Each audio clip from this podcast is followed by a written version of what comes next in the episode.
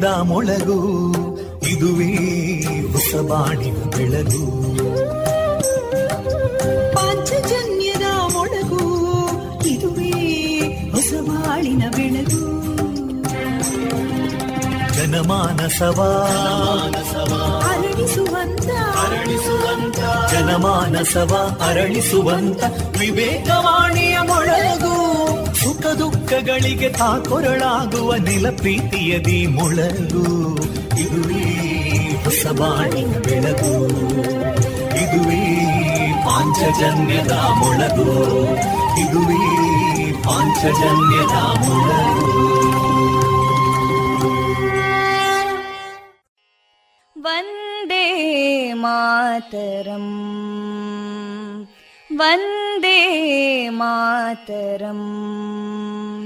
सुजलां सुफलां मलयज शीतलां सस्यश्यामलां मातरं वन्दे मातरम् शुभ्रजोत्स्ना पुलकितयामिनीं पुल्लकुसुमिता ध्रुमदळशोभिनीं सुहासिनीं सुमधुरभाषिणीं सुखदां वरदां मातरं वन्दे मातरम् कोटि कोटि कण्ठा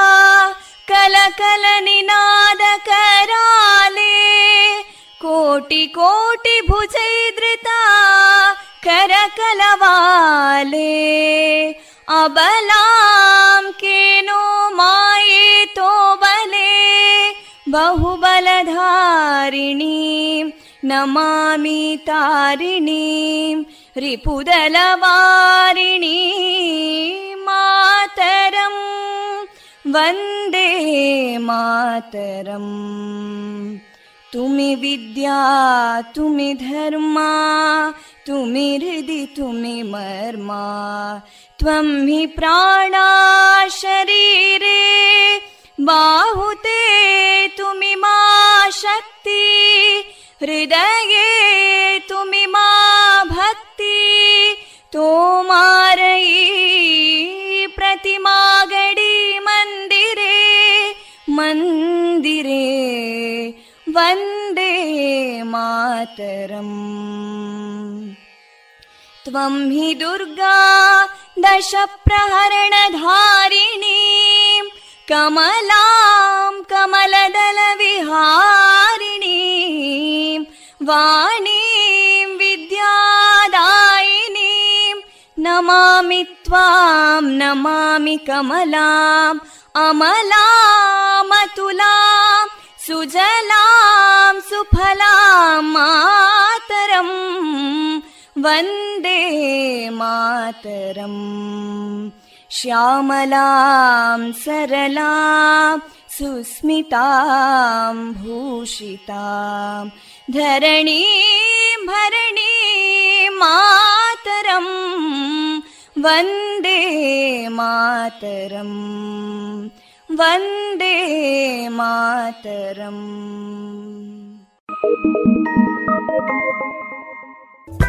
thank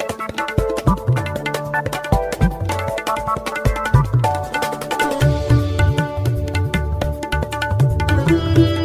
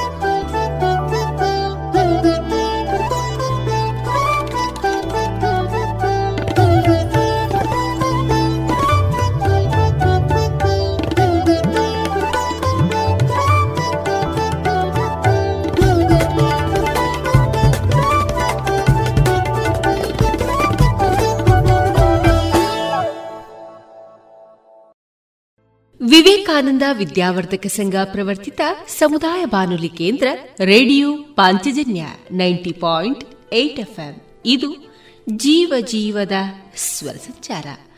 ಆತ್ಮೀಯ ಕೇಳುಗ ಬಾಂಧವರೆಲ್ಲರಿಗೂ ಜನವರಿ ಹನ್ನೆರಡು ಗುರುವಾರದ ಶುಭಾಶಯಗಳನ್ನು ತಿಳಿಸಿದ ನಿಮ್ಮ ಜೊತೆಗಿನ ನನ್ನ ಧ್ವನಿ ತೇಜಸ್ವಿ ರಾಜೇಶ್.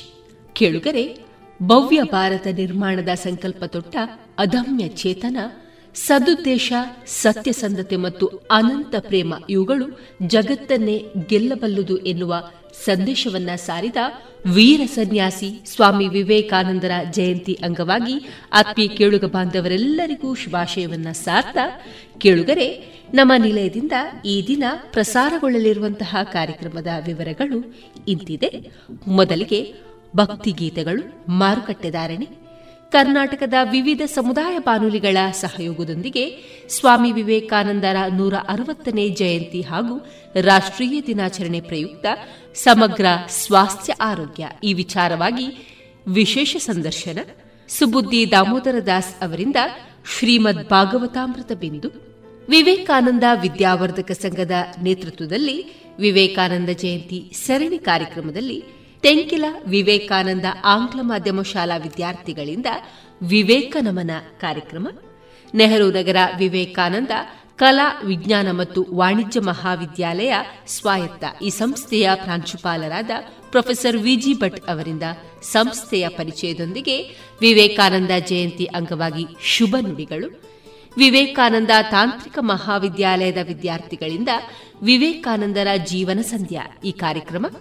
ರಾಮಕೃಷ್ಣ ಮಿಷನ್ ಮಂಗಳಾದೇವಿ, ಮಂಗಳೂರು. ಇಲ್ಲಿನ ಬಾಲಕಾಶ್ರಮದ ಮುಖ್ಯಸ್ಥರಾಗಿರುವ ಸ್ವಾಮಿ ರಘುರಾಮನಂದಾಜಿ ಅವರೊಂದಿಗಿನ ಸಂದರ್ಶನ, ವಿಷಯ, ಶಿಕ್ಷಣ, ಆಧ್ಯಾತ್ಮ ಮತ್ತು ಯುವಜನತೆ ನಂತರದಲ್ಲಿ ವಿವೇಕಾನಂದರ ಗೀತೆಗಳು. ಕೊನೆಯಲ್ಲಿ ವಿವೇಕಾನಂದ ವಿದ್ಯಾವರ್ಧಕ ಸಂಘ ಪುತ್ತೂರು ನೇತೃತ್ವದಲ್ಲಿ ಹಿಂದುತ್ವ ರಾಷ್ಟ್ರೀಯತೆಯ ಸಂಕಲ್ಪದೊಂದಿಗೆ ಜನವರಿ ಹನ್ನೆರಡು, ಅಂದರೆ ಇಂದು ಬೆಳಗ್ಗೆ ಒಂಬತ್ತು ಮೂವತ್ತಕ್ಕೆ ನೆಹರು ನಗರ ವಿವೇಕಾನಂದ ಕ್ಯಾಂಪಸ್ನಲ್ಲಿ ನಡೆಯುವಂತಹ ವಿವೇಕಾನಂದ ಜಯಂತಿ ಈ ಕಾರ್ಯಕ್ರಮದ ನೇರ ಪ್ರಸಾರಗೊಳ್ಳಲಿದೆ.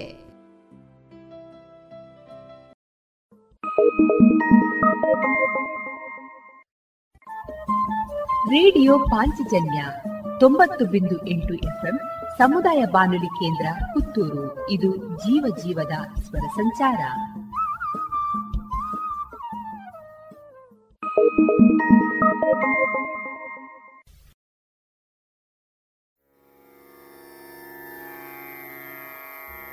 ಆ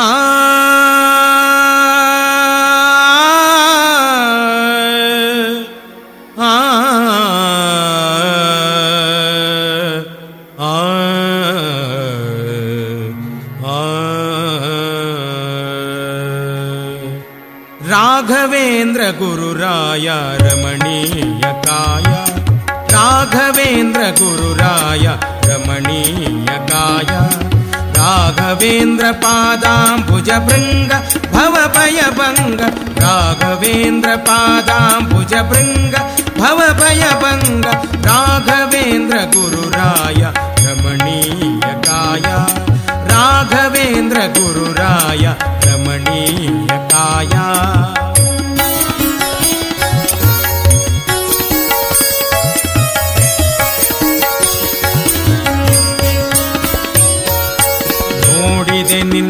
ಮಹಿಮೆ ಹಾಡಿ ಪಾಡಿದೆನು ನಿತ್ಯ ಪಾಡಿಕೊಂಡಾಡಲು ಬಲುಗೂಢವಾಗಿದೆ ನೋಡಿದೆ ನಿನ್ನ ಮಹಿಮೆ, ಹಾಡಿ ಪಾಡಿದೆನು ನಿತ್ಯ ಪಾಡಿ ಕೊಂಡಾಡಲು ಬಲುಗೂಢವಾಗಿದೆ ನಾಡಿನೊಳಗೆ ಒಮ್ಮೆ ಸ್ಮರಣೆ ಮಾಡಿದವ ಧನ್ಯ.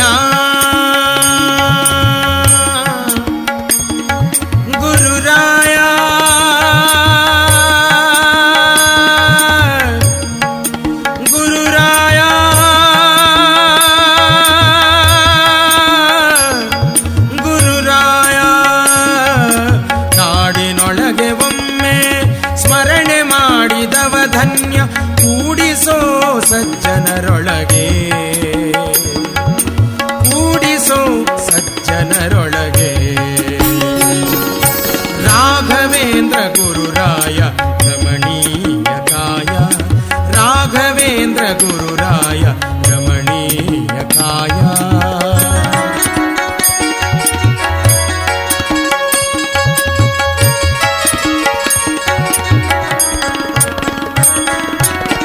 ನಾಮಾಭಿಮಾನ ಪಿಡಿದು ಉಮಾಪತಿ ಪರ್ಯಂತ ಈ ಮನಾಯರಗಲಿ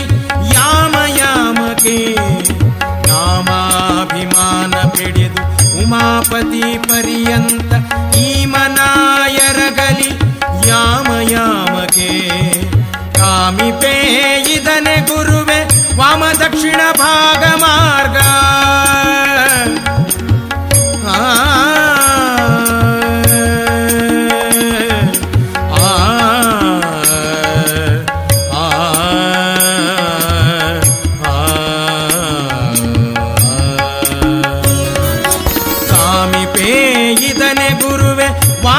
Krishna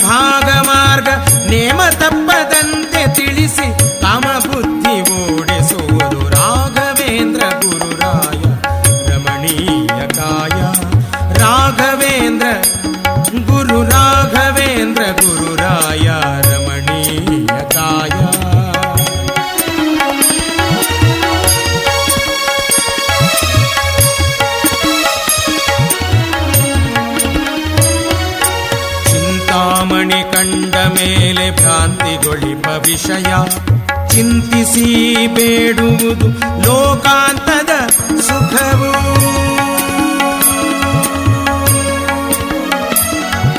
ಚಿಂತಾಮಣಿ ಕಂಡ ಮೇಲೆ ಭ್ರಾಂತಿಗೊಳಿಪ ವಿಷಯ.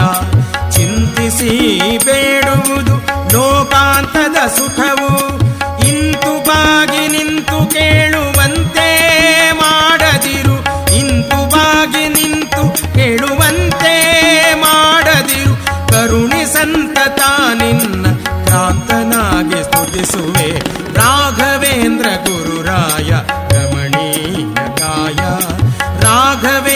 ರಾಘವೇಂದ್ರ ಗುರುರಾಯ ರಮಣೀಯ ಕಾಯ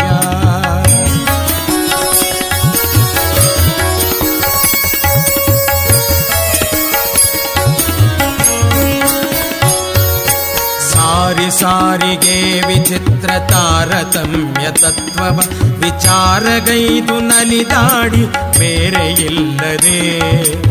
ತತ್ವವ ವಿಚಾರಗೈದು ನಲಿದಾಡಿ ಬೇರೆ ಇಲ್ಲದೆ ಸಾರಿ ಸಾರಿಗೆ ವಿಚಿತ್ರ ತಾರತಮ್ಯ ತತ್ವವ ವಿಚಾರಗೈದು ನಲಿದಾಡಿ ಬೇರೆ ಇಲ್ಲದೆ ಕೋರಿ ಇಂದಿರೇಶನ ಹೃದ್ವಾರಿಜದೊಳು ನಿಲ್ಲಿಸಿ ಕೋರಿ ಇಂದಿರೇಶನ ಹೃದ್ವಾರಿಜದೊಳು ನಿಲ್ಲಿಸಿ ಆರಾಧನೆ ಮಾಡುವ ವೈಕಾರಿಕ ಭಾಗ್ಯವೇ ಬರಲಿ राघवेन्द्रकुरुराय रमणीयताय। राघवेन्द्रकुरुराय रमणीयकाय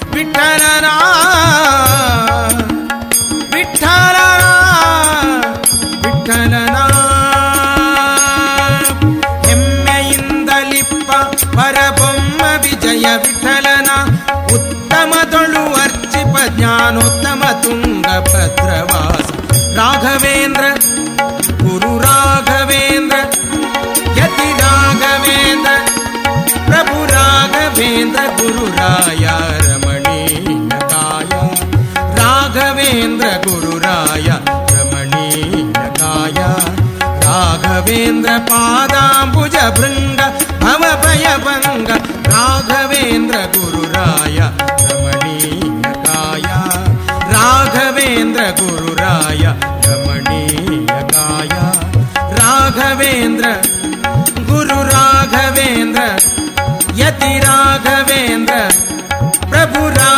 राघवेन्द्र गुरुराय रमणीयकाय राघवेन्द्र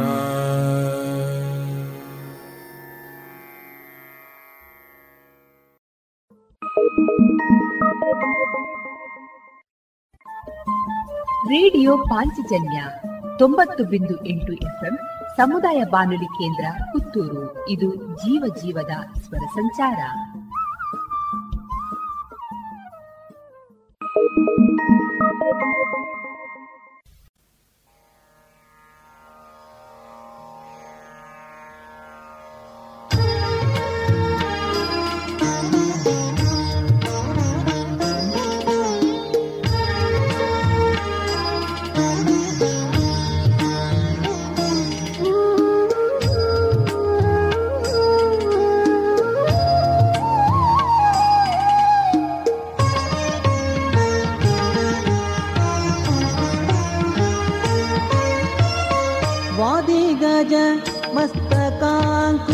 मस्तकाङ्कुशसुजनबुधगेय मेदिनी सुरवन्द्य श्रीपादराय श्रीपादराय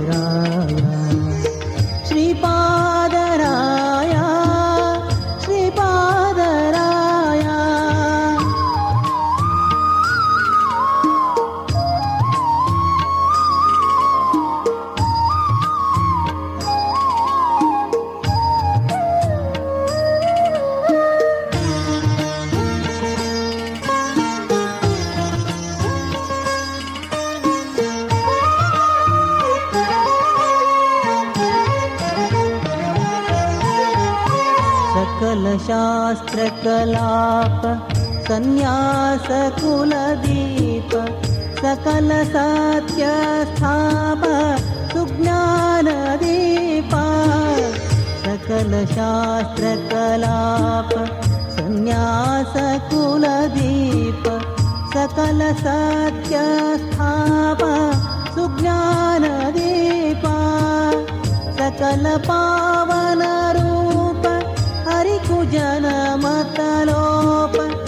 कल पावनरूप हरि पूजन मतलोप सकल वर्जित पाप कीर्ति प्रताप वादि गज मस्तकाुष सुजन बुधगेय मेदिनी सुरव श्री पारराय श्री पार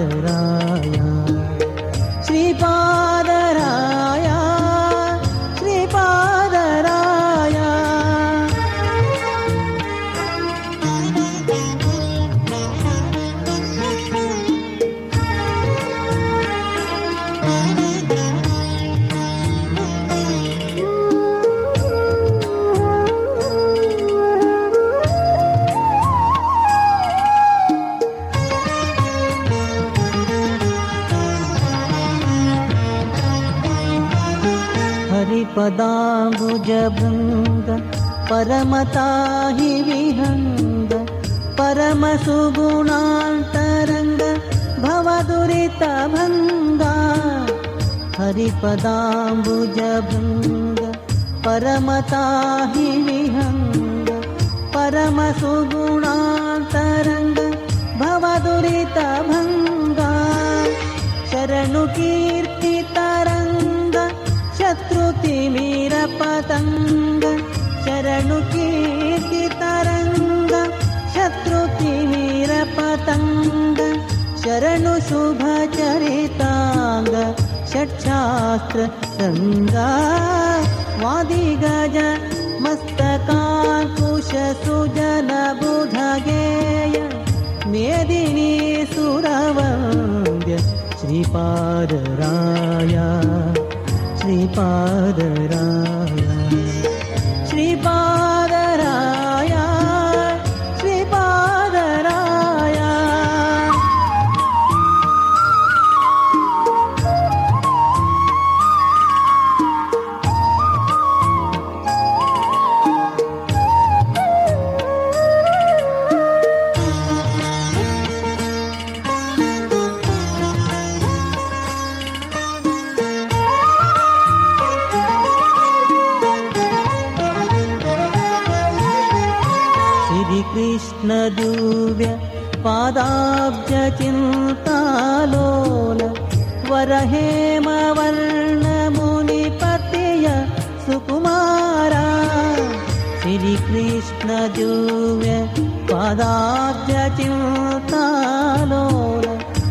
हेमवर्णमुनिपतिय सुकुमारा गुरुतिलक श्रीपादराय मितोद्धार गुरुतिलक श्रीपादराय मितोद्धार शरणजन सुरधेरु भक्त मन्दारज मस्तकान्त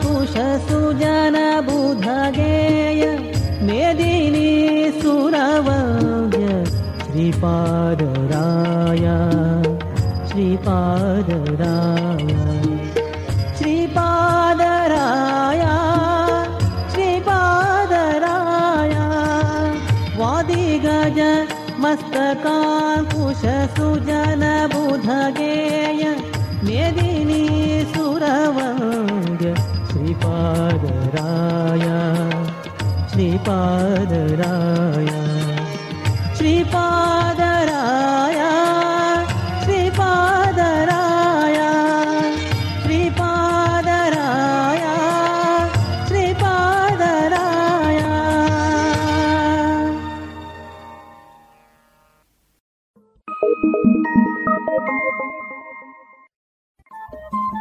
ರೇಡಿಯೋ ಪಾಂಚಜನ್ಯ ತೊಂಬತ್ತು ಬಿಂದು ಎಂಟು ಎಫ್ಎಂ ಸಮುದಾಯ ಬಾನುಲಿ ಕೇಂದ್ರ ಪುತ್ತೂರು. ಇದು ಜೀವ ಜೀವದ ಸ್ವರ ಸಂಚಾರ.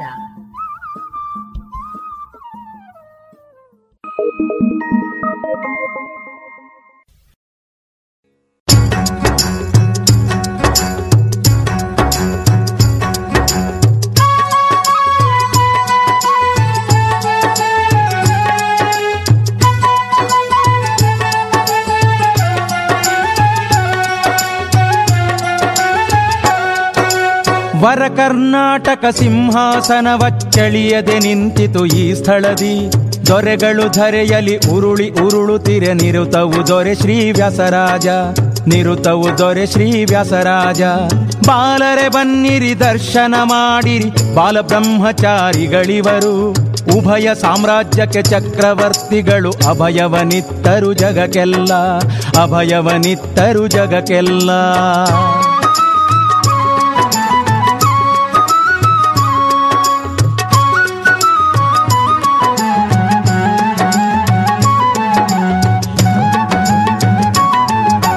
ವಿಜಯವ ಪಡೆದರು ವಾದಗಳಲ್ಲಿ ಪ್ರತ್ಯರ್ಥಿ ಗಜಕ್ಕೆ ಸರಿ ಎಂದೆನಿಸಿದರು. ಸುಂದರ ಚರಣರು ಸುಜನ ಪಯೋನಿಧಿ ಚಂದಿರನಂದದಿ ಹೊಳೆಯುವರು. ಚಂದಿರನಂದದಿ ಹೊಳೆಯುವರು. ಅಭಿಷೇಕವು ರತ್ನಗಳಿಂದಿವರಿಗೆ ಅಭಿನವ ಪ್ರಹ್ಲಾದರೆ ಇವರು. ಗುಣಗಣ ನಿಲಯನ ಗುಣಗಳ ತೋರಿದ ಮುನಿತ್ರಯದಲ್ಲಿ ಸೇರಿದರಿವರು. ಮುನಿತ್ರಯದಲ್ಲಿ ಸೇರಿದರಿವರು.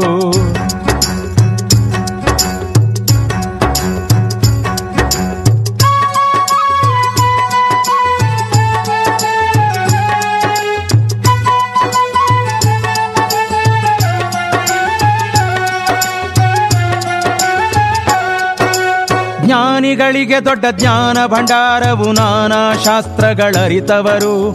ಕುಹಯೋಗವ ಪರಿಹಾರವ ಮಾಡ್ದರು, ಇಹಲೋಕದಿ ಸಮರ್ಯಾರಿಹರು. ಇಹಲೋಕದಿ ಸಮರ್ಯಾರಿಹರು. ಚಂದ್ರಿಕ ನ್ಯಾಯಾಮೃತ ತರ್ಕತಾಂಡವ ಎಂದಿಗೂ ಶ್ರೇಷ್ಠದ ಗ್ರಂಥಗಳು. ಮುಂದಿಟ್ಟರು ಪರವಾದಿಗಳಿಗೆ ಬಂದೊದಗಿತು ಗಂಟಲ ಗಾಣಗಳು ಬಂದೊದಗಿತು ಗಂಟಲ ಗಾಣಗಳು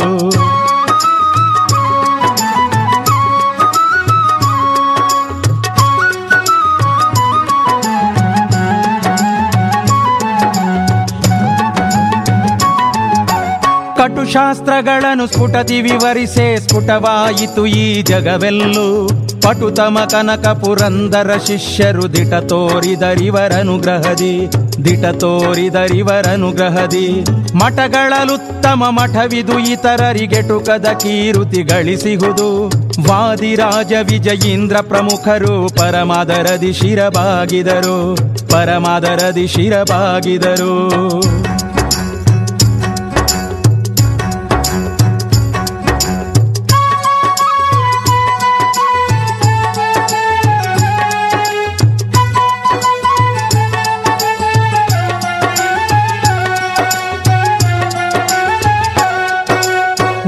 ಓದಿದರೆಲ್ಲರೂ ಶಿಷ್ಯರೆನಿಸಿದರು ಪಾದರಜವ ಶಿರದಿ ಧರಿಸಿದರು. ವಾಗ್ಮಿಗಳೆಲ್ಲರೂ ಪಿಗ್ಮಿಗಳಾದರು ವಾಗ್ಮಿ ವರೇಣ್ಯರ ಎದುರಿನಲಿ. ರುಕ್ಮಿಣಿ ರಮಣನು ಕುಣಿದನು, ನಲಿದನು ಅಗ್ಗದಿ ಗುರುರಾಜರ ಮುಂದೆ. ಪುಣ್ಯಶಾಲಿಗಳು ಆರಾಧಿಸುವ ಪ್ರಸನ್ನ ಮಾನಸದಿ ನಡುಗಟ್ಟಿ. ವರ ಕರ್ನಾಟಕ ಸಿಂಹಾಸನವಚ್ಚಳಿಯದೆ ನಿಂತಿತು ಈ ಸ್ಥಳದಿ. ದೊರೆಗಳು ದರೆಯಲ್ಲಿ ಉರುಳಿ ಉರುಳುತ್ತಿರೆ ನಿರುತವು ದೊರೆ ಶ್ರೀ ವ್ಯಾಸರಾಜ ನಿರುತವು ದೊರೆ ಶ್ರೀ ವ್ಯಾಸರಾಜ ನಿರುತವು ದೊರೆ ಶ್ರೀ ವ್ಯಾಸರಾಜ ನಿರುತವು ದೊರೆ ಶ್ರೀ ವ್ಯಾಸರಾಜ ನಿರುತವು ದೊರೆ ಶ್ರೀ ವ್ಯಾಸರಾಜ ನಿರುತವು ದೊರೆ ಶ್ರೀ ವ್ಯಾಸರಾಜ ನಿರುತವು ದೊರೆ ಶ್ರೀ ವ್ಯಾಸರಾಜ ನಿರುತವು ದೊರೆ ಶ್ರೀ ವ್ಯಾಸರಾಜ ನಿರುತವು ದೊರೆ ಶ್ರೀ ವ್ಯಾಸರಾಜ ನಿರುತವು ದೊರೆ ಶ್ರೀ ವ್ಯಾಸರಾಜ ನಿರುತವು ದೊರೆ ಶ್ರೀ ವ್ಯಾಸರಾಜ. ನಿರುತವು ದೊರೆ ಶ್ರೀ ವ್ಯಾಸರಾಜ.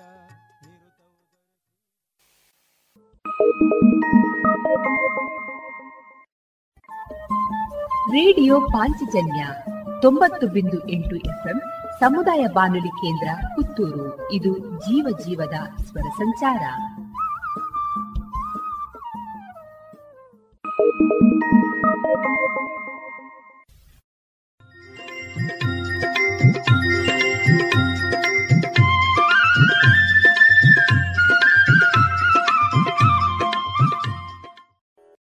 ಮಾರುಕಟ್ಟೆ ಧಾರಣೆ ಇಂತಿದೆ. ಹೊಸ ಅಡಿಕೆ ಮುನ್ನೂರ ಇಪ್ಪತ್ತ ಐದರಿಂದ ಮುನ್ನೂರ ತೊಂಬತ್ತು, ಹಳೆ ಅಡಿಕೆ ಡಬಲ್ ಜೋಲ್ ಐನೂರ ಹತ್ತರಿಂದ ಐನೂರ ನಲವತ್ತ ಐದು ಹಳೆ ಪಟೋರ ಮುನ್ನೂರ ಮೂವತ್ತರಿಂದ ಮುನ್ನೂರ ಅರವತ್ತು, ಹೊಸ ಪಟೋರ ಇನ್ನೂರ ಐವತ್ತರಿಂದ ಮುನ್ನೂರ ಮೂವತ್ತು, ಹಳೆ ಉಳ್ಳಿಗಡ್ಡೆ ಇನ್ನೂರರಿಂದ ಇನ್ನೂರ ಎಂಬತ್ತು ಹೊಸ ಉಳ್ಳಿಗಡ್ಡೆ ನೂರ ಐವತ್ತರಿಂದ ಇನ್ನೂರ ಮೂವತ್ತು, ಹಳೆ ಕರಿಗೊಟ್ಟು ಇನ್ನೂರರಿಂದ ಇನ್ನೂರ ಅರವತ್ತು, ಹೊಸ ಕರಿಗೊಟ್ಟು ನೂರ ಎಂಬತ್ತರಿಂದ ಇನ್ನೂರ ಐವತ್ತ ಐದು ಕಾಳುಮೆಣಸು ಮುನ್ನೂರ ಎಪ್ಪತ್ತ ಒಂದರಿಂದ ನಾಲ್ಕುನೂರ ತೊಂಬತ್ತು, ಒಣಕೊಕ್ಕೋ ನೂರ ತೊಂಬತ್ತ ಐದರಿಂದ ಇನ್ನೂರ ಹದಿನೈದು, ಹಸಿಕೊಕ್ಕೋ ಐವತ್ತ ಐದರಿಂದ ಅರವತ್ತು, ರಬ್ಬರ್ ಧಾರಣೆ, ಆರ್ಎಸ್ಎಸ್ ಫೋರ್ ನೂರ ಮೂವತ್ತ ನಾಲ್ಕು ರೂಪಾಯಿ ಐವತ್ತು ಪೈಸೆ, ಆರ್ಎಸ್ಎಸ್ ಫೈವ್ ನೂರ ಇಪ್ಪತ್ತ ಮೂರು ರೂಪಾಯಿ ಲಾಟ್ ನೂರ ಇಪ್ಪತ್ತು ರೂಪಾಯಿ ಐವತ್ತು ಪೈಸೆ ಸ್ಕ್ರಾಪ್ ಅರವತ್ತೆರಡು ರೂಪಾಯಿ ಐವತ್ತು ಪೈಸೆಯಿಂದ ಎಪ್ಪತ್ತೆರಡು ರೂಪಾಯಿ ಐವತ್ತು ಪೈಸೆ.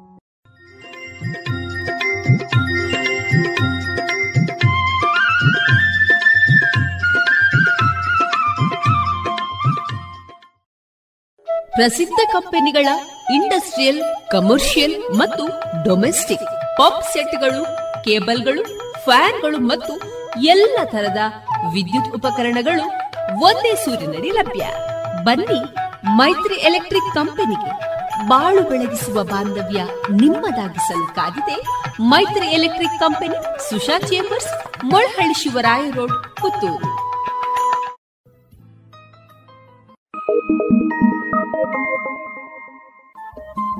Radio Panchajanya ತೊಂಬತ್ತು ಬಿಂದು ಎಂಟು ಸಮುದಾಯ ಬಾನುಲಿ ಕೇಂದ್ರ ಪುತ್ತೂರು. ಇದು ಜೀವ ಜೀವದ ಸ್ವರ ಸಂಚಾರ.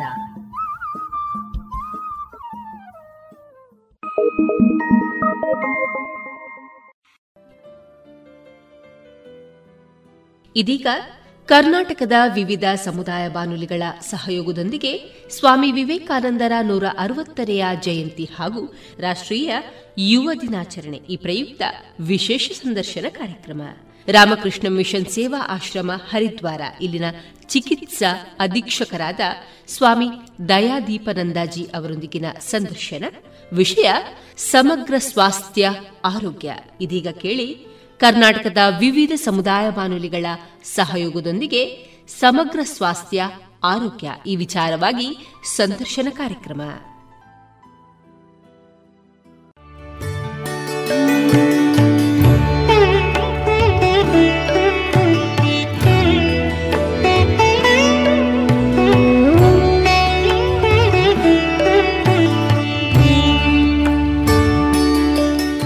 ನೆಚ್ಚಿನ ಕರ್ನಾಟಕ ಸಮುದಾಯ ಬಾನುಲಿ ಕೇಂದ್ರಗಳ ಕೇಳುಗರಿಗೆಲ್ಲ ವಿಶೇಷ ಸಂದರ್ಶನ ಕಾರ್ಯಕ್ರಮಕ್ಕೆ ಆತ್ಮೀಯವಾದ ಸ್ವಾಗತ. ನಾನು ನಿಮ್ಮ ರೇಡಿಯೋ ಗೆಳೆಯ ಶಿವಲಿಂಗ್ ಹ್ಯಾಂಡ್ ಪೋಸ್ಟ್. ವಿವೇಕಾನಂದರ ನೂರ ಅರವತ್ತನೇ ವರ್ಷಾಚರಣೆಯ ಹಾಗೂ ರಾಷ್ಟ್ರೀಯ ಯುವಕರ ದಿನಾಚರಣೆಯ ಶುಭಾಶಯಗಳು.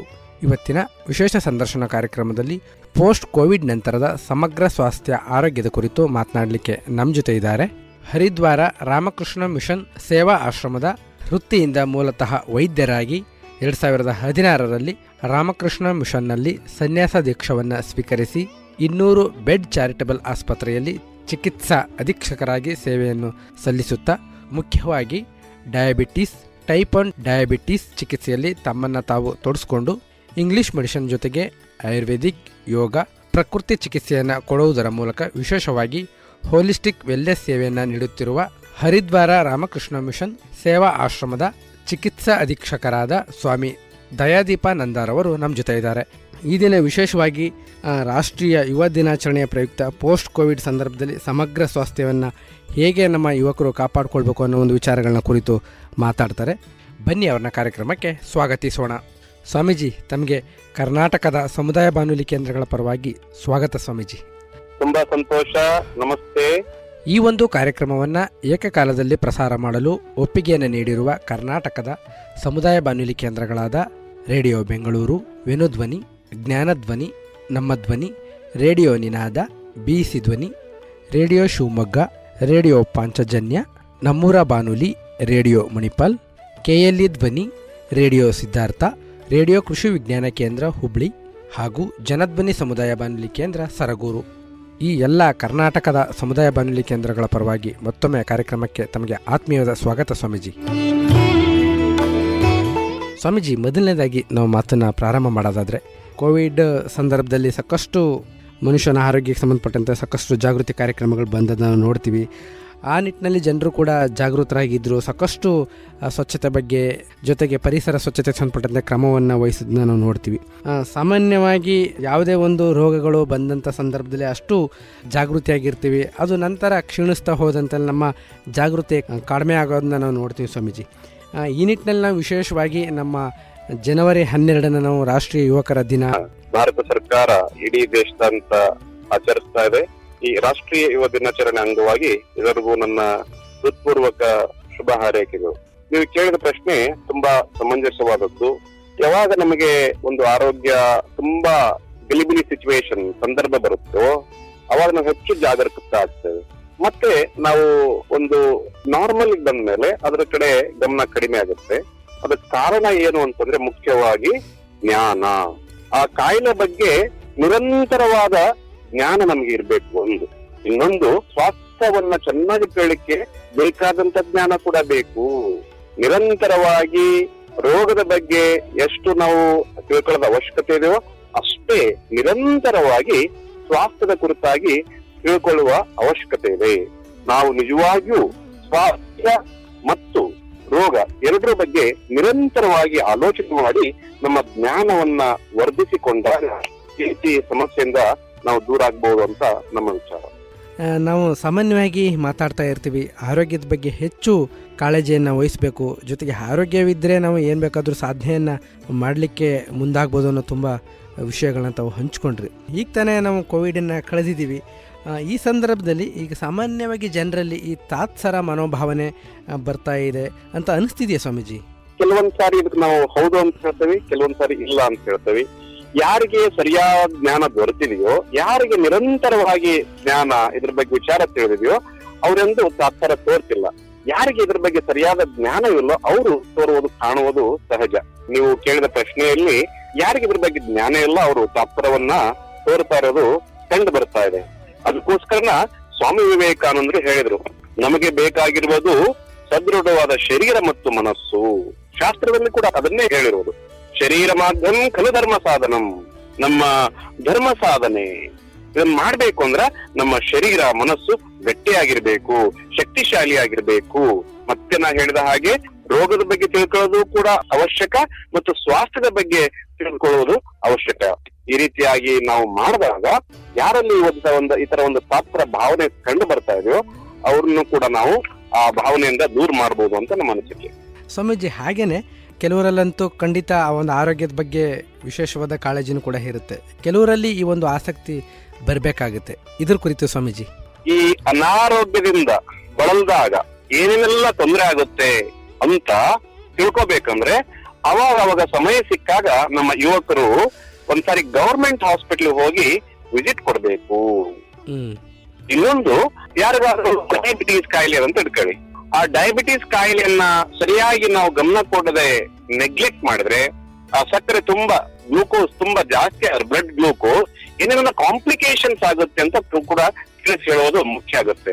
ಒಂದು, ಯಾರು ಆಲ್ರೆಡಿ ಕಾಂಪ್ಲಿಕೇಶನ್ ನರಳುತ್ತಾ ಇದಾರ ಅವ್ರನ್ನ ತೋರಿಸುವಂತದ್ದು ನಮ್ಮ ಯುವಕರಿಗೆ ನೋಡಪ್ಪ, ನೀವು ರೀತಿ ನೆಗ್ಲೆಕ್ಟ್ ಮಾಡಿದ್ರೆ ನಿಮ್ಗೂ ಕೂಡ ಹೀಗೆ ಆಗುವ ಸಂಭಾವನೆ ಇರುತ್ತೆ.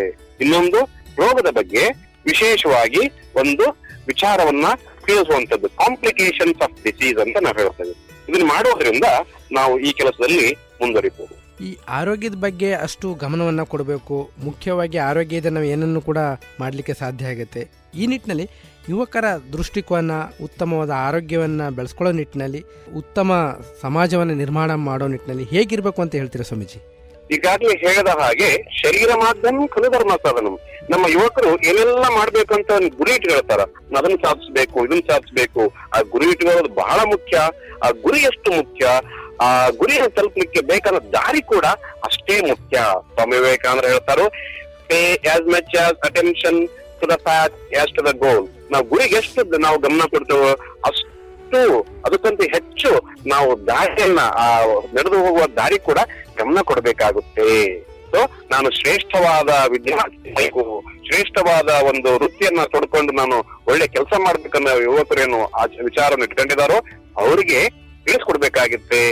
Where is a strong body there is a strong mind and vice versa ಎಲ್ಲಿ ಒಂದು ಶಕ್ತಿಶಾಲಿಯಾದ ಶರೀರವಿದೆಯೋ, ಅಲ್ಲಿ ಶಕ್ತಿಶಾಲಿಯಾದ ಮನಸ್ಸು ಇದೆ. ಶಕ್ತಿಶಾಲಿಯಾದ ಶರೀರ ಮತ್ತು ಮನಸ್ಸಿನಿಂದ ಒಳಗೊಂಡಂತ ಯುವಕ ಮಾತ್ರ ಶ್ರೇಷ್ಠ ಸಾಧನೆಗಳನ್ನ ಮಾಡಬಲ್ಲ ಈ ವಿಚಾರಗಳಾಗಿ ಅವರಿಗೆ ತಿಳಿಸ್ಕೊಡ್ಬೇಕಾಗುತ್ತೆ ಸೊ ಶರೀರವನ್ನ ಯಾವ ರೀತಿ ನಾವು ಶಕ್ತಿಶಾಲಿಯಾಗಿ ಮಾಡ್ಕೋಬೇಕು, ಮನಸ್ಸನ್ನು ನಾವು ಯಾವ ರೀತಿಯಾಗಿ ನಾವು ಶಕ್ತಿಶಾಲಿಯಾಗಿ ಮಾಡ್ಕೋಬೇಕು ಈ ದಿಕ್ಕಿನಲ್ಲಿ ನಾವು ವಿಶೇಷವಾಗಿ ಅವರಿಗೆ ಕೊಡ್ಬೇಕಾಗುತ್ತೆ.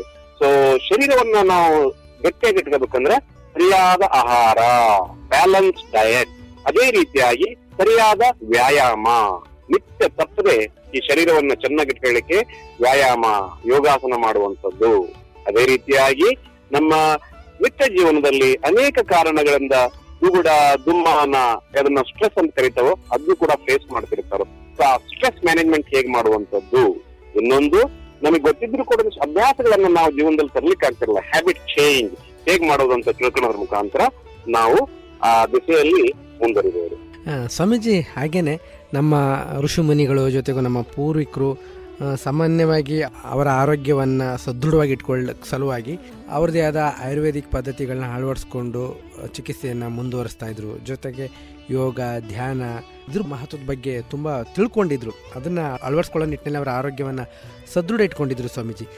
ಇತ್ತೀಚಿನ ದಿನಗಳಲ್ಲಿ ನೋಡ್ತಾ ಇದ್ದೀವಿ, ಅದರ ಒಂದು ಮಹತ್ವ ಇರತ್ತಂಥ ಕೇಂದ್ರ ಸರ್ಕಾರನೂ ಕೂಡ ಇಂಟರ್ನ್ಯಾಷನಲ್ ಯೋಗ ಡೇಯನ್ನು ಆಚರಿಸ್ತಾ ಇದೆ. ಇದು ವಿದೇಶದಲ್ಲಾಗಿರ್ಬೋದು, ನಮ್ಮ ದೇಶದಲ್ಲಾಗಿರ್ಬೋದು, ಇದನ್ನು ಜನರು ಹೆಚ್ಚಿನದಾಗಿ ಅಳವಡಿಸ್ಕೊಂಡು ಪಾಲನೆಯನ್ನು ಮಾಡೋ ನಿಟ್ಟಿನಲ್ಲಿ ಮುಂದಾಗ್ತಾ ಇದ್ದಾರೆ.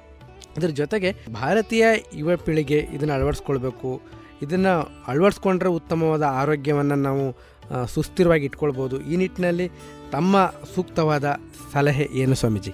ಬಹಳ ಒಳ್ಳೆ ಪ್ರಶ್ನೆ. ಮಾಡರ್ನ್ ಸೈನ್ಸ್ ಈಗ ನಾವು ಇಂಗ್ಲಿಷ್ ಮೆಡಿಸಿನ್ ಅಂತ ಕರಿತೇವೆ ಮಾಡರ್ನ್ ಸೈನ್ಸ್ ಅಂತ ಕರಿತೇವೆ. ಅದು ಕೇವಲ ಬಾಹ್ಯ ಪ್ರಪಂಚದ ಕುರಿತಾಗಿ ವಿಶ್ಲೇಷಣೆಗಳನ್ನು ಮಾಡಿ ರಿಸರ್ಚ್ ಮಾಡಿ, ವಿಜ್ಞಾನದ ಮುಖಾಂತರ ಏನು ವಿಚಾರಗಳನ್ನು ಕಂಡುಹಿಡಿದು ಜನರಿಗೆ ಮುಟ್ಟಿಸ್ತಾ ಇದ್ವು, ಅದನ್ನೇ ನಮ್ಮ ಋಷಿಮುನಿಗಳು ಇಂಟರ್ನಲ್ ವರ್ಲ್ಡ್ ಆಂತ ಜಗತ್ತಿನಲ್ಲಿ ಒಳಗಡೆ ಹೋಗಿ ವಿಚಾರಗಳನ್ನು ತಿಳ್ಕೊಂಡು ಯಾವ್ದು ಪರ್ಮನೆಂಟ್ ಟ್ರೂತ್ ಎಟರ್ನಲ್ ಟ್ರೂತ್ ಯಾವ ವಿಚಾರದಿಂದ ನಾವು ಒಂದು ಶಾಶ್ವತವಾದ ಆನಂದವನ್ನು ಪಡಿಬಹುದು ಶಕ್ತಿಯನ್ನು ಪಡಿಬಹುದು ಅದನ್ನ ನಮಗೆ ತಿಳಿಸ್ಕೊಟ್ಟಿದ್ರು. ಸೊ ಈ ಆಯುರ್ವೇದ, ಯೋಗ, ಧ್ಯಾನ, ಪ್ರಾಣಾಯಾಮ, ಇದು ಒಬ್ಬ ಶಕ್ತಿಶಾಲಿಯಾದ ಯುವಕನನ್ನ ನಿರ್ಮಾಣ ಮಾಡ್ಲಿಕ್ಕೆ ತುಂಬಾ ಸಹಾಯಕಾರಿ. ನಮ್ಮ ಹತ್ರ ಮುತ್ರ, ಹತ್ರ ಇರತಕ್ಕಂತ ಗಿಡಮೂಲಿಕೆಗಳು ಔಷಧಿಯ ಗುಣಗಳು ಯಾವ್ದಿದೆ ಅಂತ ತಿಳ್ಕೊಂಡು ನಾವು ಸೇವಿಸುವಂತದ್ದು ಆಯುರ್ವೇದದಲ್ಲಿ. ಅದೇ ರೀತಿ, yoga as way of life ನಾವು ಈ ಒಂದು ಯೋಗ ಜೀವನವನ್ನ ನಮ್ಮ ನಿತ್ಯ ಜೀವನದಲ್ಲಿ ಅಳವಡಿಸಿಕೊಳ್ಬೇಕು ಅದೇ ರೀತಿಯಾಗಿ ಧ್ಯಾನ ಮಾಡುವಂತದ್ದು ಭಗವಂತನ ಕುರಿತಾಗಿ ಧ್ಯಾನ ಮಾಡುವಂತದ್ದು ಶಕ್ತಿಯನ್ನು ಕುರಿತಾಗಿ ಧ್ಯಾನ ಮಾಡುವಂತದ್ದು ಸ್ವಾಸ್ಥ್ಯವನ್ನು ಕುರಿತಾಗಿ ಧ್ಯಾನ ಮಾಡುವಂತದ್ದು ಅದೇ ರೀತಿಯಾಗಿ ಯಾವ ರೀತಿ ಸರಿಯಾಗಿ ಉಸಿರಾಟ ಮಾಡೋದ್ರಿಂದ ನಮಗೆ ಶಕ್ತಿ ನಮ್ಮ ಶರೀರದಲ್ಲಿ ಸಂಚಾರ ಆಗುತ್ತೆ ಅಂತ ಪ್ರಾಣಾಯಾಮದ ಮುಖಾಂತರ ನಾವು ತಿಳ್ಕೊಳ್ಬಹುದು ಇದನ್ನೇ ನಮ್ಮ ಋಷಿಮುನಿಗಳು ತಮ್ಮ ಜೀವನದಲ್ಲಿ ಮಾಡಿ ಎಲ್ಲ ಜಗತ್ತಿಗೆ ಸಾರಿದ್ದಾರೆ. ಅದಕ್ಕೋಸ್ಕರ ಇಡೀ ಜಗತ್ತು ಇವತ್ತು ಭಾರತ ನೋಡ್ತಾ ಇದೆ. ಇಪ್ಪತ್ತೊಂದು ಜೂನ್ ಇಂಟರ್ನ್ಯಾಷನಲ್ ಯೋಗ ಡೇ ಇವತ್ತು ಬೇರೆ ಬೇರೆ ಅದನ್ನ ಟಾಪಿಕ್ ವಿಷಯ ಹೆಡಿಂಗ್ಸ್ ಕೊಟ್ಟನ್ನ ಆಚರಣೆ ಮಾಡ್ತಾರೆ ಬೇರೆ ಬೇರೆ ಕಡೆ. ಮೈಂಡ್ ಫುಲ್ನೆಸ್ ಅಂತ ಹೇಳ್ಬಹುದು ಪೊಲಿಸ್ಟಿಕ್ ವೆಲ್ನೆಸ್ ಅಂತ ಹೇಳ್ಬಹುದು ವಿಪಸ್ಸನ ಅಂತ ಹೇಳ್ಬಹುದು ಬೇರೆ ಬೇರೆ ಹೆಸರನ್ನು ನಾವು ಕರಿಬಹುದು ಸೊ ಇಡೀ ಜಗತ್ತಿನಲ್ಲಿ ಈ ನಮ್ಮ ಋಷಿಮುನಿಗಳು ಕನ್ನಡದಂತ technique for internal health and external health ಶರೀರ, ಮನಸ್ಸು, ಇದನ್ನೆರಡು ಚೆನ್ನಾಗಿ ತಗೊಂಡು ನಾವು ಆತ್ಮದೊಂದಿಗೆ ನಾವು ನೆಲೆ ಸಾಧ್ಯ. ಅದನ್ನವರು ತಮ್ಮ ಜೀವನದ ಮುಖಾಂತರ, ಸಂದೇಶದ ಮುಖಾಂತರ, ಋಷಿ ವಾಣಿಗಳ ಮುಖಾಂತರ ತಿಳಿಸಿಕೊಟ್ಟಿದ್ದ. ನಮ್ಮ ಭಾರತೀಯ ಸನಾತನ ಸಂಪ್ರದಾಯದಲ್ಲಿ ನಮ್ಮ ಋಷಿಮುನಿಗಳು ಯಾವ ತತ್ವಗಳನ್ನು ಹೇಳಿಕೊಟ್ಟಿದ್ದಾರೋ ಅದನ್ನ ಕೇಳುವಂತದ್ದು ಅದರ ಮೇಲೆ ವಿಚಾರ ಮಾಡುವಂತದ್ದು ಮತ್ತು ಜೀವನದಲ್ಲಿ ಅಳವಡಿಸಿಕೊಳ್ಳುವಂತದ್ದು ಇದನ್ನ ಮಾಡಿದ್ದೆ ಆದ್ರೆ ನಮ್ಮ ಯುವಕರು ಆ ಒಂದು ತಮ್ಮ ಶಕ್ತಿಶಾಲಿಯಾದ ಜೀವನವನ್ನ ರೂಪ ಮಾಡ್ಕೊಳ್ಳಿಕ್ಕೆ ತುಂಬಾ ಸಹಾಯಕಾರಿಯಾಗುತ್ತೆ.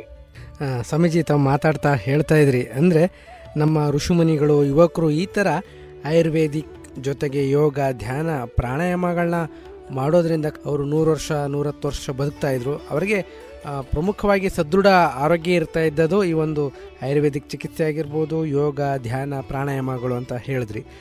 ಇದರ ಜೊತೆಗೆ ಇತ್ತೀಚಿನ ದಿನಗಳಲ್ಲಿ ನಮ್ಮ ಇಪ್ಪತ್ತು, ಮೂವತ್ತು, ನಲವತ್ತು ವಯಸ್ಸಿನಲ್ಲಿ ಯುವಕರು ಹಲವಾರು ಕಾಯಿಲೆಗಳಿಗೆ ತುತ್ತಾಗ್ತಾ ಇದ್ದಾರೆ. ಜೊತೆಗೆ ಆ ಒಂದು ಕಾಯಿಲೆಗಳನ್ನ ವಾಸೆ ಮಾಡ್ಕೊಳ್ಳಿಕ್ಕೆ ಬೇರೆ ಬೇರೆ ಚಿಕಿತ್ಸೆಗಳನ್ನ ಪಡ್ಕೊಳ್ತಾರೆ. ಜೊತೆಗೆ ಈ ಒಂದು ಅತಿಯಾದ ಮಾತ್ರೆಗಳ ಸೇವನೆ, ಅನಧಿಕೃತವಾದ ಮಾತ್ರೆಗಳ ಸೇವನೆಯಿಂದ ಇತ್ತೀಚಿನ ದಿನಗಳಲ್ಲಿ ಚಿಕ್ಕ ವಯಸ್ಸಿನಲ್ಲಿ ರೋಗಕ್ಕೆ ತುತ್ತಾಗ್ತಾ ಇದ್ದಾರೆ. ಇದು ಪ್ರಮುಖವಾಗಿ ಕಾರಣ ಆಗ್ಬೋದು ಸ್ವಾಮೀಜಿ? ಒಂದು ಸ್ವಾಸ್ಥ್ಯದ ಬಗ್ಗೆ ಅಜ್ಞಾನ, ಜ್ಞಾನ ಇಲ್ಲದೆ ಇರತಕ್ಕಂಥದ್ದು. ಹೀಗಾಗಿ ರೋಗದಿಂದ ಬಳಲ್ತಾ ಇರೋದು. ಸೊ ಈ ರೋಗ ರುಜಿನಿಂದ ಬಳಸ್ತಾ ಇರುವಾಗ ಅದು ಕಾರಣ ಏನು ಅಂತ ನಾವು ತಿಳ್ಕೊಳ್ಳದೆ ಸುಮ್ಮನೆ ಸೂಪರ್ಫಿಷಿಯಲ್ ಟ್ರೀಟ್ಮೆಂಟ್ ಹೋಗಿಬಿಟ್ಟು ಈ ರೀತಿ ಆಗ್ತಾ ಇದೆ. ಸೊ ರೋಗದ ಕಾರಣವನ್ನು ನಮ್ಗೆ ತಿಳ್ಕೊಂಡ ಗೊತ್ತಾಗುತ್ತೆ. ರಾಂಗ್ ಫುಡ್ ತಪ್ಪು ಆಹಾರವನ್ನ ಗ್ರಹಣ ಮಾಡುವುದರಿಂದ ರೋಗ ಬರುತ್ತೆ. ಅದೇ ರೀತಿಯಾಗಿ ಸೆಡೆಂಟ್ರಿ ಲೈಫ್ ಸ್ಟೈಲ್ ವ್ಯಾಯಾಮ ಇಲ್ಲದೆ ಕೂತಲ್ಲೇ ಕುತ್ಕೊಂಡು ಆಟ ಆಡದೆ, ಯೋಗಾಸನ ಮಾಡದೆ ಇದ್ರೆ ರೋಗ ಸಂಭಾವನೆ ಜಾಸ್ತಿ ಆಗುತ್ತೆ. ಅದೇ ರೀತಿಯಾಗಿ ನಾ ಹೇಳಿದ ಹಾಗೆ ಮಾನಸಿಕ ಒತ್ತಡ. ಸಣ್ಣ ಸಣ್ಣದು ಕೂಡ ಬಹಳ ಚಿಂತೆ ಮಾಡುವಂತದ್ದು ಏನ್ ಕೆಲಸ ಮಾಡ್ಬೇಕದ್ದು ಮಾಡದೆ, ಯಾವ್ದು ವಿಚಾರ ಮಾಡಬಾರದು ಅದ್ ಮಾಡೋದ್ರಿಂದ ಮಾನಸಿಕ ಒತ್ತಡ ಜಾಸ್ತಿ ಆಗುತ್ತೆ, ಅದರಿಂದ ಕೂಡ ರೋಗ ಹೆಚ್ಚಾಗುತ್ತೆ. ಅದೇ ರೀತಿಯಾಗಿ ನಮಗೆ ಗೊತ್ತಿಲ್ಲದೆ ಕೆಲವೊಂದಿಷ್ಟು ಕೆಟ್ಟ ಹವ್ಯಾಸಗಳಿರ್ತವೆ. ಅದರಿಂದ ಕೂಡ ಈ ರೋಗ ಹೆಚ್ಚಾಗುವ ಸಂಭಾವನೆ ಇರುತ್ತೆ. ಸೊ ಯಾವ್ಯಾವ ಯುವಕರು ಮೂವತ್ತು, ನಲವತ್ತು ವರ್ಷದಲ್ಲಿ ಇವತ್ತು ದೊಡ್ಡ ದೊಡ್ಡ ರೋಗದಲ್ಲಿ ಬಳಸ್ತಾವ್ರ ಅದಕ್ಕೆ ಕಾರಣ ರಾಂಗ್ ಫುಡ್ ತಪ್ಪು ಆಹಾರ, ವ್ಯಾಯಾಮ ಇಲ್ಲದೆ ಸೆಡೆಂಟರಿ ಲೈಫ್ ಸ್ಟೈಲ್ ಮತ್ತು ಮಾನಸಿಕ ಒತ್ತಡ ಜೊತೆ ಜೊತೆಗೆ ಕೆಟ್ಟ ಹವ್ಯಾಸಗಳು ಅಂತ ನಮ್ಮ ಅಭಿಪ್ರಾಯ. ಸ್ವಾಮೀಜಿ ತಾವು ಮಾತಾಡ್ತಾ ಒಂದು ಲೈಫ್ ಸ್ಟೈಲ್ ಅಂತ ಹೇಳಿದ್ರಿ ಸ್ವಾಮೀಜಿ. ಲೈಫ್ ಸ್ಟೈಲ್ಸ್ ಅಂತಂದ್ರೆ ಏನೆಲ್ಲ ಬದಲಾವಣೆಗಳಾಗಿದೆ ಅಂತ ಅನಿಸ್ತಿದೆ ಸ್ವಾಮೀಜಿ? ದಿನಚರ್ಯ ಅಂತ ನಮ್ಮ ಋಷಿಗಳು ಹೇಳ್ಕೊಟ್ಟಿದ್ದಾರೆ. ಪ್ರತಿಯೊಬ್ಬ ಪ್ರತಿಯೊಬ್ಬರಿಗೂ ಬೆಳಗಿಂದ ರಾತ್ರಿ ಮಲಗುವಾಗ ಮಲಗುವವರೆಗೂ ನಿರ್ಧಾರಿತ ಸಮಯದಲ್ಲಿ ಒಂದು ನಿರ್ಧಾರಿತ ಕೆಲಸವನ್ನು ಮಾಡಬೇಕು ಅಂತ ಹೇಳಿಕೊಟ್ಟಿದ್ದಾರೆ. ಯಾರನ್ನು ಅನುಸರಿಸ್ತಾ ಇದಾರೋ ಅವರು ಒಳ್ಳೆಯ ದಿನಚರ್ಯವನ್ನ ಪಾಲನೆ ಮಾಡ್ತಾ ಇದಾರು. ಒಳ್ಳೆಯ ದಿನಚರ್ಯವನ್ನ ಪಾಲನೆ ಮಾಡಿದವರಿಗೆ ರೋಗ ಬರುವುದಿಲ್ಲ. ಸಣ್ಣ ಸೂತ್ರ, early to bed, early to rise. ಬೇಗ ಮಲಗು, ಬೇಗ ಏಳು. ಇದು ಮಾಡೋದ್ರಿಂದ ಏನು ಪ್ರಯೋಜನ? ರಾತ್ರಿ ನಾವು ಮಲ್ಕೊಂಡಾಗ ಡಾರ್ಕ್. ಕತ್ಲಲ್ಲಿ ನಮ್ಮ ಶರೀರದಲ್ಲಿ ಒಂದು ಹಾರ್ಮೋನ್ ರಿಲೀಸ್ ಆಗುತ್ತೆ, ಮೆಲೋಟೋನಿನ್. ಆ ಮೆಲೋಟೋನಿನ್ ಡೇ ಟೈಮ್ ಅಲ್ಲಿ ಸೆರಟೋನಿನ್ ಕನ್ವರ್ಟ್ ಆಗುತ್ತೆ. Serotonin is a calm hormone. ನಮ್ಮ ಶರೀರ ಮನಸ್ಸನ್ನು ಶಾಂತವಾಗಿ, ನಿಧಾನವಾಗಿ, ಸಮಾಧಾನವಾಗಿ ಇಡುವ ಕೆಲಸ ಮಾಡುತ್ತೆ ಸೆರಟೋನಿನ್. ಹೀಗಾಗಿ ರಾತ್ರಿ ಸರಿಯಾದ ರೀತಿಯಲ್ಲಿ ನಿದ್ದೆ ಮಾಡೋದು, ಬೆಳಿಗ್ಗೆ ಬೇಗ ಏಳುವಂತದ್ದು ಮತ್ತ ಪೂರ್ತಿ ದಿನ ಒಂದು ಸರಿಯಾದ ದಿನಚರ್ಯ. ಇದನ್ನ ಫಾಲೋ ಮಾಡುವುದು ಇದೇ lifestyle right lifestyle prevent disease and its complication ಯಾವ ವ್ಯಕ್ತಿ ಸರಿಯಾದ ದಿನಚರಿಯನ್ನ ಪಾಲನೆ ಮಾಡಿ ತಮ್ಮ ಜೀವನದ ಚಟುವಟಿಕೆಗಳನ್ನು ಚೆನ್ನಾಗಿ ಮಾಡ್ತಾರೋ, ಅವ್ರಿಗೆ ಯಾವುದೇ ರೀತಿ ರೋಗ ಬರುವುದಿಲ್ಲ. ಅವ್ರು ನೂರು ವರ್ಷ ಸ್ವಾಮೀಜಿ, ಹಾಗೇನೆ ಇತ್ತೀಚಿನ ದಿನಗಳಲ್ಲಿ ನಾನು ಹಣವನ್ನು ಸಂಪಾದನೆ ಮಾಡಬೇಕು, ಒಳ್ಳೊಳ್ಳೆ ಕಂಪ್ನಿಗಳಲ್ಲಿ ಹೋಗಿ ನಾನು ಕೆಲಸವನ್ನು ಮಾಡಬೇಕು. ಈ ನಿಟ್ಟಿನಲ್ಲಿ ಯುವಕರು ಹೆಚ್ಚಿನದಾಗಿ ಮಾರು ಹೋಗ್ತಾ ಇದ್ದಾರೆ. ನಾವು ನೋಡಿದ್ದೀವಿ, ಐ ಟಿ ಬಿ ಟಿನಲ್ಲೆಲ್ಲ ಕೆಲಸ ಮಾಡ್ತಾರೆ. ಜೊತೆಗೆ ರಾತ್ರಿ ಇಡೀ ಕೆಲಸ ಮಾಡ್ತಾರೆ. ಇದರಿಂದ ಒತ್ತಡ ಹೆಚ್ಚಾಗುತ್ತೆ. ಒತ್ತಡವನ್ನು ನಿವಾರಿಸ್ಕೊಳ್ಳಿಕ್ಕೆ ಡ್ರಗ್ಸ್ಗಳಿಗೆ ಅವರು ಬಲಿಯಾಗ್ತಾರೆ. ಸಾಮಾನ್ಯವಾಗಿ ಇತ್ತೀಚಿನ ದಿನಗಳಲ್ಲಿ ಯುವಕರು ಅದನ್ನು ಮೋಜು ಮಸ್ತಿನಲ್ಲೂ ಕೂಡ ತೊಡಗ್ತಾ ಇರೋದನ್ನು ಕಾಣ್ತಾ ಇದ್ದೀವಿ ಸ್ವಾಮೀಜಿ. ಇದ್ರ ಜೊತೆಗೆ ಅವರ ಆಚಾರ ವಿಚಾರ ಸಂಸ್ಕಾರಗಳಲ್ಲೂ ಕೂಡ ತುಂಬ ಏರುಪೇರು ಕಂಡ್ರದನ್ನ ನಾವು ಕಾಣ್ತೀವಿ ಸ್ವಾಮೀಜಿ. ಇವುಗಳನ್ನ ನಿಯಂತ್ರಣ ಮಾಡಲಿಕ್ಕೆ ಏನಾದರೂ ಉಪಾಯಗಳನ್ನ ಸೂಚಿಸ್ಬೋದಾ ಸ್ವಾಮೀಜಿ? ಅವರ ಆರೋಗ್ಯದಿಂದ ಆನಂದವನ್ನು ಪಡೀತಿಲ್ಲ. ರೋಗದಿಂದ ಬಳಲ್ತಾ ಅದರ ಕಾರಣ ಅಂತ ನೀವು ಚೆನ್ನಾಗಿ ಡೀಟೇಲ್ ಆಗಿ ಹೇಳಿದ್ರಿ. ಗೊತ್ತಿಲ್ಲದೆ. ಯಾವ ವಿಚಾರದಿಂದ ಯಾವ ಆಚಾರದಿಂದ ಯಾವ ಹವ್ಯಾಸದಿಂದ ನಮ್ಗೆ ಆನಂದ ಸಿಗುತ್ತೆ ಅಂತ ಗೊತ್ತಿಲ್ಲದೆ ಅವರು ತಪ್ಪು ಚಟುವಟಿಕೆಯಲ್ಲಿ ಒಳಗೊಂಡಿದ್ದಾರೆ. ಹತಾರ್ಥನ ಅಂತ ಕರಿಬಹುದು ನಾವು. ಅನಾವಶ್ಯಕವಾಗಿ ಬಹಳ ದುಡ್ಡು ಬೇಕು. ಕಡಿಮೆ ಸಮಯದಲ್ಲಿ ಬೇಕು. Rome was not built in day ಅದನ್ನ ಅರ್ಥ ಮಾಡ್ಕೋಬೇಕು. ಯಾವ್ದಾದ್ರು ಮಾತ್ ಕಾರ್ಯವನ್ನು ಸಾಧನೆ ಮಾಡ್ಬೇಕಾದ್ರೆ ಅದಕ್ಕೆ ನಾವು ಸಮಯ ಕೊಡ್ಬೇಕು. ಸಾಧನೆ ಮಾಡ್ಬೇಕು. ತಪಸ್ ಮಾಡ್ಬೇಕು. ಪರಿಶ್ರಮ ಪಡಬೇಕು. ಈ ವಿಚಾರಗಳನ್ನ ಅವ್ರ ಮನಸ್ಸಿನಲ್ಲಿ ತುಂಬಬೇಕು. Fill the mind with divine thoughts ಅಂತ ಸ್ವಾಮಿ ವಿವೇಕಾನಂದ ಹೇಳಿದರು. ಸರಿಯಾದ ವಿಚಾರಗಳು, ಶಕ್ತಿಶಾಲಿಯಾದ ವಿಚಾರಗಳಿಂದ ಅವರ ಮನಸ್ಸಿನಲ್ಲಿ ನಾವು ತುಂಬಬೇಕು. ಅವಾಗ ಕ್ರಮೇಣವಾಗಿ ಅವರು ಕೆಟ್ಟ ಹವ್ಯಾಸದಿಂದ ಸರಿಯಾದ ದಾರಿಗೆ ಬರ್ತಾರೆ. So earning money by wrong means ತಪ್ಪು ದಾರಿಯನ್ನು ಹಿಡಿದು ಹೇಗಾದ್ರೂ ಮಾಡಿ ದುಡ್ಡು ಗಳಿಸ್ಬೇಕನ್ನೋ ಒಂದು ವಿಚಾರ ಇದ್ರೆ ತಪ್ಪು ಅದನ್ನ ಅವ್ರು ಬಿಡಬೇಕು ಅವ್ರಿಗೆ ತಿಳಿಸ್ಕೊಡ್ಬೇಕು.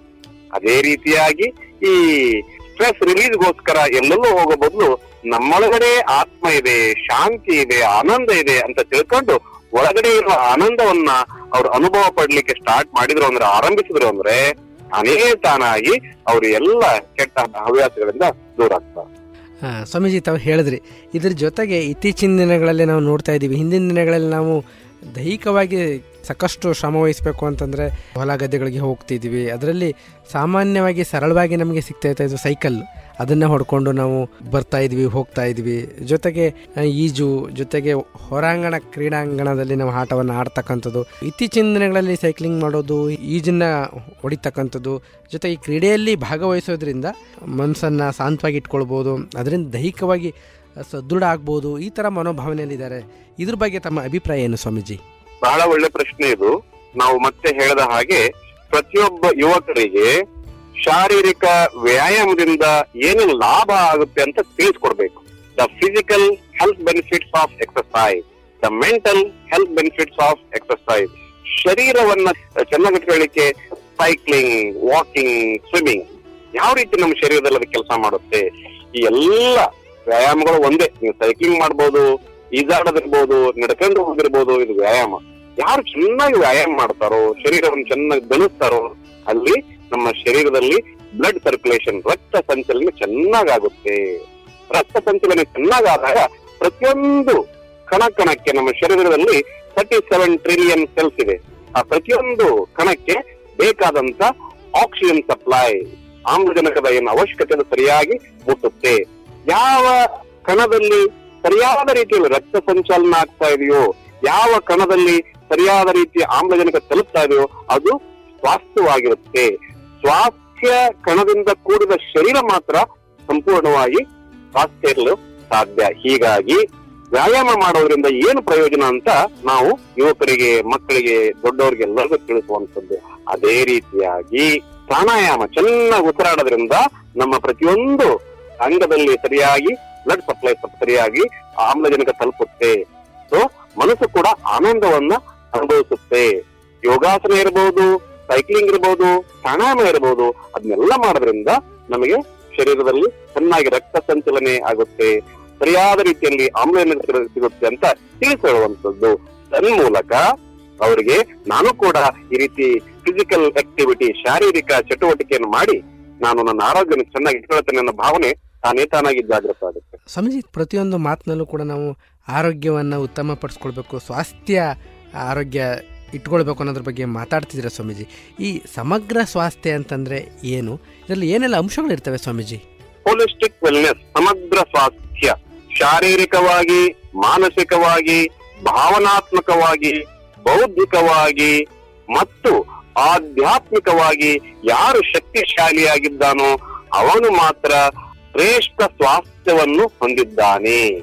ಆದ್ದರಿಂದ ಈ ಶರೀರವನ್ನ, ಮನಸ್ಸನ್ನ ಮತ್ತು ನಮ್ಮ ಭಾವನೆಗಳನ್ನ, ನಮ್ಮ ನೈತಿಕ ಶಕ್ತಿಯನ್ನ, ಶಕ್ತಿಶಾಲಿ ಮಾಡ್ಕೊಳ್ಳಿಕ್ಕೆ ಏನೇನ್ ಬೇಕೋ ಎಲ್ಲ ವಿಚಾರಗಳನ್ನು ತಿಳ್ಕೊಂಡು ಜೀವನದಲ್ಲಿ ಪಾಲನೆ ಮಾಡುವಂತದ್ದು ಇದನ್ನ ಮಾಡಿದಾಗ we are following holistic wellness ಸಂಪೂರ್ಣ ಸ್ವಾಸ್ಥ್ಯವನ್ನ ನಾವು ನಮ್ಮ ಜೀವನದಲ್ಲಿ ಪಾಲಿಸ್ತೇವೆ ಅಂತ ಅರ್ಥ. ಸ್ವಾಮೀಜಿ ತಾವು ಕೂಡ ತುಂಬಾ ವರ್ಷಗಳಿಂದ ಈ ರಾಮಕೃಷ್ಣ ಮಿಷನ್ ಆಸ್ಪತ್ರೆಯಲ್ಲಿ ಈ ಒಂದು ಚಟುವಟಿಕೆಗಳು ತಮ್ಮ ಆಶ್ರಮದಲ್ಲಿ ಹೇಗಿದೆ ಸ್ವಾಮೀಜಿ? ನಮ್ಮ ರಾಮಕೃಷ್ಣ ಮಿಷನ್ ಹರಿದ್ವಾರದಲ್ಲಿ ಕಳೆದ ಹದಿನೈದು ವರ್ಷದ ವಿಶೇಷ ಕಾರ್ಯಕ್ರಮ ನಡೆಸ್ತಾ ಇದ್ದೇವೆ. Special clinic for type one diabetes ಮೂವತ್ತು ವರ್ಷದಿಂದ ಕೆಳಗಡೆ ಯುವಕ, ಯುವತಿ ಇರ್ಬೋದು, ಚಿಕ್ಕ ಮಕ್ಕಳು ಇರಬಹುದು ಬಾಲಕ, ಬಾಲಕಿ ಇರ್ಬೋದು. ಅವರಲ್ಲಿ ಶರೀರದಲ್ಲಿ ಇನ್ಸುಲಿನ್ ಉತ್ಪಾದನೆ ನಿಂತು ಹೋದಾಗ ಬ್ಲಡ್ ಶುಗರ್ ಹೆಚ್ಚಾಗುತ್ತೆ. ಅದಕ್ಕೆ ಟೈಪ್ ಒನ್ ಡಯಾಬಿಟಿಸ್ ಅಂತ ಕರೀತಾರೆ. ನಮ್ಮಲ್ಲಿ ಮುನ್ನೂರು ಜನಕ್ಕಂತೂ ಹೆಚ್ಚು ಟೈಪ್ ಒನ್ ಮಕ್ಕಳು ಇದಾರೆ. ಆ ಟೈಪ್ ಒನ್ ಮಕ್ಕಳಿಗೆ ನಾವು ಶರೀರದಲ್ಲಿ ಇನ್ಸುಲಿನ್ ಪ್ರೊಡ್ಯೂಸ್ ಆಗ್ತಿಲ್ಲ. ಹೀಗಾಗಿ ಆಚೆ ಕಡೆ ತೆಗೆದುಕೊಳ್ಳುವಂಥದ್ದು. So how to take their own insulin ತಮ್ಮ ಇನ್ಸುಲಿನ್ ಇಂಜೆಕ್ಷನ್ ತಾವೇ ಹೇಗೆ ತಗೊಳ್ಳುವಂಥದ್ದು? ಏನ್ ಆಹಾರವನ್ನು ಸ್ವೀಕರಿಸ ಅದ್ರ ಅನುಗುಣವಾಗಿ ತಗೊಳ್ಳುವಂಥದ್ದು. ಒಂದು ರೊಟ್ಟಿಗೆ ಎಷ್ಟು ಎರಡು ರೊಟ್ಟಿಗೆ ಎಷ್ಟು ಮೂರನೇದ್ದು ಈ ಇನ್ಸುಲಿನ್ ತಗೊಳ್ಳುವಂಥದ್ದು ಅದನ್ನ ಹೇಗೆ ಬ್ಯಾಲೆನ್ಸ್ ಮಾಡುವಂತ ತಿಳ್ಕೊಂಡ ಮೇಲೆ ಅದರಿಂದ ಆಗುವ ಕಾಂಪ್ಲಿಕೇಶನ್ ಹೇಗೆ ನಿಲ್ಲಿಸೋದು ಕಂಟಿನ್ಯೂಸ್ ಎಜುಕೇಶನ್ ಅಂತ ನಾವು.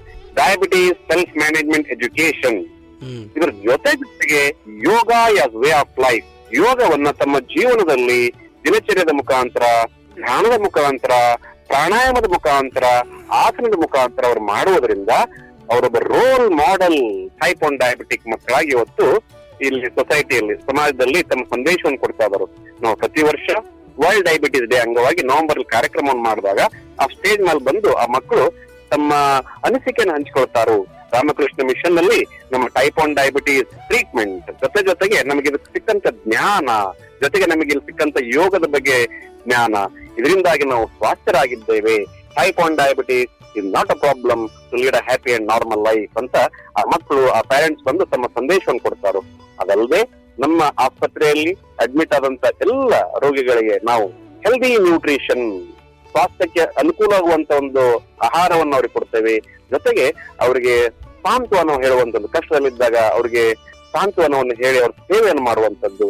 ಈ ರೀತಿಯಾಗಿ ಈ ನಮ್ಮ ಹಾಸ್ಪಿಟಲ್ ಅಲ್ಲಿ ಪೇಷಂಟ್ಗೆ ನಾವು ರೋಗಕ್ಕೆ ತಕ್ಕ ಹಾಗೆ ಟ್ರೀಟ್ಮೆಂಟ್ ಕೊಡುವುದು ಒಂದು, ಜೊತೆಗೆ ಅದಕ್ಕೆ ಸರಿಯಾದ ಬೇಕಾದ ಜ್ಞಾನವನ್ನು ಕೊಡುವಂತದ್ದು, ಮತ್ತೆ ಅದಕ್ಕೆ ಬೇಕಾದಂತ ಸಪೋರ್ಟ್ ಎಷ್ಟು ಸಾಧ್ಯ ಆಗುತ್ತೋ ಅದನ್ನ ನಾವಿಲ್ಲಿ ಒದಗಿಸುವ ಪ್ರಯತ್ನವನ್ನ ಮಾಡ್ತಾ ಇದ್ದೇವೆ. ಸ್ವಾಮೀಜಿ ನಾವು ಆರೋಗ್ಯದ ಬಗ್ಗೆ ಮಾತಾಡ್ತಿದ್ದೀವಿ. ಉತ್ತಮ ಆರೋಗ್ಯಕ್ಕೆ ಪರಿಸರದ ಪಾತ್ರ ಏನು Swamiji? We are always one with nature ನಾವು ಯಾವಾಗಲೂ ಪರಿಸರದ ಜೊತೆಗೇ ಇದ್ದೇವೆ. ಆ ಪರಿಸರ ಬಿಟ್ಟು ನಾವಿಲ್ಲ ನಮ್ಮನ್ನು ಬಿಟ್ಟು ಪರಿಸರವಿಲ್ಲ. ನಾವು ಸರಿಯಾದ ಸ್ವಾಸ್ಥ್ಯವನ್ನು ಕಾಪಾಡಬೇಕು ಅಂದ್ರೆ ಈ ಪರಿಸರದಿಂದ ಬರ್ತಕ್ಕಂಥ ಆಹಾರ ನೀರು ಗಾಳಿ ಇದು ಶುದ್ಧವಾಗಿರ್ಬೇಕು. ಶುದ್ಧವಾದ ಗಾಳಿ, ನೀರು, ಆಹಾರ ಸೇವನೆಯಿಂದ ಶುದ್ಧವಾದ, ಪವಿತ್ರವಾದ, ಶಕ್ತಿಶಾಲಿಯಾದ ಸ್ವಾಸ್ಥ್ಯ ಭರಿತವಾದ ಒಂದು ಶರೀರ, ಮನಸ್ಸು ತಯಾರಾಗುತ್ತೆ. ಹೀಗಾಗಿ ನಾವು ಶುದ್ಧವಾದ, ಪವಿತ್ರವಾದ ಪರಿಸರವನ್ನ ಇಟ್ಕೋಬೇಕು, ಅದರಲ್ಲೇ ಇರಬೇಕು. ಅದರ ಮುಖಾಂತರ ಮಾತ್ರ ನಾವು ಸರಿಯಾದ ಸ್ವಾಸ್ಥ್ಯವನ್ನ ಅನುಭವಿಸಬಹುದು, ಆನಂದ ಪಡಬಹುದು ಅಂತ. ಹಾಗೇನೆ ಇತ್ತೀಚೆಗೆ ನಾವು ಮಾತಾಡ್ತಿದ್ದೀವಿ, ಹೇಳ್ತಿದ್ದೀವಿ. ಪ್ರತಿಯೊಬ್ಬರು ಕೂಡ ಮಾನವನ ನಡವಳಿಕೆಗಳಲ್ಲಿ ಬದಲಾವಣೆಗಳಾಗಿದೆ. ಅದರಿಂದ ಪರಿಸರ ಕಲುಷಿತ ಆಗ್ತಾ ಇದೆ ಅಂತ. ಇದಕ್ಕೆ ಜಾಗೃತಗೊಂಡಂತಹ ಜನ ಸಮುದಾಯ ಹೇಗೆ ಕಡಿವಾಣವನ್ನು, ಈ ಒಂದು ಪರಿಸರವನ್ನು ಕಲುಷಿತಗೊಳಿಸ್ತಿದ್ದ ರೀತಿ ಕ್ರಮ ವಹಿಸಬೇಕಾಗುತ್ತೆ, ಕಡಿವಾಣ ಹಾಕಬೇಕಾಗುತ್ತೆ Swamiji? Improve mind improve body ಎಲ್ಲಿ ಮನಸ್ಸು ಮತ್ತು ಶರೀರ ಕೆಟ್ಟು ಹೋಗಿದೆಯೋ ಆ ಶರೀರ ಮನಸ್ಸು ನಮ್ಮ ಹತ್ರ ಇರತಕ್ಕಂತ ಜನರಿಗೂ ತೊಂದರೆ ಕೊಡ್ಬೋದು, ಪರಿಸರಕ್ಕೂ ತೊಂದರೆ ಕೊಡ್ಬೋದು. ಹೀಗಾಗಿ fill the mind with divine thought ಶುದ್ಧ ವಿಚಾರಗಳಿಂದ ಮನಸ್ಸನ್ನು ತುಂಬಿಕೊಂಡು ಶುದ್ಧವಾದ ಶರೀರದಿಂದ ನಾವು ನಮ್ಮ ಪರಿಸರವನ್ನು ನೋಡುವಂಥದ್ದು. ಸೊ ಈ ತರ ಇರ್ತಕ್ಕಂಥ ಎಲ್ಲ ಯುವಕ, ಯುವತಿಯರು ಸೇರ್ಕೊಂಡು ನಾವು ಪರಿಸರ ಜಾಗೃತ ಆಂದೋಲನ ಕಾರ್ಯಕ್ರಮಗಳನ್ನ ಆಗಾಗ್ಗೆ ಮಾಡುವಂಥದ್ದು. ನಾವು ಜನರಿಗೆ, ಯಾರಿಗೆ ಅದ್ರ ಬಗ್ಗೆ ಜ್ಞಾನ ಇಲ್ಲೋ ಅವ್ರಿಗೆ ತಿಳಿಸುವಂತದ್ದು ನಾವು ಮೊದಲು ನಮ್ಮ ಜೀವನದಲ್ಲಿ ಪಾಲನೆ ಮಾಡಿ ಇತರರಿಗೆ ತಿಳಿಸುವಂತದ್ದು ಈ ಪರಿಸರ ಸ್ವಚ್ಛತೆ ಇದ್ರ ಬಗ್ಗೆ ನಾವು ಹೆಚ್ಚು ಹೆಚ್ಚು ಕಾರ್ಯಕ್ರಮ ಮಾಡುವಂತದ್ದು ಜನರಿಗೆ ತಿಳಿಸಿ ಹೇಳುವಂತದ್ದು ಪರಿಸರದಿಂದ ನಮಗೆ ಆಗ್ತಕ್ಕಂತ ಪ್ರಯೋಜನಗಳೇನು ಆ ಪರಿಸರವನ್ನ ಸ್ವಚ್ಛವಾಗಿ, ಶುಭ್ರವಾಗಿ ಇಟ್ಕೊಳ್ಳಿಕ್ಕೆ ನಮ್ಮ ಪಾತ್ರವೇನು ಇದನ್ನು ತಿಳಿಸ್ಕೊಡ್ಬೇಕಾಗುತ್ತೆ. ಸ್ವಾಮೀಜಿ, ಹಾಗೇನೆ ಈ ಪರಿಸರವನ್ನ ಸಂರಕ್ಷಣೆ ಮಾಡಿರ್ತಕ್ಕಂಥ ಯುವಕರದ್ದು ಏನಾದರೂ ಸಂಘಟನೆಗಳನ್ನ ಮಾಡಿಕೊಂಡು, ಅದು ತುಂಬ ಚೆನ್ನಾಗಿರ್ತಕ್ಕಂಥ ಉದಾಹರಣೆಗಳೇನಾದರೂ ಇದೆಯಾ ಸ್ವಾಮೀಜಿ? ಹೌದು ಹೌದು. ಹರಿದ್ವಾರದಲ್ಲಿ ನಾವಿಲ್ಲಿ ಕಳೆದ ಹನ್ನೊಂದು ವರ್ಷದಿಂದ ಆಸ್ಪತ್ರೆಯಲ್ಲಿ ಸೇವೆ ಮಾಡುವಂತದ್ದು ಅನೇಕ ಜನರು ನಾವು ನೋಡಿದೇವಿ ಬೀಯಿಂಗ್ ಭಗೀರಥ್ ಅಂತ ಯಂಗ್ ಇಂಜಿನಿಯರ್ ತಮ್ಮ ಟೀಮ್ ನಿರ್ಮಾಣ ಮಾಡ್ಕೊಂಡಿದ್ದಾರೆ. ಎರಡ್ ನೂರಕ್ಕಂತೂ ಹೆಚ್ಚು ಯುವಕ ಯುವತಿಯರು ಸೇರಿ ಪ್ರತಿ ಭಾನುವಾರ ತಮಗೆ ಸಮಯ ಸಿಕ್ಕಾಗ ಗಂಗಾ ಏನು ಪ್ಲಾಸ್ಟಿಕ್ ಈ ತರ ಎಲ್ಲ ಜನರು ಹಾಕ್ತಾರೆ ಅವರಿಗೆ ಹಾಕ್ಬೇಡಿ ಅಂತ ತಿಳಿಸುವಂತದ್ದು ಅದನ್ನು ಕಲುಷಿತಗೊಳಿಸಬೇಡಿ ಆಮೇಲೆ ಹಾಗಾಗಿ ಆ ಗಂಗಾ ದಡವನ್ನ ಸ್ವಚ್ಛ ಮಾಡುವಂತ ಕಾರ್ಯಕ್ರಮಗಳನ್ನ ಹಮ್ಮಿಕೊಳ್ತಾ ಇದ್ರು ಅದೇ ರೀತಿಯಾಗಿ ಇನ್ನು ಅನೇಕ ಸಂಘ ಸಂಸ್ಥೆಗಳು ಎನ್ ಜಿ ಒ ಅಂತ ಏನ್ ಕರಿತೇವಲ್ಲ ಸ್ವಯಂ ಪ್ರೇರಿತರಾಗಿ ಬೇರೆ ಏನನ್ನೂ ಬಯಸದೆ ರಾಷ್ಟ್ರ ಸೇವೆ ಪರಿಸರ ಸೇವೆಯನ್ನ ಮಾಡ್ತಕ್ಕಂತ ಅನೇಕ ಯುವಕ ಯುವತಿಯರು ಇವತ್ತಿದ್ದಾರೆ. ಅಲ್ಲಲ್ಲಲ್ಲಲ್ಲಲ್ಲೂ ಇದಾರು ಅದೇ ರೀತಿಯಾಗಿ ಕರ್ನಾಟಕದಲ್ಲಿ ನಾವು ಕೇಳಿದ ಹಾಗೆ ರಾಮಕೃಷ್ಣ ಮಿಷನ್ ಮಂಗಳೂರು ಸ್ವಚ್ಛತಾ ಅಭಿಯಾನವನ್ನ ಸಾವಿರಾರು ಯುವಕರು ಸೇರಿ ವರ್ಷಗಂಟ್ಲೆ ರಾಮಕೃಷ್ಣ ಮಿಷನ್ ಹಿರಿಯ ಸನ್ಯಾಸಿಗಳ ನೇತೃತ್ವದಲ್ಲಿ ತುಂಬಾ ಅದ್ಭುತವಾಗಿ ಮಾಡ್ತಾ ಇದ್ದಾರೆ. ಅದೇ ರೀತಿಯಾಗಿ ಅನೇಕ ಎಕ್ಸಾಂಪಲ್ ಉದಾಹರಣೆಗಳು ಇದಾವೆ. ಹರಿದ್ವಾರದಲ್ಲಿ ಕೂಡ ಅನೇಕ ಸಂಘ ಸಂಸ್ಥೆಗಳು ಯಾವಾಗ್ಲೂ ಪರಿಸರ ಸ್ವಚ್ಛತೆಗಾಗಿ ತಮ್ಮ ಸೇವೆಯನ್ನು ಸಲ್ಲಿಸ್ತಾರೆ ಹೌದು. ಸ್ವಾಮೀಜಿ ಈ ಸಮಗ್ರ ಸ್ವಾಸ್ಥ್ಯಕ್ಕೆ ಜನರಿಗೆ ಇನ್ನೂ ಅನುಕೂಲ ಆಗ್ತಕ್ಕಂಥ ದಿಕ್ಕಿನಲ್ಲಿ ಸರ್ಕಾರ ಇನ್ನು ಯಾವ್ಯಾವ ಕಾರ್ಯಕ್ರಮಗಳನ್ನ ವಹಿಸಬಹುದು ಸ್ವಾಮೀಜಿ? ನಾವು ಹೇಳಿದ ಹಾಗೆ ಮೊದಲ ಕೆಲಸ ಇದ್ರ ಬಗ್ಗೆ ಜ್ಞಾನವನ್ನು ಕೊಡುವಂತದ್ದು ಮೀಡಿಯಾ ಮುಖಾಂತರ ಇರ್ಬೋದು ಪೇಪರ್ ಮುಖಾಂತರ ಇರ್ಬೋದು, ಸ್ವಾಸ್ಥ್ಯ ಮತ್ತು ಪರಿಸರ ಇದರೆರಡು ಏನ್ ಸಂಬಂಧ ಅಂತ ತಿಳಿಸಿ ಹೇಳುವಂತದ್ದು ಎರಡನೇದ್ದು ನಮ್ಮ ಜವಾಬ್ದಾರಿಗಳೇನು? ಮೂರನೇದ್ದು ಯಾರ್ಯಾರಿಗೆಲ್ಲ ಏನೇನೆಲ್ಲ ಸ್ವಲ್ಪ ತೊಂದರೆ ಇದೆಯೋ ಅವ್ರಿಗೆ ಸಹಾಯ ಮಾಡುವಂತದ್ದು ಉದಾಹರಣೆಗೆ ಗಂಗಾಧರದಲ್ಲಿ ಒಂದಿಷ್ಟು ಜನ ಅವ್ರಿಗೆ ಅನಾಥರಾಗಿ ಇರೋದ್ರಿಂದ ಅಲ್ಲೇ ಒಂದು ಗುರುತು ಮಾಡ್ಕೊಂಡು ಅಲ್ಲೇ ಗಲೀಜು ಮಾಡ್ತಾರಂತ. ಅವರಿಗೆ ನಾವು ಬೇರೆ ಕಡೆ ಶಿಫ್ಟ್ ಮಾಡಿ ಸರಿಯಾದ ಜಾಗವನ್ನು ಒದಗಿಸಿ ಅವರಿಗೆ ಸರಿಯಾದ ರೀತಿಯಲ್ಲಿ ಬದುಕಲಿಕ್ಕೆ ಸಹಾಯ ಮಾಡುವಂತದ್ದು ಒಂದು ಜ್ಞಾನದ ಮುಖಾಂತರ, ಇನ್ನೊಂದು ಅವರಿಗೆ ಬೇಕಾದಂತ ಒಂದಿಷ್ಟು ಒಂದಿಷ್ಟು ಕೆಲಸವನ್ನ ಅವ್ರಿಗೆ ಕೊಡುವ ಮುಖಾಂತರ ನಾವು ಇನ್ನೂ ಹೆಚ್ಚು ಹೆಚ್ಚು ಇದರಲ್ಲಿ ಪಾಲ್ಗೊಳ್ಬಹುದು. ಸ್ವಾಮೀಜಿ, ಹಾಗೇನೆ ಪ್ರಮುಖವಾಗಿ ಯುವ ಜನರು ಜಾಗೃತಗೊಂಡು ಉತ್ತಮವಾದ ಕೆಲಸಕ್ಕೆ ಕೈ ಜೋಡಿಸಿ, ಉತ್ತಮ ಆರೋಗ್ಯದತ್ತ ಸಾಗ್ತಿರ್ತಕ್ಕಂಥ ಯಶೋಗಾಥೆಗಳನ್ನ ಈ ಸಂದರ್ಭದಲ್ಲಿ ತಾವು ಹಂಚ್ಕೊಳ್ಬೋದು ಸ್ವಾಮೀಜಿ.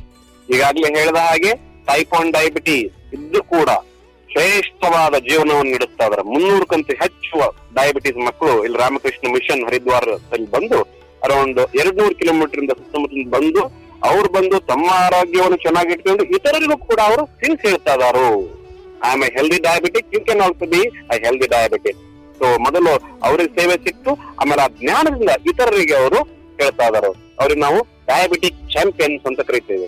ಸೊ ಈ ರೀತಿಯಾಗಿ ಅನೇಕ ಉದಾಹರಣೆಗಳು ನಮ್ಮ ಆಸ್ಪತ್ರೆಯಲ್ಲಿ ಬರ್ತಕ್ಕಂಥ ಟೈಪ್ ಒನ್ ಡಯಾಬಿಟಿಸ್ ಮಕ್ಕಳು ಉದಾಹರಣೆಗಳು. ಅದೇ ರೀತಿ ನಾ ಹೇಳಿದ ಹಾಗೆ ಹರಿದ್ವಾರದಲ್ಲಿ ಸಾಕಷ್ಟು ಸಂಘ ಸಂಸ್ಥೆಗಳು ತಾವೇ ಸ್ವಯಂ ಪ್ರೇರಿತರಾಗಿ, ದೇಶ ಸೇವೆಗಾಗಿ, ಪರಿಸರ ಸೇವೆಗಾಗಿ ತಮ್ಮ ಸಂಘ ಸಂಸ್ಥೆಗಳ ನಿರ್ಮಾಣ ಮಾಡಿಕೊಂಡು ಪ್ರತಿ ಭಾನುವಾರ ಬೇರೆ ಬೇರೆ ರೀತಿಯಲ್ಲಿ ಸೇವೆಯನ್ನ ಸಲ್ಲಿಸ್ತಾರೆ ಹೌದು. ಸ್ವಾಮೀಜಿ, ಕೊನೆಯದಾಗಿ ಸ್ವಾಸ್ಥ್ಯ ಸುರಕ್ಷತೆಗೆ ನಿಮ್ಮ ಸಂದೇಶ ಏನು ಸ್ವಾಮೀಜಿ?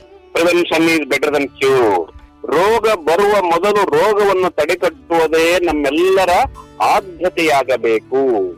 ನಾವು ರೋಗದ ಬಗ್ಗೆ ತಿಳ್ಕೋಬೇಕು, ಅದು ಒಳ್ಳೆಯದು. ಸ್ವಾಸ್ಥ್ಯದ ಬಗ್ಗೆ ಇನ್ನೂ ಹೆಚ್ಚು ತಿಳ್ಕೋಬೇಕು.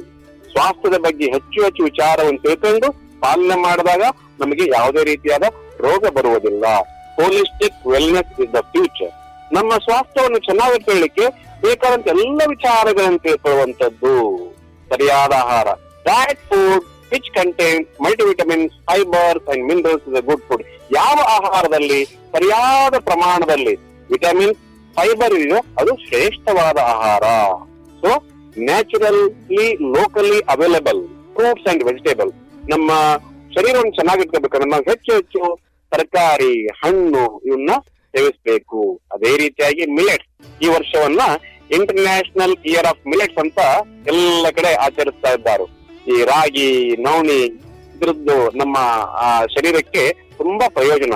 Diabetes can be reverse by consuming ragi in right method ಸರಿಯಾದ ರೀತಿಯಲ್ಲಿ ನಾವು ರಾಗಿಯನ್ನು ಸೇವನೆ ಮಾಡೋದ್ರಿಂದ ಡಯಾಬಿಟೀಸ್ ಅನ್ನ ಕ್ಯೂರ್ ಮಾಡಬಹುದು ಸೊ ಹೀಗಾಗಿ ಹೆಚ್ಚು ಹೆಚ್ಚು ತರಕಾರಿ, ಹೆಚ್ಚು ಹೆಚ್ಚು ಹಣ್ಣು, ಹೆಚ್ಚು ಹೆಚ್ಚು ಮಿಲೆಟ್ಸ್ ಇದನ್ನ ನಾವು ಸೇವಿಸಿದಾಗ ನಮ್ಮ ಶರೀರ ಚೆನ್ನಾಗಿರುತ್ತೆ. ಅದೇ ರೀತಿಯಾಗಿ ಮನಸ್ಸನ್ನ ಚೆನ್ನಾಗಿಟ್ಟುಕೊಂಡ ಒಳ್ಳೆ ವಿಚಾರದಿಂದ ಸ್ವಾಮಿ ವಿವೇಕಾನಂದರ ಆದರ್ಶ ಜೀವನವನ್ನು ಓದ್ಕೊಂಡು ತ್ಯಾಗ ಮತ್ತು ಸೇವೆ ಈ ರಾಷ್ಟ್ರವನ್ನ ನಾವು ಇನ್ನೂ ಮೇಲೆ ತಗೊಂಡು ಹೋಗ್ಬೇಕಂದ್ರೆ ಪ್ರತಿಯೊಬ್ಬ ಯುವಕರು ತ್ಯಾಗ ಮತ್ತು ಸೇವೆಯನ್ನು ಮಹತ್ವವನ್ನು ಅರಿಬೇಕು. ಅದು ಸ್ವಾಮಿ ವಿವೇಕಾನಂದರ ಜೀವನವನ್ನು ಆಳವಾಗಿ ಅಧ್ಯಯನ ಮಾಡಬೇಕು. ಆ ವಿಚಾರದಿಂದ ನಮ್ಮ ಮನಸ್ಸನ್ನ ತುಂಬಿಕೊಳ್ಳುವಂಥದ್ದು. ಅದೇ ರೀತಿಯಾಗಿ ನಮ್ಮಲ್ಲಿ ಒಳ್ಳೆ ಅಭ್ಯಾಸಗಳು, ಹವ್ಯಾಸಗಳು ಬರಬೇಕು ಅಂದ್ರೆ ಯಾರು ರೋಲ್ ಮಾಡೆಲ್ಸ್ ನಮ್ ಕಣ್ಣೆದುರಿಗಿದ್ರೆ ಅವ್ರನ್ನ ನಾವು ಅನುಸರಿಸಬೇಕು. ಅದೇ ರೀತಿಯಾಗಿ ಗುರು ಹಿರಿಯರು ಋಷಿಮುನಿಗಳು ಯಾವ ಒಂದು ನಮಗೆ ಮಾರ್ಗವನ್ನು ಹಾಕಿಕೊಟ್ಟಿದ್ದಾರೋ ಅದನ್ನ ತಿಳಿದು ಪಾಲನೆ ಮಾಡದಲ್ಲಿ ನಾವು ಸ್ವಾಸ್ಥ್ಯದ ಕಡೆಗೆ ನಡೆಯುವಂಥದ್ದು. Holistic wellness is the future ತುಂಬಾ ಸಂತೋಷ ಸ್ವಾಮೀಜಿ. ಇಷ್ಟೊತ್ತು ತಾವು ಕಾರ್ಯಕ್ರಮದಲ್ಲಿ ಭಾಗವಹಿಸಿ ಸಮಗ್ರ ಸ್ವಾಸ್ಥ್ಯ ಆರೋಗ್ಯದ ಕುರಿತು ರಾಷ್ಟ್ರೀಯ ಯುವ ದಿನಾಚರಣೆ ಜೊತೆಗೆ ವಿವೇಕಾನಂದರ ಜನ್ಮದಿನದಂದು ಯಾವ ರೀತಿ ಯುವಕರು ಆರೋಗ್ಯವನ್ನು ಕಾಪಾಡಿಕೊಳ್ಳಿಕ್ಕೆ ಮುಂದಾಗಬೇಕು, ಯಾವ್ಯಾವ ಸಂದರ್ಭದಲ್ಲಿ ನಮಗೆ ಆರೋಗ್ಯ ಹದಗೆಡುತ್ತೆ, ಪರಿಸರ ಉತ್ತಮವಾಗಿದ್ದರೆ ನಮ್ಮ ಆರೋಗ್ಯವನ್ನು ನಾವು ಸದೃಢ ಮಾಡ್ಕೊಳ್ಬೋದು, ಅದರ ಜೊತೆಗೆ ಇಂದಿನ ನಮ್ಮ ಋಷಿಮುನಿಗಳಾಗಿರ್ಬೋದು, ಪೂರ್ವಿಕರು ಯಾವ ರೀತಿ ಆಯುರ್ವೇದಿಕ್, ಯೋಗ, ಪ್ರಾಣಾಯಾಮ ಈ ಥರ ದೈಹಿಕವಾಗಿ ಶ್ರಮ ಪಡ್ತಕ್ಕಂಥ ಕೆಲಸವನ್ನು ಮಾಡ್ತಾಯಿದ್ರು ಹೇಗೆ ಅವರು ಆರೋಗ್ಯವಂತ ವ್ಯಕ್ತಿಯಾಗಿದ್ದರು ಇದರ ಜೊತೆಗೆ ನಮ್ಮ ಆಹಾರ ಪ್ರಮುಖವಾಗಿ ನಮ್ಮ ಸಿರಿಧಾನ್ಯಗಳು. ಅದರಲ್ಲಿ ರಾಗಿ ಆಗಿರ್ಬೋದು ನವಣೆ ಆಗಿರ್ಬೋದು ಈ ಥರ ಆಹಾರಗಳನ್ನ ಸೇವನೆ ಮಾಡಿಕೊಂಡು ಯಾವ ರೀತಿ ನಮ್ಮ ಆರೋಗ್ಯವನ್ನು ಸದೃಢ ಮಾಡ್ಕೊಳ್ಬೇಕು ಅನ್ನೋ ತುಂಬ ವಿಚಾರಗಳನ್ನ ತಾವು ಹಂಚ್ಕೊಂಡ್ರಿ. ತಾವು ಕಾರ್ಯಕ್ರಮದಲ್ಲಿ ಭಾಗವಹಿಸಿ ಇಷ್ಟೆಲ್ಲ ವಿಚಾರಗಳನ್ನ ಹಂಚ್ಕೊಂಡಿದ್ದಕ್ಕೆ ತಮಗೆ ಧನ್ಯವಾದಗಳು ಸ್ವಾಮೀಜಿ. ಧನ್ಯವಾದಗಳು. ಕೆಳಗರೆ ಇದು ಇವತ್ತಿನ ಕಾರ್ಯಕ್ರಮ. ಈ ಒಂದು ಕಾರ್ಯಕ್ರಮವನ್ನು ಎಲ್ಲ ಕರ್ನಾಟಕ ಸಮುದಾಯ ಬಾನುಲಿ ಕೇಂದ್ರಗಳು ಏಕಕಾಲದಲ್ಲಿ ಪ್ರಸಾರ ಮಾಡಿದ್ದಕ್ಕೆ ಎಲ್ಲ ವ್ಯವಸ್ಥಾಪಕರಿಗೆ ಮುಖ್ಯಸ್ಥರಿಗೆ ಧನ್ಯವಾದಗಳನ್ನ ಸಲ್ಲಿಸ್ತಾ ಇವತ್ತಿನ ಕಾರ್ಯಕ್ರಮವನ್ನು ಮುಗಿಸ್ತಾ ಇದ್ದೀವಿ. ಮುಂದಿನ ವಿಶೇಷ ಸಂಚಿಕೆಯಲ್ಲಿ ಮತ್ತೊಮ್ಮೆ ಮತ್ತೊಂದು ವಿಷಯದಲ್ಲಿ ತಮ್ಮನ್ನು ಭೇಟಿಯಾಗ್ತೀವಿ. ನಮಸ್ಕಾರ.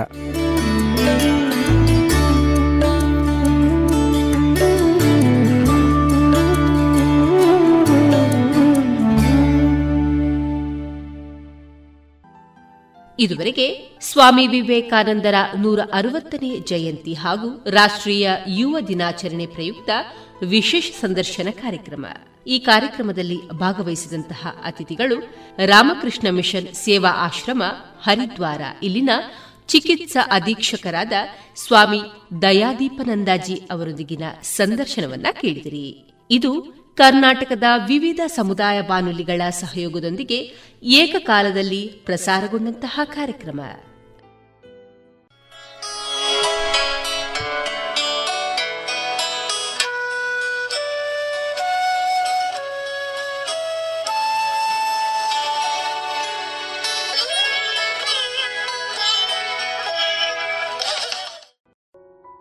ಇನ್ನು ಮುಂದೆ ಕೇಳಿ ಶ್ರೀಮದ್ ಭಾಗವತಾಮೃತ ಬಿಂದು.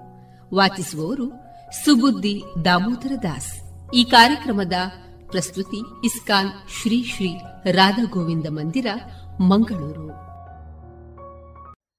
ಹರೇ ಕೃಷ್ಣ. ಎಲ್ಲ ಕೇಳುಗರಿಗೂ ಶ್ರೀಮದ್ ಭಾಗವತದ ಅಧ್ಯಯನಕ್ಕೆ ಸ್ವಾಗತ. ಒಬ್ಬ ವ್ಯಕ್ತಿಯು ತನ್ನ ಕರ್ಮಗಳನ್ನು ಮಾಡುತ್ತಲೇ ತಾನು ಭಕ್ತಿಯನ್ನು ಯಾವ ರೀತಿಯಾಗಿ ಆಚರಿಸಬಹುದು ಎಂಬುದನ್ನು ನಾರದ ಮುನಿಗಳು ವೇದವ್ಯಾಸರಿಗೆ ತಿಳಿಸಿಕೊಡುತ್ತಿದ್ದಾರೆ. ಜೀವಿಯು ಐಹಿಕ ಭವಬಂಧನದಲ್ಲಿ ಸಿಲುಕಿಕೊಳ್ಳಲು ಅವನು ಮಾಡುವಂತಹ ಕರ್ಮವೇ ಕಾರಣ. ವ್ಯಕ್ತಿಯು ಪಾಪಕರ್ಮವನ್ನು ಮಾಡಿದಾಗ ನರಕಕ್ಕೆ ಹೋಗಬೇಕಾಗುತ್ತದೆ, ಪುಣ್ಯಕರ್ಮವನ್ನು ಮಾಡಿದಾಗ ಸ್ವರ್ಗಕ್ಕೆ ಹೋಗಬೇಕಾಗುತ್ತದೆ. ಸ್ವರ್ಗ ನರಕಗಳಲ್ಲಿ ಪಾಪ ಪುಣ್ಯಗಳನ್ನು ಕಳೆದುಕೊಂಡ ನಂತರ ಮತ್ತೆ ಈ ಮರ್ತ್ಯಲೋಕದಲ್ಲಿ ಜನ್ಮವನ್ನು ತಳೆಯಬೇಕಾಗುತ್ತದೆ. ಭೌತಿಕವಾದಂತಹ ಪಾಪ ಪುಣ್ಯಗಳ ಲೆಕ್ಕಾಚಾರದಲ್ಲೇ ಮುಳುಗಿರುವಂತಹ ಮನುಷ್ಯನಿಗೆ ಭಗವಂತನ ಧಾಮಕ್ಕೆ ಹೋಗುವುದು ಹೇಗೆ ಎಂಬುದನ್ನು ಭಾಗವತವು ತಿಳಿಸಿಕೊಡುತ್ತದೆ. ನಾವು ಮಾಡುವಂತಹ ಪ್ರತಿಯೊಂದು ಕರ್ಮವನ್ನು ಭಗವಂತನಿಗೆ ಅರ್ಪಿಸಿದಾಗ ಅದು ಭಕ್ತಿ ಎನಿಸಿಕೊಳ್ಳುತ್ತದೆ. ಈ ಭಕ್ತಿಯನ್ನು ಮಾಡುವ ಮೂಲಕ ಭಗವಂತನ ಪ್ರೀತಿಯನ್ನು ಸಂಪಾದಿಸಿ ನಾವು ಭಗವಂತನ ಧಾಮಕ್ಕೆ ಹೋಗಬಹುದು. ಈ ರೀತಿ ಭಗವಂತನ ಧಾಮಕ್ಕೆ ಹೋದ ಮೇಲೆ ಜನನ ಮರಣಗಳ ಚಕ್ರದಲ್ಲಿ ಮತ್ತೆ ನಾವು ಬರಬೇಕಾಗಿಲ್ಲ. ಹಾಲಿನಿಂದ ಮಾಡಿದಂತಹ ತಿನಿಸುಗಳು ಕೆಲವೊಮ್ಮೆ ಅಜೀರ್ಣಕ್ಕೆ ಕಾರಣವಾಗುತ್ತವೆ. ಆದರೆ ಅದೇ ಹಾಲಿನಿಂದ ಸಿದ್ಧವಾದ ಮೊಸರು ಕೆಲವು ಔಷಧಕಾರಕ ವಸ್ತುಗಳೊಡನೆ ಬೆರೆತಾಗ ಅಜೀರ್ಣ ರೋಗವನ್ನು ಗುಣಪಡಿಸುತ್ತದೆ. ಹಾಗೆಯೇ ಲೌಕಿಕ ಜೀವನದಲ್ಲಿ ಉಂಟಾಗುವಂತಹ ತ್ರಿವಿಧ ಕ್ಲೇಶಗಳನ್ನು ಕೇವಲ ಲೌಕಿಕ ಚಟುವಟಿಕೆಗಳಿಂದ ಶಮನಗೊಳಿಸಲು ಸಾಧ್ಯವಿಲ್ಲ. ಅದಕ್ಕಾಗಿ ಭಗವಂತನ ಭಕ್ತಿ ಸೇವಾ ಚಟುವಟಿಕೆಯನ್ನು ನಡೆಸಬೇಕು. ಭಗವಂತನಲ್ಲಿ ಭಕ್ತಿ ಸೇವೆಯನ್ನು ಮಾಡುತ್ತಾ ವ್ಯಕ್ತಿಯು ಆಧ್ಯಾತ್ಮಿಕ ಸ್ತರವನ್ನು ಏರುತ್ತಾನೆ. ಯಾವ ರೀತಿಯಾಗಿ ಕಬ್ಬಿಣವನ್ನು ಕೆಂಪಾಗಿ ಕಾಯಿಸಿದಾಗ ಅದು ಬೆಂಕಿಯಂತೆ ಕೆಲಸ ಮಾಡುತ್ತದೋ, ಅದೇ ರೀತಿ ವ್ಯಕ್ತಿಯು ಭಗವಂತನಿಗಾಗಿ ಕೆಲಸ ಮಾಡಿದಾಗ ಆತನು ಆಧ್ಯಾತ್ಮಿಕ ಸ್ತರವನ್ನು ಏರುತ್ತಾನೆ. ಭಗವಂತನ ಸೇವೆಯಲ್ಲಿ ಬಳಕೆಯಾದೊಡನೆಯೇ ಒಂದು ವಸ್ತುವನ್ನು ಕುರಿತ ಲೌಕಿಕ ಕಲ್ಪನೆಯೇ ಬದಲಾಗುತ್ತದೆ. ನಾರದ ಮುನಿಗಳು ಈ ಆಧ್ಯಾತ್ಮಿಕ ಯಶಸ್ಸಿನ ರಹಸ್ಯವನ್ನು ಇಲ್ಲಿ ತಿಳಿಸಿಕೊಡುತ್ತಿದ್ದಾರೆ. ವ್ಯಕ್ತಿಯು ಲೌಕಿಕ ವಸ್ತುಗಳ ಮೇಲೆ ಅಧಿಪತ್ಯವನ್ನು ನಡೆಸಲು ಹೋಗಬಾರದು. ಹಾಗೆಯೇ ಅವುಗಳನ್ನು ತಿರಸ್ಕರಿಸಲೂಬಾರದು. ಎಲ್ಲವನ್ನೂ ಭಗವಂತನ ಸಂಬಂಧದಲ್ಲಿ ಬಳಸಬೇಕು. ಎಲ್ಲವೂ ಭಗವಂತನಿಂದಲೇ ಬಂದಿರುವಂತಹದ್ದು. ಭಗವಂತನು ತನ್ನ ಅಚಿಂತ್ಯ ಸಾಮರ್ಥ್ಯದಿಂದ ಜಡವನ್ನು ಚೇತನವಾಗಿಯೂ, ಚೇತನವನ್ನು ಜಡವಾಗಿಯೂ ಬದಲಾಯಿಸಬಲ್ಲ. ಲೌಕಿಕ ವಸ್ತುವನ್ನು ಭಗವಂತನ ಸೇವೆಯಲ್ಲಿ ಬಳಸಿದಾಗ ಅದು ಆಧ್ಯಾತ್ಮಿಕವಾಗುತ್ತದೆ. ನಮ್ಮ ಎಲ್ಲ ಲೌಕಿಕ ವ್ಯಾಧಿಗಳನ್ನು ಗುಣಪಡಿಸುವ ಮಾರ್ಗ ಇದು. ಇದು ನಮ್ಮನ್ನು ಕ್ಲೇಶ, ದುಃಖ, ಭಯಗಳಿಲ್ಲದ ಆಧ್ಯಾತ್ಮಿಕ ನೆಲೆಗೆ ಏರಿಸುತ್ತದೆ. ಮಾನವನ ಕಾರ್ಯಗಳೆಲ್ಲವೂ ಹೀಗೆ ಭಗವಂತನ ಸೇವೆಯಲ್ಲಿ ಸಮರ್ಪಿತವಾದಾಗ ಅವನ ನಿರಂತರ ಬಂಧನಕ್ಕೆ ಕಾರಣವಾಗಿದ್ದ ಲೋಕಚಟುವಟಿಕೆಗಳು ಅವನ ಕರ್ಮವೃಕ್ಷದ ನಾಶಕ್ಕೆ ಕಾರಣವಾಗುತ್ತವೆ. ಭಗವಂತನ ತೃಪ್ತಿಗಾಗಿ ಮಾಡುವಂತಹ ಈ ಎಲ್ಲ ಕಾರ್ಯಗಳು ಭಕ್ತಿ ಸೇವೆ ಎನಿಸಿಕೊಳ್ಳುತ್ತದೆ. ಯಾವ ವ್ಯಕ್ತಿ ಈ ರೀತಿಯಾಗಿ ನಿಷ್ಕಾಮ ಕರ್ಮಯೋಗದಲ್ಲಿ ತೊಡಗುತ್ತಾನೋ, ಆತನು ಭಗವಂತನ ಕೃಪೆಯಿಂದ ಜ್ಞಾನವನ್ನೂ ಸಂಪಾದಿಸುತ್ತಾನೆ. ದೇವೋತ್ತಮ ಪರಮಪುರುಷನಾದ ಶ್ರೀಕೃಷ್ಣನ ಆಜ್ಞಾನುಸಾರವಾಗಿ ಕರ್ಮಗಳನ್ನು ಆಚರಿಸುವಾಗ ವ್ಯಕ್ತಿಯು ಭಗವಂತನ ಗುಣ, ನಾಮ, ಮಹಿಮೆಗಳನ್ನು ಸತತವಾಗಿ ಸ್ಮರಿಸುತ್ತಾನೆ. ಓಂ ನಮೋ ಭಗವತೆ ತುಭ್ಯಂ ವಾಸುದೇವಾಯ ಧೀಮಹಿ ಪ್ರದ್ಯುಮ್ನಾಯ ಅನಿರುದ್ಧಾಯ ನಮ ಸಂಕರ್ಷಣಾಯ ಚ ಪ್ರದ್ಯುಮ್ನ ಅನಿರುದ್ಧ ಮತ್ತು ಸಂಕರ್ಷಣ ರೂಪಗಳು ವಾಸುದೇವನ ವಿಸ್ತರಣೆಗಳು. ಆ ರೂಪಗಳ ಸಹಿತವಾಗಿ ವಾಸುದೇವನ ಮಹಿಮೆಯನ್ನು ಕೀರ್ತಿಸೋಣ.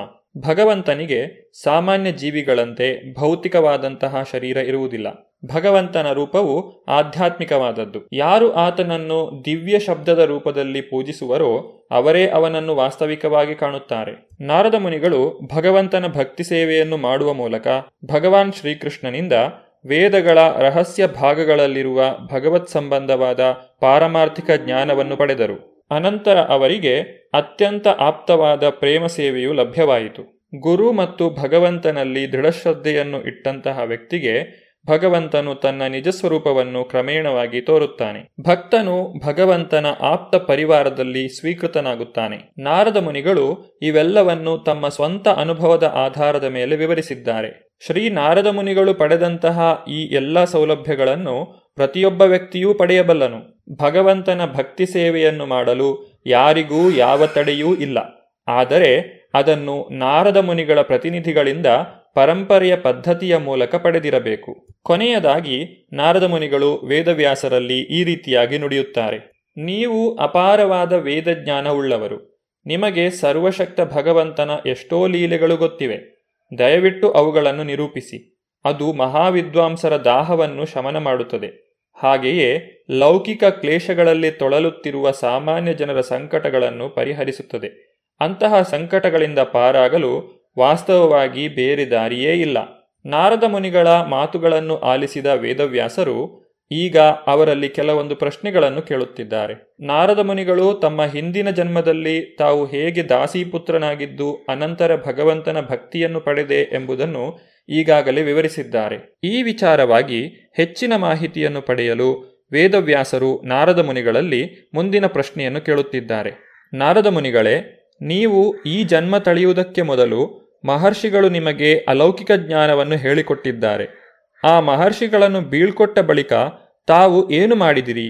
ಆ ಮಹರ್ಷಿಗಳಿಂದ ದೀಕ್ಷೆಯನ್ನು ಪಡೆದ ನಂತರ ನೀವು ಬದುಕನ್ನು ಹೇಗೆ ಕಳೆದಿರಿ? ಆ ಹಿಂದಿನ ಶರೀರವನ್ನು ಕಳೆದು ಈ ಶರೀರವನ್ನು ನೀವು ಹೇಗೆ ಪಡೆದಿರಿ? ಸಾಮಾನ್ಯವಾಗಿ ಒಬ್ಬ ವ್ಯಕ್ತಿಗೆ ತಾನು ತನ್ನ ಹಿಂದಿನ ಜನ್ಮದಲ್ಲಿ ಏನು ಮಾಡಿದ್ದೇನೆ ಎಂಬುದು ನೆನಪಿರುವುದಿಲ್ಲ. ಕಾಲವು ಭವಿಷ್ಯಕ್ಕೆ ಸರಿದಂತೆ ಹಳೆಯದೆಲ್ಲವನ್ನು ಅಳಿಸಿ ಹಾಕಿಬಿಡುತ್ತದೆ.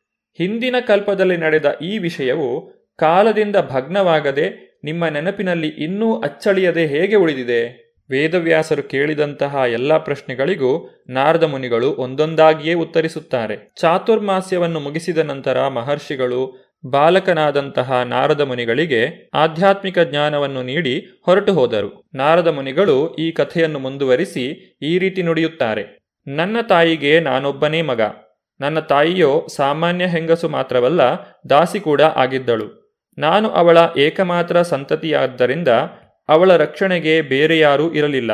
ಅವಳು ವಾತ್ಸಲ್ಯದ ಕಟ್ಟಿನಿಂದ ನನ್ನನ್ನು ಕಟ್ಟಿಹಾಕಿದ್ದಳು. ನನ್ನ ಯೋಗಕ್ಷೇಮವನ್ನು ಸಮರ್ಪಕವಾಗಿ ನೋಡಿಕೊಳ್ಳಲು ಅವಳು ಬಯಸಿದ್ದಳು. ಆದರೆ ಆಕೆ ಸ್ವತಂತ್ರಳಾಗಿ ಇಲ್ಲದೇ ಇದ್ದುದರಿಂದ ನನಗಾಗಿ ಏನನ್ನು ಮಾಡುವ ಸ್ಥಿತಿಯಲ್ಲಿರಲಿಲ್ಲ. ಈ ಜಗತ್ತು ಸಂಪೂರ್ಣವಾಗಿ ಭಗವಂತನ ವಶದಲ್ಲಿದೆ. ಆದ್ದರಿಂದ ಪ್ರತಿಯೊಬ್ಬನೂ ಬೊಂಬೆಯಾಟದವನ ಕೈಯಲ್ಲಿರುವ ಮರದ ಬೊಂಬೆಯಂತೆ ಇರುತ್ತಾನೆ. ಕೇವಲ ಐದು ವರ್ಷದ ಬಾಲಕನಾಗಿದ್ದಾಗ ನಾನು ಗುರುಕುಲದಲ್ಲಿ ವಾಸವಾಗಿದ್ದೆ. ನನ್ನ ತಾಯಿಯ ವಾತ್ಸಲ್ಯವನ್ನು ಅವಲಂಬಿಸಿದ್ದೆ. ನನಗೆ ವಿವಿಧ ದೇಶಗಳ ಅನುಭವ ಇರಲಿಲ್ಲ. ಒಮ್ಮೆ ನನ್ನ ತಾಯಿಯು ಹಸುವಿನ ಹಾಲನ್ನು ಕರೆಯಲು ರಾತ್ರಿ ಹೊತ್ತಲ್ಲಿ ಹೊರಗೆ ಹೋಗಿದ್ದಾಗ ಸರ್ವೋನ್ನತನಾದ ಕಾಲನ ಪ್ರಚೋದನೆಯಿಂದ ಸರ್ಪವೊಂದು ಅವಳ ಕಾಲನ್ನು ಕಡಿಯಿತು. ತನ್ನ ಭಕ್ತರಿಗೆ ಸದಾ ಸನ್ಮಂಗಳವನ್ನು ಬಯಸುವ ಭಗವಂತನ ವಿಶೇಷ ಕೃಪೆ ಇದು ಎಂದು ಬಂದಿದ್ದನ್ನು ಸ್ವೀಕರಿಸಿದೆ. ಹಾಗೇ ಯೋಚಿಸುತ್ತಾ ಉತ್ತರ ದಿಕ್ಕಿಗೆ ಹೊರಟೆ. ನನ್ನ ಪ್ರಯಾಣದುದ್ದಕ್ಕೂ ನಾನು ವಿಶಾಲವಾದ ದೇಶಗಳನ್ನು, ಪಟ್ಟಣಗಳನ್ನು, ಹಳ್ಳಿಗಳನ್ನು, ಪ್ರಾಣಿ ಸಾಕಣೆಯ ತಾಣಗಳನ್ನು, ಗಣಿ ಪ್ರದೇಶಗಳನ್ನು, ಕೃಷಿ ಪ್ರದೇಶಗಳನ್ನು, ಕಣಿವೆಗಳನ್ನು, ಹೂದೋಟಗಳನ್ನು, ಸಸ್ಯೋದ್ಯಾನಗಳನ್ನು ಸಹಜ ವನಗಳನ್ನು ಹಾದುಹೋದೆ. ಚಿನ್ನ, ಬೆಳ್ಳಿ, ತಾಮ್ರದಂತಹ ನಾನಾ ಬಗೆಯ ಖನಿಜಗಳ ಗಣಿಗಳಿಂದ ತುಂಬಿದ ಬೆಟ್ಟ ಗುಡ್ಡಗಳನ್ನು ನಾನು ಹಾದುಹೋದೆ. ಸುಂದರ ಕಮಲ ಪುಷ್ಪಗಳಿಂದ ತುಂಬಿದ ಜಲಾಶಯಗಳುಳ್ಳ ಸ್ವರ್ಗವಾಸಿಗಳಿಗೆ ಯೋಗ್ಯವಾದ ಕಂಗೆಟ್ಟ ದುಂಬಿಗಳಿಂದ ಅಲಂಕೃತವಾದ ಹಕ್ಕಿಗಳು ಹಾರಾಡುತ್ತಿರುವ ಭೂಪ್ರದೇಶಗಳನ್ನು ಹಾದುಹೋದೆ. ಜೊಂಡು, ಬಿದಿರು, ಹುಲ್ಲು, ದರ್ಬೆ, ಕಳೆ ಮತ್ತು ಗುಹೆಗಳುಳ್ಳ ಅನೇಕ ಕಾಡುಗಳನ್ನು ಒಬ್ಬನೇ ಹಾದುಹೋದೆ. ವಾಸ್ತವಿಕವಾಗಿ ಒಬ್ಬನೇ ಅಲ್ಲಿ ಹಾದು ಹೋಗುವುದು ಅತ್ಯಂತ ಕಷ್ಟದ ಕೆಲಸ. ಗಹನವಾದ, ಕತ್ತಲು ಕವಿದ, ಅಪಾಯಕರವಾದ ಭಯಂಕರ ಕಾಡುಗಳನ್ನು ನಾನು ಸಂದರ್ಶಿಸಿದೆ. ಅವೆಲ್ಲ ಹಾವು, ಗೂಬೆ, ನರಿಗಳು ಓಡಾಡುವ ಪ್ರದೇಶವಾಗಿದ್ದವು. ಹೀಗೆ ಪ್ರಯಾಣ ಮಾಡುತ್ತಾ ನಾನು ದೈಹಿಕವಾಗಿ, ಮಾನಸಿಕವಾಗಿ ದಣಿದೆನು. ನನಗೆ ಬಾಯಾರಿಕೆ ಹಸಿವೆಗಳೆರಡೂ ಆಗಿದ್ದವು. ಆದ್ದರಿಂದ ನಾನು ನದಿಯ ಮಡುವೊಂದರಲ್ಲಿ ಮಿಂದೆ, ನೀರನ್ನೂ ಕುಡಿದೆ. ನೀರಿನ ಸಂಸ್ಪರ್ಶದಿಂದ ನನ್ನ ದಣಿವು ಆರಿತು. ಇಷ್ಟಾದ ಬಳಿಕ ನಿರ್ಜನ ವನದ ಅರಳಿ ಮರದಡಿಯ ನೆರಳಿನಲ್ಲಿ ಕುಳಿತೆ. ಮಹರ್ಷಿಗಳಿಂದ ನಾನು ಕಲಿತ ಬುದ್ಧಿಮತ್ತೆಯನ್ನು ಉಪಯೋಗಿಸಿಕೊಂಡು ಅಂತರ್ಯಾಮಿಯಾದ ಪರಮಾತ್ಮನನ್ನು ಧ್ಯಾನಿಸತೊಡಗಿದೆ. ದಿವ್ಯ ಪ್ರೇಮದಲ್ಲಿ ಪರಿವರ್ತಿತವಾದ ಮನದಿಂದ ನಾನು ದೇವೋತ್ತಮ ಪರಮಪುರುಷನ ಪಾದ ಕಮಲಗಳನ್ನು ಧ್ಯಾನ ಮಾಡಲು ತೊಡಗಿದೆ. ತಕ್ಷಣವೇ ನನ್ನ ಕಣ್ಣುಗಳಿಂದ ಹನಿಗಳು ಉದುರಿದವು. ವಿಳಂಬವಿಲ್ಲದೆ ದೇವೋತ್ತಮ ಪುರುಷ ಶ್ರೀಕೃಷ್ಣ ನನ್ನ ಹೃದಯ ಕಮಲದಲ್ಲಿ ಕಾಣಿಸಿಕೊಂಡನು. ಓ ವ್ಯಾಸಮುನಿ ಆ ಸಮಯದಲ್ಲಿ ಹರ್ಷಭಾವಕ್ಕೆ ಅತ್ಯಂತ ಅಧೀನನಾಗಿ ನನ್ನ ದೇಹದ ಪ್ರತಿಯೊಂದು ಭಾಗದಲ್ಲೂ ಪ್ರತ್ಯೇಕವಾಗಿ ಚೈತನ್ಯ ಸಂಚಾರವಾಯಿತು. ಭಾವೋದ್ವೇಗದ ಸಾಗರದಲ್ಲಿ ಲೀನನಾಗಿ ನಾನು ನನ್ನನ್ನೂ ಭಗವಂತನನ್ನೂ ಇಬ್ಬರನ್ನೂ ಕಾಣದಾದೆನು. ಭಗವಂತನ ದಿವ್ಯ ರೂಪವು ಮನದ ಬಯಕೆಗಳನ್ನು ತಣಿಸುತ್ತದೆ. ಒಮ್ಮೆಗೆ ಮಾನಸಿಕ ವೈರುಧ್ಯಗಳನ್ನು ತೊಳೆದು ಹಾಕುತ್ತದೆ ಆ ರೂಪವನ್ನು ಕಳೆದುಕೊಂಡು ಉದ್ವಿಗ್ನನಾಗಿ ತಕ್ಷಣ ಎದ್ದು ನಿಂತೆ. ತನ್ನ ಇಷ್ಟವನ್ನು ಕಳೆದುಕೊಂಡವರಿಗೆಲ್ಲ ಇದು ಸಾಮಾನ್ಯವಷ್ಟೇ. ಭಗವಂತನ ದಿವ್ಯ ರೂಪವನ್ನು ಮತ್ತೆ ನೋಡಲು ನಾನು ಬಯಸಿದೆ. ಆ ರೂಪವನ್ನು ಕಾಣುವ ತವಕದಿಂದ ಹೃದಯದಲ್ಲಿ ಏಕಾಗ್ರತೆಯನ್ನು ಸಾಧಿಸಿದರೂ ಮತ್ತೊಮ್ಮೆ ಭಗವಂತನನ್ನು ಕಾಣಲು ನನಗೆ ಸಾಧ್ಯವಾಗಲಿಲ್ಲ. ಹಾಗಾಗಿ ನಾನು ಅತೃಪ್ತನಾದೆ, ತುಂಬ ದುಃಖಿತನೂ ಆದೆ. ಭಗವಂತನ ದರ್ಶನವನ್ನು ಒಮ್ಮೆ ಮಾತ್ರ ಪಡೆದ ಕಾರಣಕ್ಕಾಗಿ ನಾರದ ಮುನಿಗಳು ಬಹಳ ಹರ್ಷಿತರಾಗಿದ್ದರು. ಆದರೆ ಅದನ್ನು ಮತ್ತೆ ಕಾಣಲು ಅವರಿಗೆ ಸಾಧ್ಯವಾಗಲಿಲ್ಲ. ಇದರ ನಂತರ ಮುಂದಕ್ಕೆ ಏನಾಯಿತು ಎಂಬುದನ್ನು ನಾವು ಮುಂದಿನ ಸಂಚಿಕೆಯಲ್ಲಿ ನೋಡೋಣ. ಧನ್ಯವಾದಗಳು. ಹರೇ ಕೃಷ್ಣ. ಇದುವರೆಗೆ ಸುಬುದ್ದಿ ದಾಮೋದರ ದಾಸ್ ಅವರಿಂದ ಶ್ರೀಮದ್ ಭಾಗವತಾಮೃತ ಬಿಂದುವನ್ನ ಕೇಳಿದಿರಿ.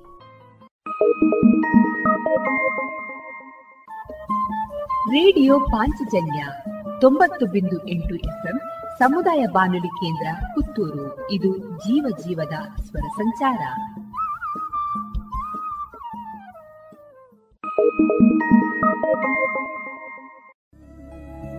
ಎಲ್ಲಾ ತರಹದ ಸೀರೆ, ಬ್ಲೌಸ್ ಗಳಿಗೆ ಹೊಂದುವಂತಹ ಹಾಗೂ lehenga, uniform, nighty suiting sports dress ಇವೆಲ್ಲ ಉಡುಪುಗಳಿಗೆ ಬೇಕಾಗುವಂತಹ ವಿವಿಧ ರೀತಿಯ ಆಧುನಿಕ ವಿನ್ಯಾಸದ ಒಳ ಉಡುಪುಗಳು ಕೈಗೆಟಕುವ ದರದಲ್ಲಿ.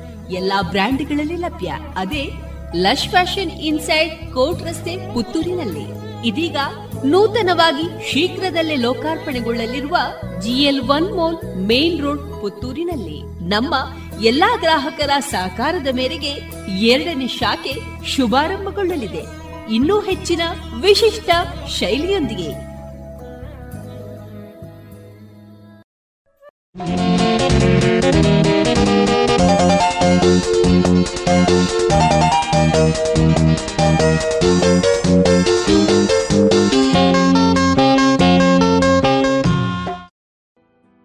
ಇನ್ನೀಗ ವಿವೇಕಾನಂದ ವಿದ್ಯಾವರ್ಧಕ ಸಂಘದ ನೇತೃತ್ವದಲ್ಲಿ ವಿವೇಕಾನಂದ ಜಯಂತಿ ಸರಣಿ ಕಾರ್ಯಕ್ರಮದಲ್ಲಿ ತೆಂಕಿಲ ವಿವೇಕಾನಂದ ಆಂಗ್ಲ ಮಾಧ್ಯಮ ಶಾಲಾ ವಿದ್ಯಾರ್ಥಿಗಳಿಂದ ವಿವೇಕ ನಮನ.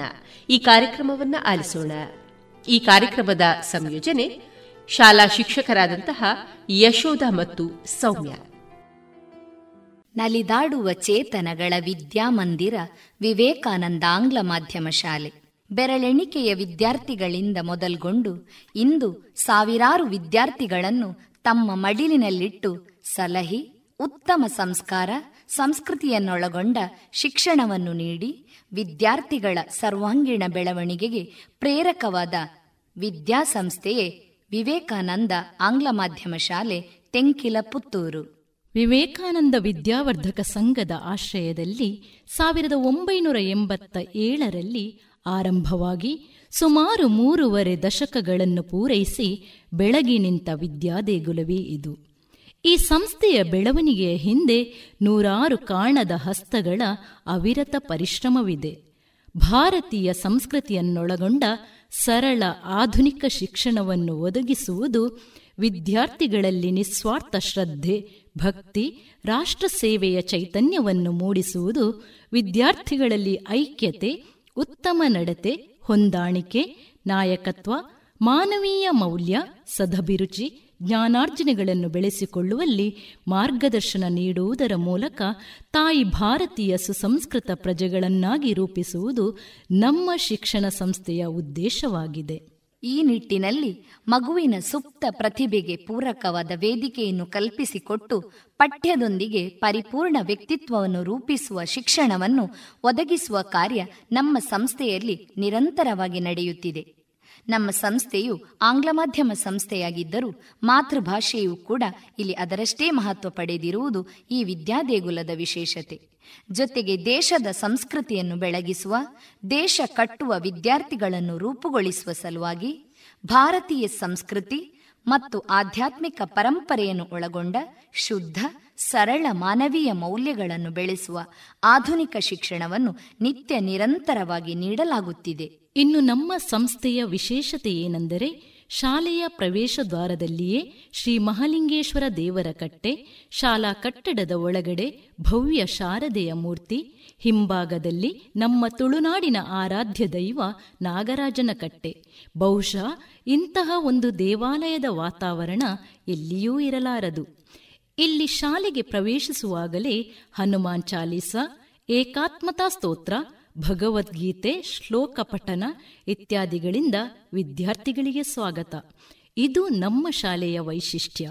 ನಮ್ಮ ಸಂಸ್ಥೆಯಲ್ಲಿ ಎರಡು ಸಾವಿರದ ಇಪ್ಪತ್ತೆರಡು, ಇಪ್ಪತ್ಮೂರರಲ್ಲಿ ಎರಡು ಸಾವಿರದ ನಾನೂರು ವಿದ್ಯಾರ್ಥಿಗಳು ವಿದ್ಯಾರ್ಜನೆಗೈಯುತ್ತಿದ್ದಾರೆ ಕಳೆದ ವರ್ಷ ಎರಡು ಸಾವಿರದ ಇಪ್ಪತ್ತೊಂದು, ಇಪ್ಪತ್ತೆರಡರ ಹತ್ತನೇ ತರಗತಿಯಲ್ಲಿ ಮೂರು ವಿದ್ಯಾರ್ಥಿಗಳು ಆರುನೂರ ಇಪ್ಪತ್ತೈದರಲ್ಲಿ ಆರುನೂರ ಇಪ್ಪತ್ತೈದು ಅಂಕ ಗಳಿಸಿ ರಾಜ್ಯದಲ್ಲೇ ಪ್ರಥಮ ಹಾಗೂ ಎಂಟು ವಿದ್ಯಾರ್ಥಿಗಳು ಆರ್ನೂರ ಇಪ್ಪತ್ನಾಲ್ಕು ಅಂಕ ಪಡೆದು ದ್ವಿತೀಯ ಸ್ಥಾನಿಗಳಾಗಿದ್ದಾರೆ. ಅಲ್ಲದೆ ಅರವತ್ತಾರು ವಿದ್ಯಾರ್ಥಿಗಳು ಆರುನೂರಕ್ಕಿಂತ ಹೆಚ್ಚು, ನೂರ ನಲವತ್ತೆರಡು ವಿದ್ಯಾರ್ಥಿಗಳು ವಿಶೇಷ ಶ್ರೇಣಿ ಪಡೆದ ಸಾಧನೆ ನಮ್ಮದು. ನಮ್ಮ ವಿವೇಕಾನಂದ ಆಂಗ್ಲ ಮಾಧ್ಯಮ ಶಾಲೆಯ ಕಿರೀಟಕ್ಕೆ ಚಿನ್ನದ ಗರಿಯನ್ನು ಸೇರಿಸಿದೆ. ಅಲ್ಲದೆ ನಮ್ಮ ಶಾಲೆಯು ವಿಜ್ಞಾನ ಕ್ಷೇತ್ರದಲ್ಲಿ ರಾಷ್ಟ್ರೀಯ ಮತ್ತು ಅಂತಾರಾಷ್ಟ್ರೀಯ ಮಟ್ಟದಲ್ಲಿ ಹೆಸರು ಗಳಿಸಿ ಅನೇಕ ಯುವ ವಿಜ್ಞಾನಿಗಳನ್ನು ಸಮಾಜಕ್ಕೆ ಕೊಡುಗೆಯಾಗಿ ನೀಡಿ ಹೆಸರುವಾಸಿಯಾಗಿದೆ. ಪ್ರತಿಭಾ ಕಾರಂಜಿಯಲ್ಲೂ ನಮ್ಮ ಮಕ್ಕಳು ಶಾಲಾ ಮಟ್ಟ, ವಲಯ ಮಟ್ಟ, ತಾಲೂಕು ಹಾಗೂ ಜಿಲ್ಲೆಯಲ್ಲಿ ಉತ್ತಮ ಪ್ರದರ್ಶನ ನೀಡಿರುತ್ತಾರೆ. ಸ್ಕೌಟ್ಸ್, ಗೈಡ್ಸ್, ಕಪ್ಸ್, ಬುಲ್ಬುಲ್ ಇದರಲ್ಲೂ ನಮ್ಮ ಮಕ್ಕಳದ್ದು ಎತ್ತಿದ ಕೈ. ಮೂಡಬಿದಿರೆಯಲ್ಲಿ ನಡೆದ ಅಂತಾರಾಷ್ಟ್ರೀಯ ಜಾಂಬೂರಿಗೆ ಅತಿ ಹೆಚ್ಚು ವಿದ್ಯಾರ್ಥಿಗಳು ನಮ್ಮ ಶಾಲೆಯಿಂದಲೇ ಭಾಗವಹಿಸಿರುವುದು ಹೆಮ್ಮೆಯ ವಿಷಯ. ಕ್ರೀಡಾ ಕ್ಷೇತ್ರದಲ್ಲೂ ನಮ್ಮ ವಿದ್ಯಾರ್ಥಿಗಳ ಸಾಧನೆ ಅದ್ಭುತ. ನಮ್ಮ ಸಂಸ್ಥೆಯ ಅನೇಕ ಕ್ರೀಡಾಪಟುಗಳು ರಾಜ್ಯ ಹಾಗೂ ರಾಷ್ಟ್ರ ಮಟ್ಟದಲ್ಲಿ ಸ್ಪರ್ಧಿಸಿ ಪ್ರಶಸ್ತಿ ಗಳಿಸಿ ಸಂಸ್ಥೆಯ ಹೆಸರನ್ನು ಉತ್ತುಂಗಕ್ಕೇರಿಸಿದ್ದಾರೆ. ನಮ್ಮ ಸಂಸ್ಥೆಯಲ್ಲಿ ವಿಶಾಲ ಗ್ರಂಥಾಲಯ, ವಿಜ್ಞಾನ ಪ್ರಯೋಗಾಲಯ computer lab, Atal tinkering lab, audio visual ಹಾಲ್ಗಳ ವ್ಯವಸ್ಥೆ ಇದೆ. ಅಲ್ಲದೆ ವಿಶಾಲವಾದ ಶಾಲಾ ಕ್ರೀಡಾಂಗಣ ಇದೆ. ನಮ್ಮ ಶಾಲಾ ವಿದ್ಯಾರ್ಥಿಗಳಿಗೆ ಅನುಕೂಲವಾಗುವಂತೆ ಇಪ್ಪತ್ತೊಂದು ಶಾಲಾ ಬಸ್ಸುಗಳು ಪುತ್ತೂರಿನ ವಿವಿಧ ಕಡೆಗಳಿಗೆ ಸಂಚರಿಸುತ್ತವೆ. ನಮ್ಮ ಆರಾಧ್ಯ ದೈವ ಶ್ರೀ ಮಹಾಲಿಂಗೇಶ್ವರ ದೇವರ ಅನುಗ್ರಹದಿಂದ ನಮ್ಮ ಸಂಸ್ಥೆಯು ಒಂದು ಪ್ರತಿಷ್ಠಿತ ಹಾಗೂ ಗೌರವಾನ್ವಿತ ವಿದ್ಯಾಸಂಸ್ಥೆಯಾಗಿ ಪುತ್ತೂರಲ್ಲಿ ಹಾಗೂ ಪರವೂರಲ್ಲಿ ಹೆಸರು ಗಳಿಸಿರುವುದು ಸಂತೋಷದ ಸಂಗತಿ. ಇದಕ್ಕೆಲ್ಲ ಕಾರಣೀಭೂತರಾಗಿ ಆಡಳಿತ ಮಂಡಳಿ, ಸಿಬ್ಬಂದಿಗಳು, ವಿದ್ಯಾರ್ಥಿಗಳು ಹಾಗೂ ಪೋಷಕರು ಇವರೆಲ್ಲರ ಬೆಂಬಲವು ಪೂರಕವಾಗಿದೆ. ನಮ್ಮ ಸಂಸ್ಥೆಯ ಎಲ್ಲಾ ಸಾಧನೆಗಳಲ್ಲಿ ನಮ್ಮ ಶಾಲಾ ಆಡಳಿತ ಮಂಡಳಿಯ ಅಧ್ಯಕ್ಷರು, ಸಂಚಾಲಕರು ಹಾಗೂ ಸರ್ವ ಸದಸ್ಯರು ಜೊತೆಗೆ ನಮ್ಮ ಶಾಲಾ ಸಾರಥಿಯಾಗಿ ಚುಕ್ಕಾಣಿ ಹಿಡಿದು ಮುನ್ನಡೆಸುತ್ತಿರುವ ಶಾಲಾ ಮುಖ್ಯೋಪಾಧ್ಯಾಯರಾದ ಶ್ರೀ ಸತೀಶ್ ಕುಮಾರ್ ರೈ ಇವರ ಅವಿರತ ಪರಿಶ್ರಮವಿದೆ. ಇದರ ಫಲವಾಗಿ ಈ ಸಂಸ್ಥೆ ಪುತ್ತೂರಿನಲ್ಲಿಯೇ ಪ್ರತಿಷ್ಠಿತ ಸಂಸ್ಥೆಯಾಗಿ ಬೆಳಗಿ ನಿಂತು ಇತರರಿಗೆ ಮಾದರಿಯಾಗಿದೆ. ಈ ಸಂದರ್ಭದಲ್ಲಿ ನಮ್ಮ ಮಾತೃ ಸಂಸ್ಥೆ ವಿವೇಕಾನಂದ ವಿದ್ಯಾವರ್ಧಕ ಸಂಘದ ಪ್ರತಿಯೊಬ್ಬರನ್ನು ಹೃತ್ಪೂರ್ವಕವಾಗಿ ಸ್ಮರಿಸಿಕೊಳ್ಳುತ್ತಿದ್ದೇವೆ.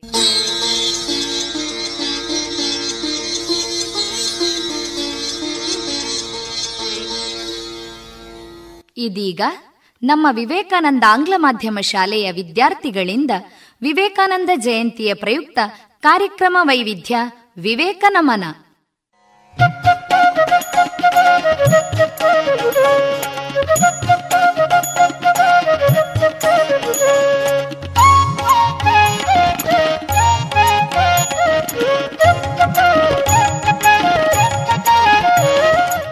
ಕಾರ್ಯಕ್ರಮದ ಮೊದಲಿಗೆ ಬಲಾಢ್ಯ ರಾಷ್ಟ್ರ ಕಟ್ಟಲು ಯುವ ಜನ ಮನಗಳಿಗೆ ಕರೆಯನ್ನಿತ್ತ ಸಂಘದ ಹಾಡನ್ನು ಹಾಡಲಿದ್ದಾರೆ ಒಂಬತ್ತನೇ ತರಗತಿಯ ಅಮೋಘ ಕೃಷ್ಣ. ಯುವ ಮನದೊಳಿಂದೋ ಸೀಮೋಲ್ಲಂಘನದ ತವಕ.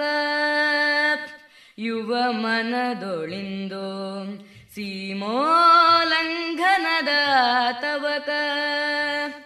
ದುರುಳರೆದೆಯಲ್ಲಿ ನಡುಕ, ಧರೆಗೆ ಪುಳಕ. ನಿಲ್ಲರಿ ಅಭಿಸರಣ, ಗೆಲ್ಲುವನಕ. ನಿಲ್ಲರಿ ಅಭಿಸರಣ. ಗೆಲ್ಲುವನಕ ಪರಮ ವೈಭವತಾಯಿಗೆ ಸಲ್ಲುವನಕ ಸಲ್ಲುವನಕ ಯುವ ಮನದೊಳಿಂದು ಸೀಮೋಲ್ಲಂಘನದ ತವಕ ಪ್ರಾಚೀನ ಸಂಸ್ಕೃತಿಯ ನವನವೋನ್ಮೇಷದಲ್ಲಿ ಕರಗುತ್ತಿದೆ ಕೀಳರಿಮೆ ಸ್ವಾರ್ಥ ಮೋಹ. ಪ್ರಾಚೀನ ಸಂಸ್ಕೃತಿಯ ನವನವೋನ್ಮೇಷದಲ್ಲಿ ಕರಗುತ್ತಿದೆ ಕೀಳರಿಮೆ ಸ್ವಾರ್ಥ ಮೋಹ. ಹಿಂದುತ್ವ ದೊಸಗೆಯಲಿ, ಬಂಧುತ್ವ ಬೆಸುಗೆಯಲಿ, ಹಿಂದುತ್ವ ದೊಸಗೆಯಲಿ, ಬಂಧುತ್ವ ಬೆಸುಗೆಯಲಿ ದೀಪ್ತಗೊಳ್ಳುತ್ತಿದೆ ರಾಷ್ಟ್ರಭಾವ. ರಾಷ್ಟ್ರಭಾವ. ಯುವ ಮನದೊಳಿಂದು ಸೀಮೋಲ್ಲಂಘನದ ತವಕ. ಬಾಹುಬಲದಿ ಶಕ್ತಿ ಸಿರಿಸ ವೃತ್ತಿಗೆ ರಕ್ಷೆ ಸಜ್ಜನರ ಶ್ರೀರಕ್ಷೆ ಸಂಘ ಶಕ್ತಿಯೇ ಬಾಹುಬಲದಿ ಶಕ್ತಿ ಸಿರಿಸ ವೃತ್ತಿಗೆ ರಕ್ಷೆ, ಸಜ್ಜನರ ಶ್ರೀರಕ್ಷೆ ಸಂಘ ಶಕ್ತಿ ಬರಿದಿದೆ ವಿಷಯಲ್ಲ, ಹಿಂದೂ ಸತ್ವೋನ್ನತಿಯು ಬರಿದಿದೆ ವಿಷಯಲ್ಲ, ಹಿಂದೂ ಸತ್ವೋನ್ನತಿಯು ಜಗಕ್ಕೆ ಮಂಗಳವೀವ ಪುಣ್ಯಕೀರ್ತಿ. ಪುಣ್ಯಕೀರ್ತಿ. ಪುಣ್ಯ ಕೀರ್ತಿ ಯುವ ಮನದೊಳಿಂದೋ ಸೀಮೋಲ್ಲಂಘನದ ತವಕ. ಚರಿತೆ ದಿಶೆ ಹೊರಡುತ್ತಿದೆ. ಸುಮುಹೂರ್ತ ಸಮನಿಸಿದೆ. ತಾಗಿ ಭಾರತಿಗಿಂದು ಲಕ್ಷಾರ್ಚನೆ. ಬೆವರು ನೆತ್ತರು ಸೂರಿಸಿ, ಜೀವಭಾವವ ಬೆರೆಸಿ. ಬೆವರು ನೆತ್ತರು ಸೂರಿಸಿ, ಜೀವಭಾವವ ಬೆರೆಸಿ. ಧ್ಯೇಯ ಸಿಂಚಿತ ಹೃದಯ ಪುಷ್ಪ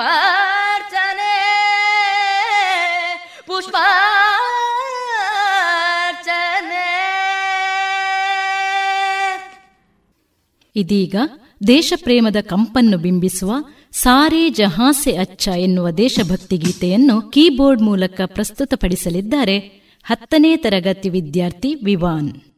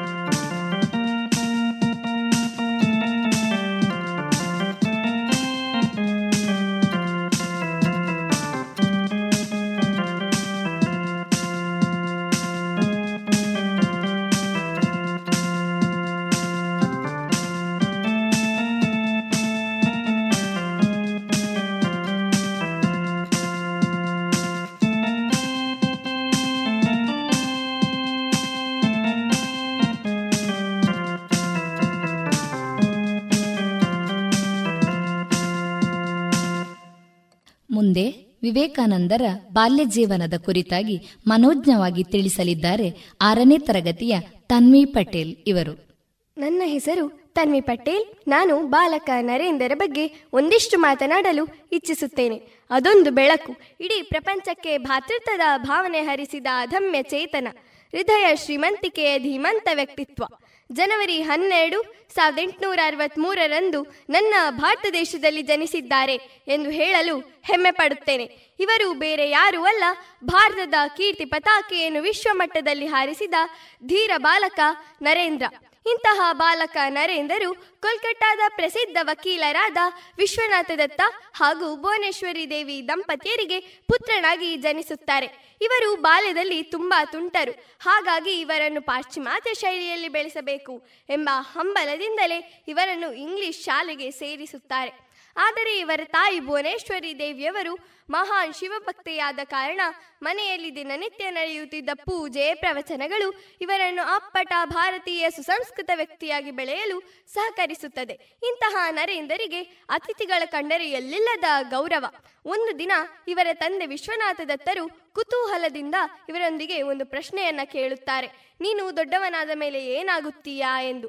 ಆಗ ಸಾರೋಟಿನಲ್ಲಿ ಬರುತ್ತಿದ್ದ ಜನರಿಗೆ ಕೊಡುತ್ತಿದ್ದ ಗೌರವವನ್ನು ನೋಡಿದ್ದ ಬಾಲಕ ನರೇಂದ್ರ ನಾನು ದೊಡ್ಡವನಾದ ಮೇಲೆ ಸಾರೋಟಿನ ಚಾಲಕನಾಗುತ್ತೇನೆ ಎಂದು ಹೇಳುತ್ತಾನೆ.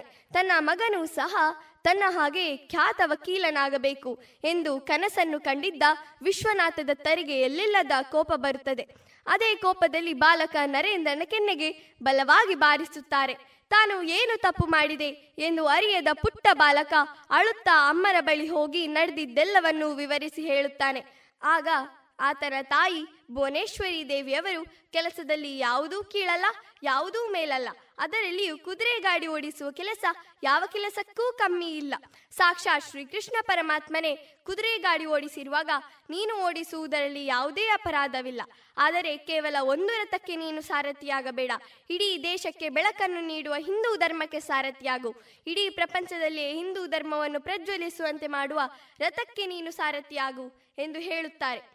ಅಷ್ಟೇ ಅಲ್ಲದೆ ಬಾಲಕ ನರೇಂದ್ರ ಮಹತ್ವಾಕಾಂಕ್ಷೆಯ ಮಗು, ಛಲಗಾರ, ಕನಸುಗಾರ, ಈ ಭೂಮಿಯ ಮೇಲೆ ಹುಟ್ಟಿದ ಪ್ರತಿಯೊಬ್ಬನೂ ಸಹ ಸಾಧಿಸಲೇಬೇಕು, ಸಾಧಿಸದೆ ಸತ್ತರೆ ಸಾವಿಗೂ ಅವಮಾನ ಮಾಡಿದಂತೆ ಎಂದು ನಂಬಿದ್ದವರು. ಇಂತಹ ನರೇಂದ್ರರು ಮಹಾನ್ ಕನಸುಗಾರರು. ಇಡೀ ದೇಶದಲ್ಲಿಯೇ ಜಾತಿ, ಧರ್ಮ, ತಾರತಮ್ಯವಿಲ್ಲದೆ ಸಾಮರಸ್ಯದಿಂದ ಬದುಕಬೇಕು ಎಂದು ಕನಸನ್ನು ಕಂಡಿದ್ದವರು. ಇಂತಹ ನರೇಂದ್ರರಿಗೆ ತನ್ನ ತಂದೆ ಅಪಘಾತದಲ್ಲಿ ಸಾವನ್ನಪ್ಪಿದ್ದು ಒಂದು ದೊಡ್ಡ ಭರಸಿಡಿಲು ಬಂದು ಬಡಿದಂತಾಗುತ್ತದೆ. ತನ್ನ ತಂದೆಯ ಸಾವಿನ ನಂತರ ಇಡೀ ಮನೆಯ ಜವಾಬ್ದಾರಿ ಇವರ ತಲೆಯ ಮೇಲೆ ಬೀಳುತ್ತದೆ.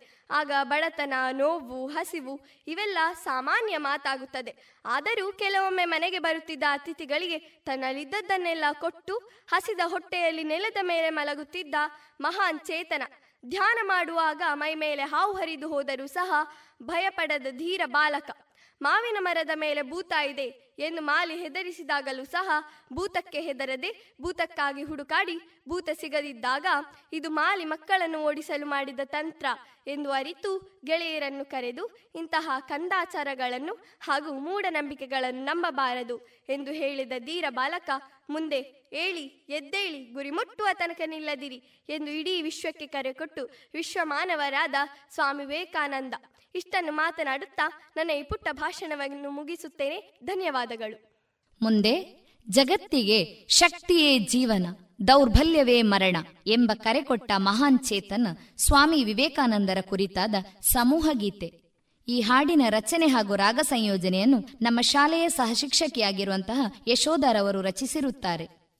ಹಾಡುವವರು ಸಾನ್ವಿಡಿ, ವೈಷ್ಣವ್, ಜ್ಯೇಷ್ಠ, ದಿಶಾ, ಮಯೂರಿ, ಅನಗಭಟ್ ಸಿರಿ ಹೆಳೆಮನೆ ಹಾಗೂ ದೀಪ್ತಿ.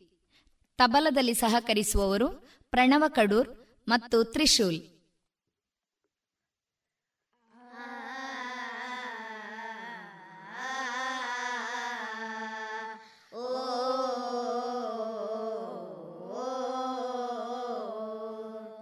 ಮನುಕುಲದಲ್ಲಿ ಜನ್ಮವೆತ್ತಿಹ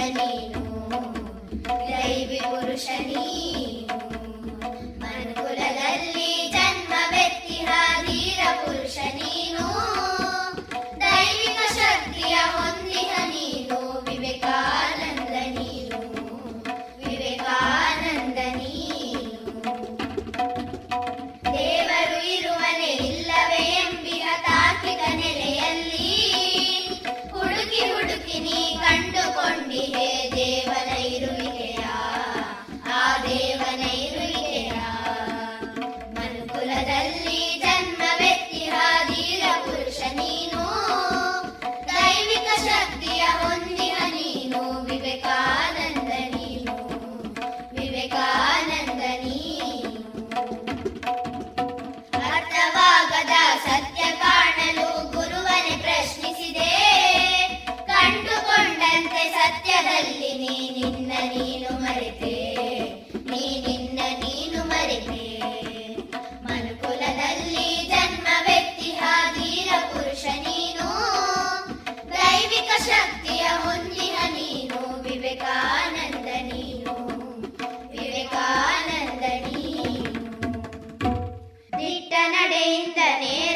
ನುಡಿಯಿಂದ ಜಗಕ್ಕೆ ಬೆಳಕು ಆದೆ. ಏಳಿ ಎದ್ದೇಳಿ ಗುರಿ ಮುಟ್ಟುವರೆಗೆ ನಿಲ್ಲದಿರಿ ಎಂದೇ. ನೀ ನಿಲ್ಲದಿರಿಯೆ ಎಂದೇ. ಮನುಕುಲದಲ್ಲಿ ಜನ್ಮವೆತ್ತಿದ ಧೀರ ಪುರುಷ ನೀನು. ದೈವಿಕ ಶಕ್ತಿಯ ಹೊಂದಿಹ ನೀನು. ವಿವೇಕಾನಂದ ನೀನು.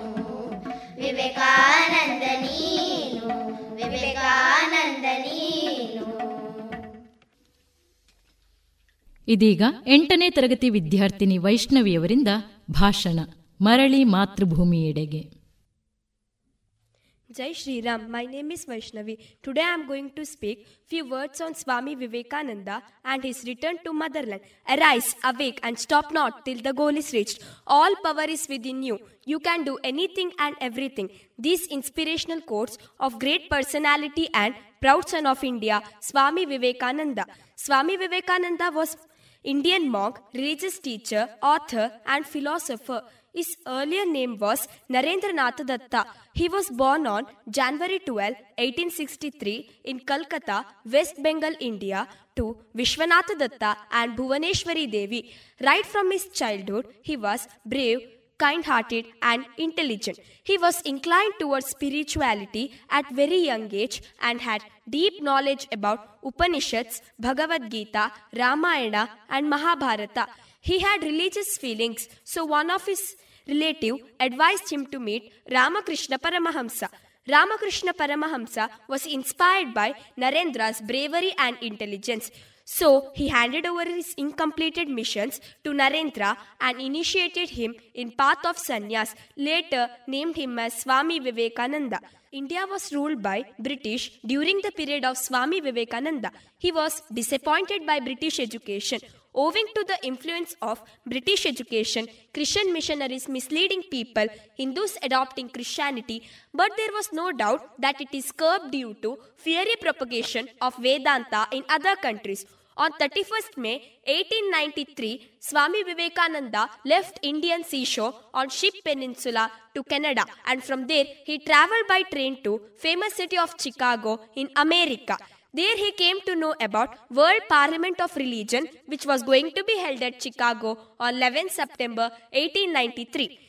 He proved to be true representative of Hinduism as he made his fervent appeal for tolerance to the whole world on the days of World Parliament of Religion which was held at Chicago on 11 September 1893. 6,000 to 7,000 people were gathered there. He started his speech by addressing the people as My dear brothers and sisters of America. His words were so powerful so that all people of America stood and gave big round of applause to him. He did not criticize any religion. He placed Hindu religion on highest pedestal of World Parliament of Religion which was held at Chicago on 11 September 1893. After four years, in 1897, after placing India in its deserved glory, he returned back to India. On, on his journey, the, he was on board among two Christian missionaries who savagely criticized Hindu religion. He seized one of the missionary, held his collar, and said him, If you abuse my religion again, I will throw you overboard. Let me go, sir. I will never do it again, said Christian missionary. The decorated steam launch carried Vivekananda from boat to harbour. Fruits and offerings were brought by hundreds of people. Later at Rameshwaram, Vivekananda exhorted the people by saying, Worship Lord Shiva in poor, disease, and weak. Later in 1897, he started Ramakrishna Mission. The goal of this mission was based on Karma Yoga and its main objective. The main objective of Karma Yoga was to serve poor, suffering, and disturbed population. Some of the social services under Ramakrishna Mission are establishing schools, colleges, and hospitals. Later, he established Belur Mutt Mission. The goal of this mission was to serve poor and suffering. Nationalism was prominent theme in Vivekananda's thoughts. He said, country's future depends upon its people and teachings focused on human development. He was big dreamer. He dreamt of big day and night, but the theme of his dream was to serve his nation. He said that it is our duty to encourage people, those who are doing good for our nation. He passed away in the year July 2, 18, 1904. Thank you ಜನನಿ ಜನ್ಮಭೂಮಿಶ್ಚ ಸ್ವರ್ಗಾತಪಿ ಗರಿಯಸಿ ಭಾರತ್ ಮಾತಾ ಕಿ ಜೈ ಇದೀಗ ದೇಶಭಕ್ತಿಯನ್ನು ಸ್ಮರಿಸುವ ಪಿಟೀಲು ವಾದನ ಹತ್ತನೇ ತರಗತಿಯ ಅನನ್ಯ ಇವರಿಂದ.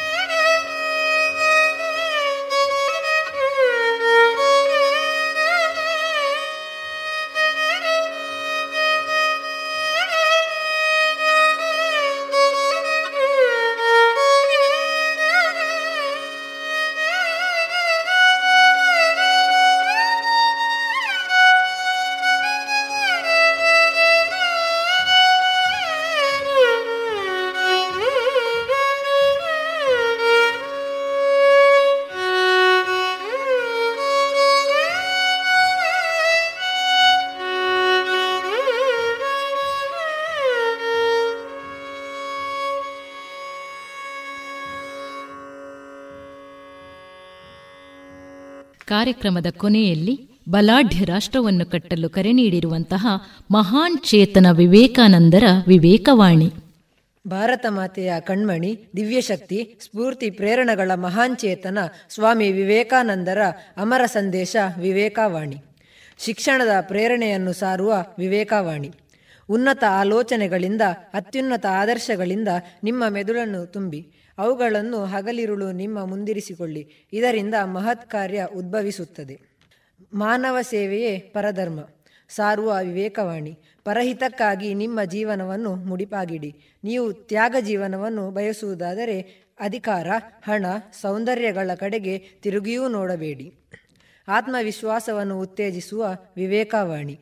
ಎದ್ದು ನಿಲ್ಲು ಧೈರ್ಯವಂತನಾಗಿರು, ಬಲಶಾಲಿಯಾಗಿರು. ಎಲ್ಲ ಜವಾಬ್ದಾರಿಯನ್ನು ನಿನ್ನ ಹೆಗಲುಗಳ ಮೇಲೆಯೇ ಹೊತ್ತುಕು. ನೀನು ಬಯಸುವ ಎಲ್ಲ ಬಗೆಯ ಶಕ್ತಿ ಮತ್ತು ಸಹಾಯವು ನಿನ್ನಲ್ಲೇ ಅಡಗಿರುವುದು. ಧನ್ಯವಾದಗಳು. ಇದುವರೆಗೆ ವಿವೇಕಾನಂದ ಆಂಗ್ಲ ಮಾಧ್ಯಮ ಶಾಲಾ ವಿದ್ಯಾರ್ಥಿಗಳಿಂದ ಕಾರ್ಯಕ್ರಮ ವೈವಿಧ್ಯ ವಿವೇಕ ನಮನ ಆಲಿಸಿರುವಿರಿ.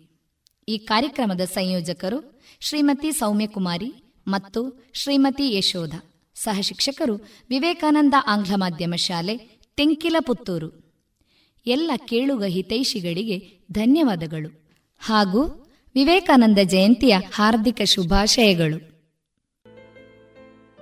ಇದುವರೆಗೆ ವಿವೇಕಾನಂದ ವಿದ್ಯಾವರ್ಧಕ ಸಂಘದ ನೇತೃತ್ವದಲ್ಲಿ ವಿವೇಕಾನಂದ ಜಯಂತಿ ಸರಣಿ ಕಾರ್ಯಕ್ರಮದ ಅಂಗವಾಗಿ ತೆಂಕಿಲ ವಿವೇಕಾನಂದ ಆಂಗ್ಲ ಮಾಧ್ಯಮ ಶಾಲಾ ವಿದ್ಯಾರ್ಥಿಗಳಿಂದ ವಿವೇಕ ನಮನ ಈ ಕಾರ್ಯಕ್ರಮವನ್ನು ಆಲಿಸಿದಿರಿ. ಈ ಕಾರ್ಯಕ್ರಮದ ಸಂಯೋಜನೆ ಶಿಕ್ಷಕರಾದಂತಹ ಯಶೋಧ ಮತ್ತು ಸೌಮ್ಯ.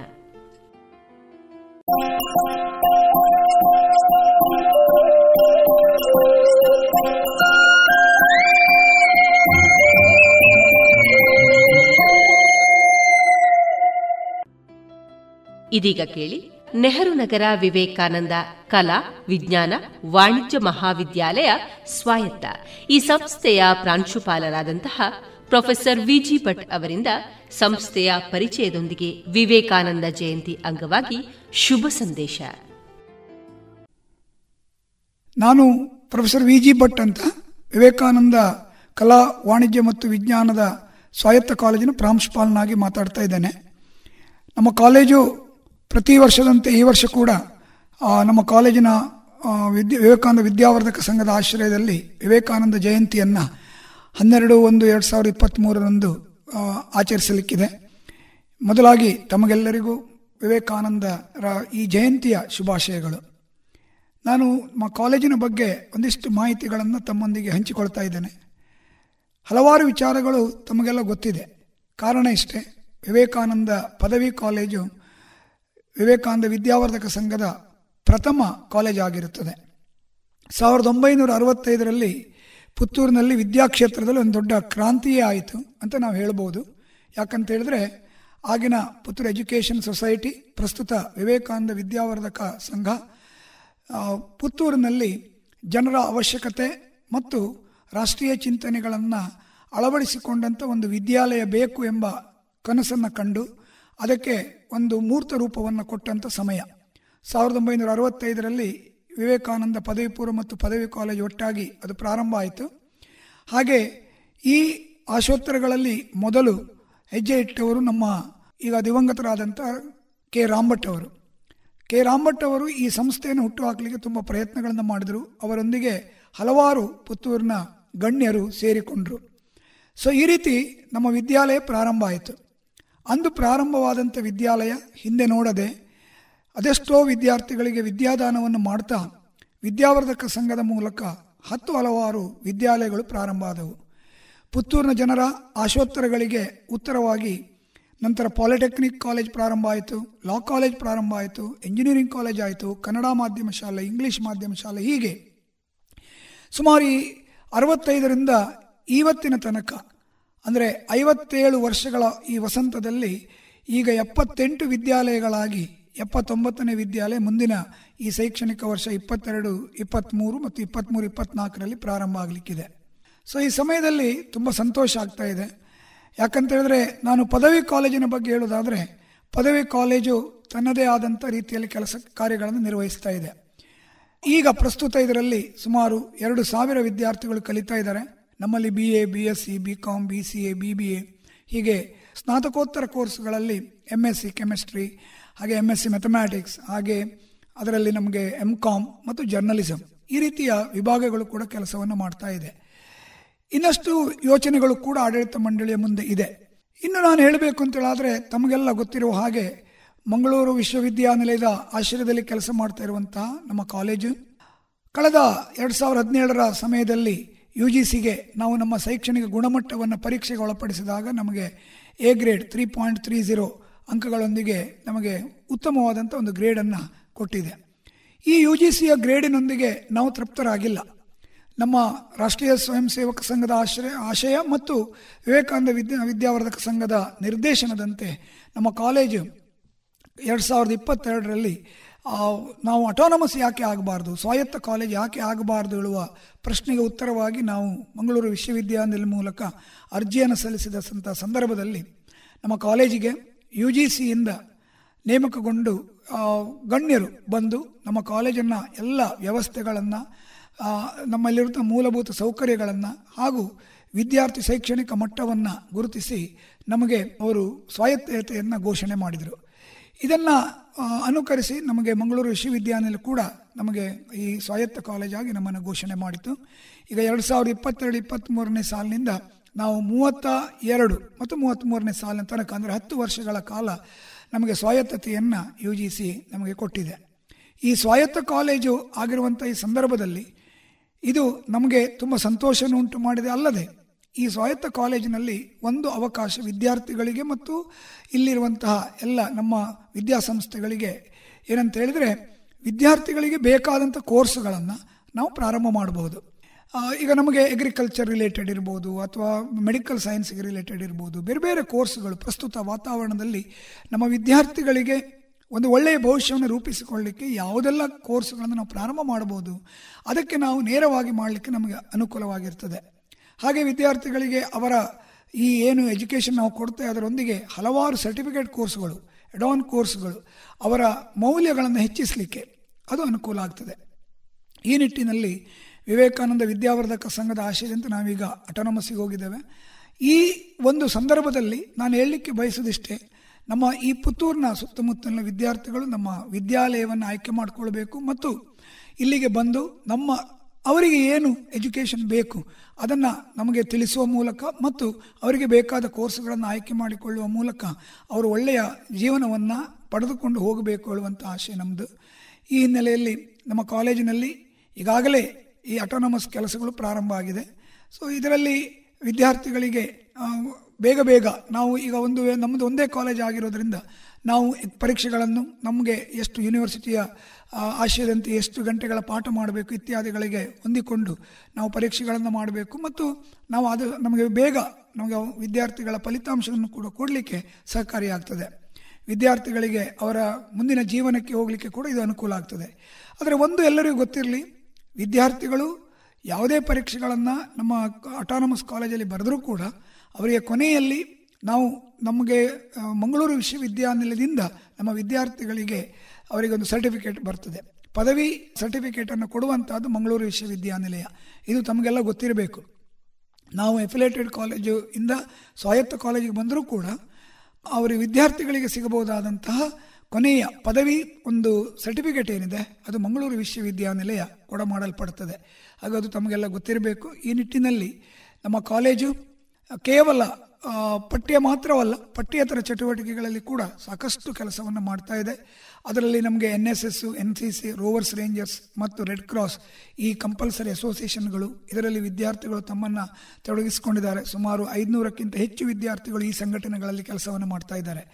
ಉಲ್ಲೇಖಿಸುವುದಾದರೆ ನಮ್ಮ ಎನ್ ಎಸ್ ಎಸ್ ವಿದ್ಯಾರ್ಥಿನಿ ಈ ವರ್ಷ ನಾಡ್ದು ಜನವರಿ ಇಪ್ಪತ್ತಾರಕ್ಕೆ ನಡೆಯುವಂಥ ಪರೇಡಲ್ಲಿ ಭಾಗವಹಿಸಲಿಕ್ಕಿದ್ದಾರೆ. ದೇವಿಕಾ ಅಂತೇಳಿ. ಸೊ ಹಾಗೆ ನಮ್ಮ ವಿದ್ಯಾರ್ಥಿಗಳು ಕಳೆದ ವರ್ಷ ಕೂಡ ಅವಳದೇ ಅಕ್ಕ ನಮ್ಮ ಕಾಲೇಜನ್ನು ರೆಪ್ರೆಸೆಂಟ್ ಮಾಡಿದರು. ಹಾಗೆ ಎನ್ ಎಸ್ ಎಸ್ನಲ್ಲಿ ಎನ್ ಸಿ ಸಿ ಮತ್ತು ರೋವರ್ಸ್ ರೇಂಜರ್ಸಲ್ಲಿ ಎಲ್ಲವೂ ಕೂಡ ನಮ್ಮ ವಿದ್ಯಾರ್ಥಿಗಳು ರಾಜ್ಯ ಮಟ್ಟ, ರಾಷ್ಟ್ರ ಮಟ್ಟದಲ್ಲಿ ಭಾಗವಹಿಸ್ತಾ ಇದ್ದಾರೆ.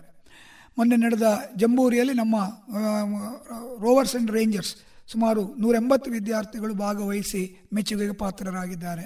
ಹೀಗೆ ನಮ್ಮ ಕಾಲೇಜು ಈ ಒಂದು ವಿಷಯಗಳಲ್ಲದೆ ಫೈನ್ ಆರ್ಟ್ಸ್, ಲಲಿತ ಕಲಾ ಸಂಘ, ಎಷ್ಟೋ ವಿದ್ಯಾರ್ಥಿಗಳು ನಮ್ಮಲ್ಲಿ ನಿಮಗೆ ತಮಗೆಲ್ಲ ಗೊತ್ತಿದೆ.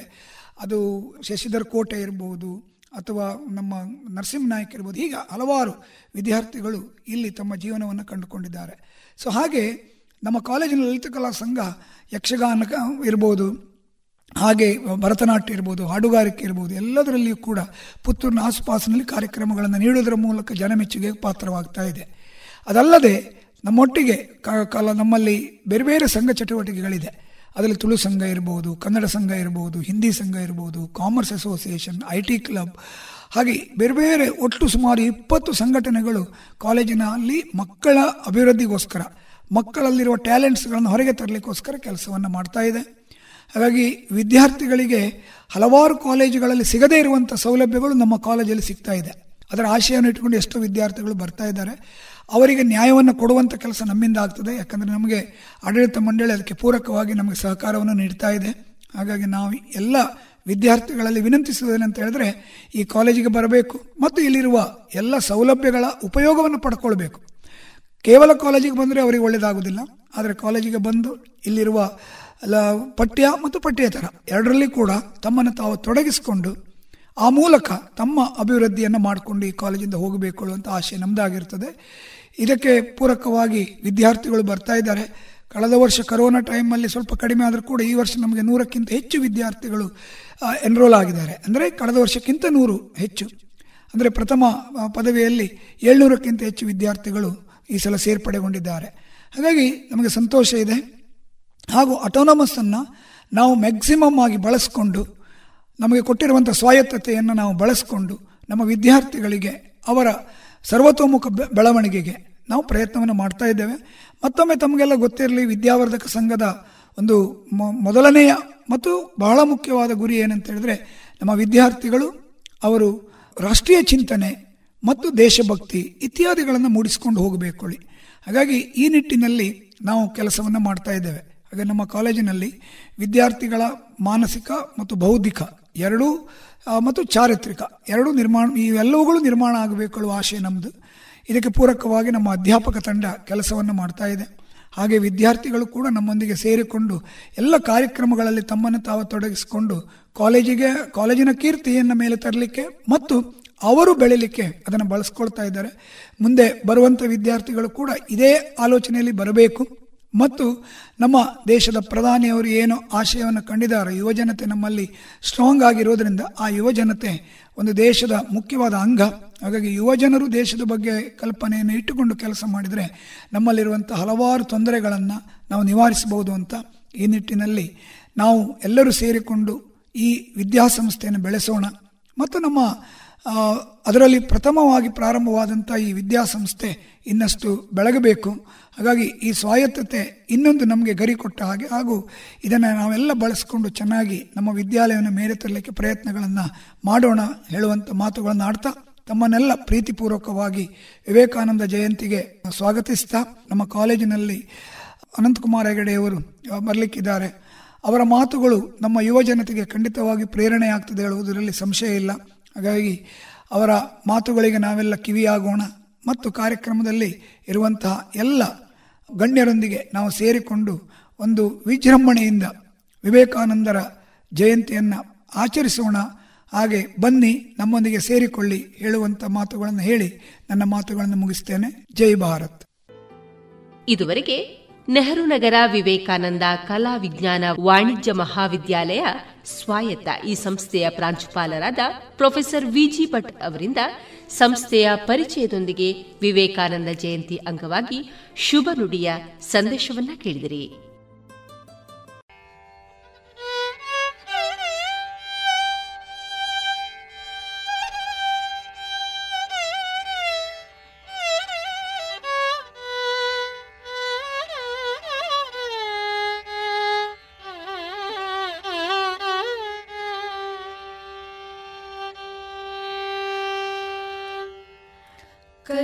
ಕಲ್ಲನು ಕಟ್ಟಿ, ಕಲ್ಲು ಕಲ್ಲನು ಕಟ್ಟಿ ಕಟ್ಟಿದ ಮಂದಿರದಿ ವಿದ್ಯಾಧಿ ದೇವತೆಗೆ ನಿತ್ಯ ಪ್ರಾರ್ಥನೆ ಸಲ್ಲಿಸಿ, ವಿದ್ಯೆ ವಿನಯಗಳುಳ್ಳ ಉತ್ತಮರ ನಿರ್ಮಾಣ ನಾವು ಮಾಡೋಣ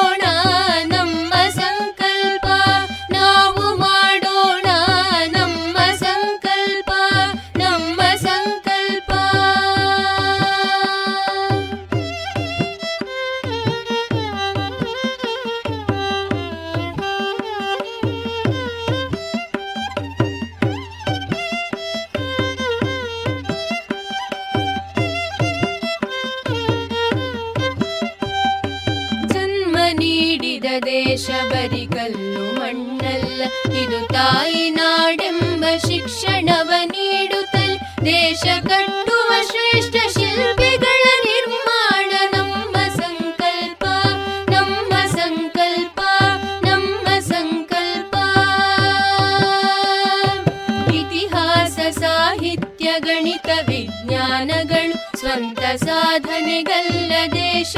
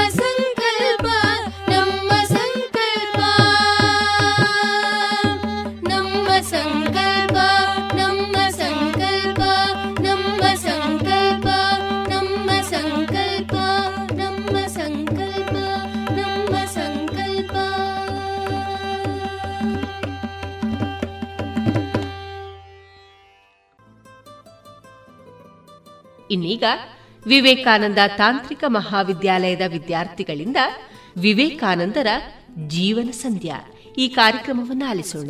ಈ ಕಾರ್ಯಕ್ರಮದ ಸಂಯೋಜನೆ ಪ್ರೊಫೆಸರ್ ಸುದರ್ಶನ್ ಎಂಎಲ್ ಭಟ್. ಪ್ರಸ್ತುತಿ ಭೂಮಿಕಾ ಕಲಾ ಸಂಘ.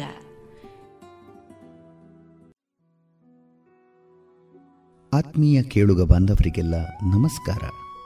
ಇದು ನಮ್ಮ ರೇಡಿಯೋ ಪಾಂಚಜನ್ಯ. ಪುತ್ತೂರಿನ ನೆಹರು ನಗರದ Vivekananda college of engineering and ಟೆಕ್ನಾಲಜಿಯು ಗ್ರಾಮೀಣ ಪ್ರದೇಶದಲ್ಲಿ ಗುಣಮಟ್ಟದ ತಾಂತ್ರಿಕ ಶಿಕ್ಷಣವನ್ನು ನೀಡುವ ಮೂಲಕ ವಿದ್ಯಾರ್ಥಿಗಳಲ್ಲಿರುವ ಆವಿಷ್ಕಾರಿ ಮನೋಭಾವವನ್ನು ಸಮಾಜದ ಮುಖ್ಯ ಭೂಮಿಕೆಗೆ ತರುವ ಕಾರ್ಯವನ್ನು ನಿರಂತರವಾಗಿ ಮಾಡುತ್ತಿದೆ. ಮಾತ್ರ ಸಂಸ್ಥೆ ವಿವೇಕಾನಂದ ವಿದ್ಯಾವರ್ಧಕ ಸಂಘದಡಿಯಲ್ಲಿ ಕಾರ್ಯನಿರ್ವಹಿಸುತ್ತಿರುವ ಎಪ್ಪತ್ತೊಂಬತ್ತು ವಿವಿಧ ವಿದ್ಯಾಸಂಸ್ಥೆಗಳಲ್ಲಿ ಇಂಜಿನಿಯರಿಂಗ್ ಕಾಲೇಜ್ ಕೂಡ ಒಂದು. ಎರಡು ಸಾವಿರದ ಒಂದರಲ್ಲಿ ಆರಂಭಗೊಂಡಂತಹ ಇಂಜಿನಿಯರಿಂಗ್ ಕಾಲೇಜು ಇಂದು ಕರಾವಳಿ ಭಾಗದ ಪ್ರತಿಷ್ಠಿತ ಕಾಲೇಜಾಗಿ ಗುರುತಿಸಿಕೊಂಡು ಗುಣಮಟ್ಟದ ಶಿಕ್ಷಣವನ್ನು ವಿದ್ಯಾರ್ಥಿಗಳಿಗೆ ದಾರಿ ಎರೆಯುತ್ತಿದೆ ಎನ್ ಬಿ ಎ ಮಾನ್ಯತೆ ದೊರಕಿರುವುದರಿಂದ ಕಾಲೇಜು ರಾಷ್ಟ್ರಮಟ್ಟದಲ್ಲಿ ತನ್ನ ಛಾಪನ್ನು ಮೂಡಿಸುತ್ತಿದೆ. ಇಲ್ಲಿ ಯು ಜಿ ವಿಭಾಗದಲ್ಲಿ artificial intelligence and machine learning, civil engineering, computer science engineering, data science electronics and communication engineering ಹಾಗೂ ಮೆಕ್ಯಾನಿಕಲ್ ಇಂಜಿನಿಯರಿಂಗ್ ವಿಭಾಗದಲ್ಲಿ ವಿದ್ಯಾರ್ಥಿಗಳು ವ್ಯಾಸಂಗ ಮಾಡುತ್ತಿದ್ದು ಪಿ ಜಿ ವಿಭಾಗದಲ್ಲಿ ಎಂ ಬಿ ಎ ಹಾಗೂ ಎಂ ಸಿ ಎ ಕಾರ್ಯನಿರ್ವಹಿಸುತ್ತಿದೆ. ಸಂತ ಶ್ರೇಷ್ಠ ವಿವೇಕಾನಂದರ ಹೆಸರಿಗೆ ಅನುಗುಣವಾಗಿ ಸಂಸ್ಥೆಯು ಕಾರ್ಯನಿರ್ವಹಿಸುತ್ತಿದೆ. ತಾಂತ್ರಿಕ ಶಿಕ್ಷಣದ ಜೊತೆಗೆ ಪಠ್ಯೇತರ ಚಟುವಟಿಕೆಗಳಿಗೂ ಸಾಕಷ್ಟು ಪ್ರೋತ್ಸಾಹ ನೀಡಲಾಗುತ್ತಿದೆ. ಶಿಕ್ಷಣದಲ್ಲಿ ನಿರಂತರ ಕಲಿಕೆ ಎನ್ನುವ ನೂತನ ಕಲ್ಪನೆಯೊಂದಿಗೆ ಪ್ರತಿ ವಿದ್ಯಾರ್ಥಿಯ ಸರ್ವಾಂಗೀಣ ಅಭಿವೃದ್ಧಿಗೆ ಕಾಲೇಜು ಕಂಕಣಬದ್ಧವಾಗಿದೆ. ಕಾರ್ಪೊರೇಟ್ ಜಗತ್ತಿನ ಉನ್ನತ ಸಂಸ್ಥೆಗಳು ಪ್ರತಿ ವರ್ಷ ನೇಮಕಾತಿ ಪ್ರಕ್ರಿಯೆಯಲ್ಲಿ ಪಾಲ್ಗೊಳ್ಳುತ್ತಿವೆ. ಕಳೆದ ಶೈಕ್ಷಣಿಕ ವರ್ಷದಲ್ಲಿ ಎಂಬತ್ತ ಮೂರಕ್ಕೂ ಅಧಿಕ ಕಂಪನಿಗಳು ಕ್ಯಾಂಪಸ್ ನೇಮಕಾತಿಗಾಗಿ ಕಾಲೇಜಿಗೆ ಭೇಟಿ ನೀಡಿದ್ದು, ಎಂಬತ್ತೈದು ಶೇಕಡಕ್ಕೂ ಹೆಚ್ಚು ಅರ್ಹ ವಿದ್ಯಾರ್ಥಿಗಳು ಸಂದರ್ಶನವನ್ನು ಯಶಸ್ವಿಯಾಗಿ ಪೂರೈಸಿ ನೇಮಕಾತಿ ಆದೇಶವನ್ನು ಪಡೆದುಕೊಂಡಿದ್ದಾರೆ.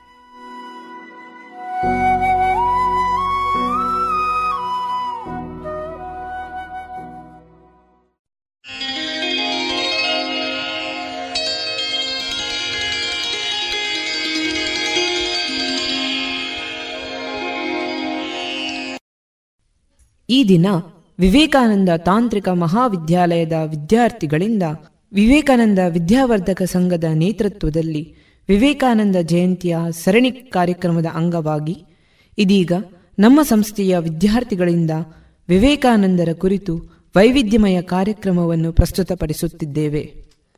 ಈ ಕಾರ್ಯಕ್ರಮದ ಸಂಯೋಜನೆ ಪ್ರೊಫೆಸರ್ ಸುದರ್ಶನ್ ಎಂಎಲ್ ಭಟ್ ಪ್ರಸ್ತುತಿ ಭೂಮಿಕಾ ಕಲಾಸಂಘ ಇದೀಗ ಪ್ರಥಮ ವರ್ಷದ ಅರ್ಚನಾ ಲಾಲ್ ರವರಿಂದ ವಿವೇಕಾನಂದರ ಜೀವನ ಸಂಧ್ಯ. ರತ್ನಾಕರಾಂ ದೌತಪದಾಂ ಹಿಮಾಲಯಾಂ ಕಿರೀಟಿನಿಂ, ಬ್ರಹ್ಮರಾಜ ಶಿರತ್ನಾಠ್ಯ ವಂದೇ ಭಾರತ ಮಾತರಂ.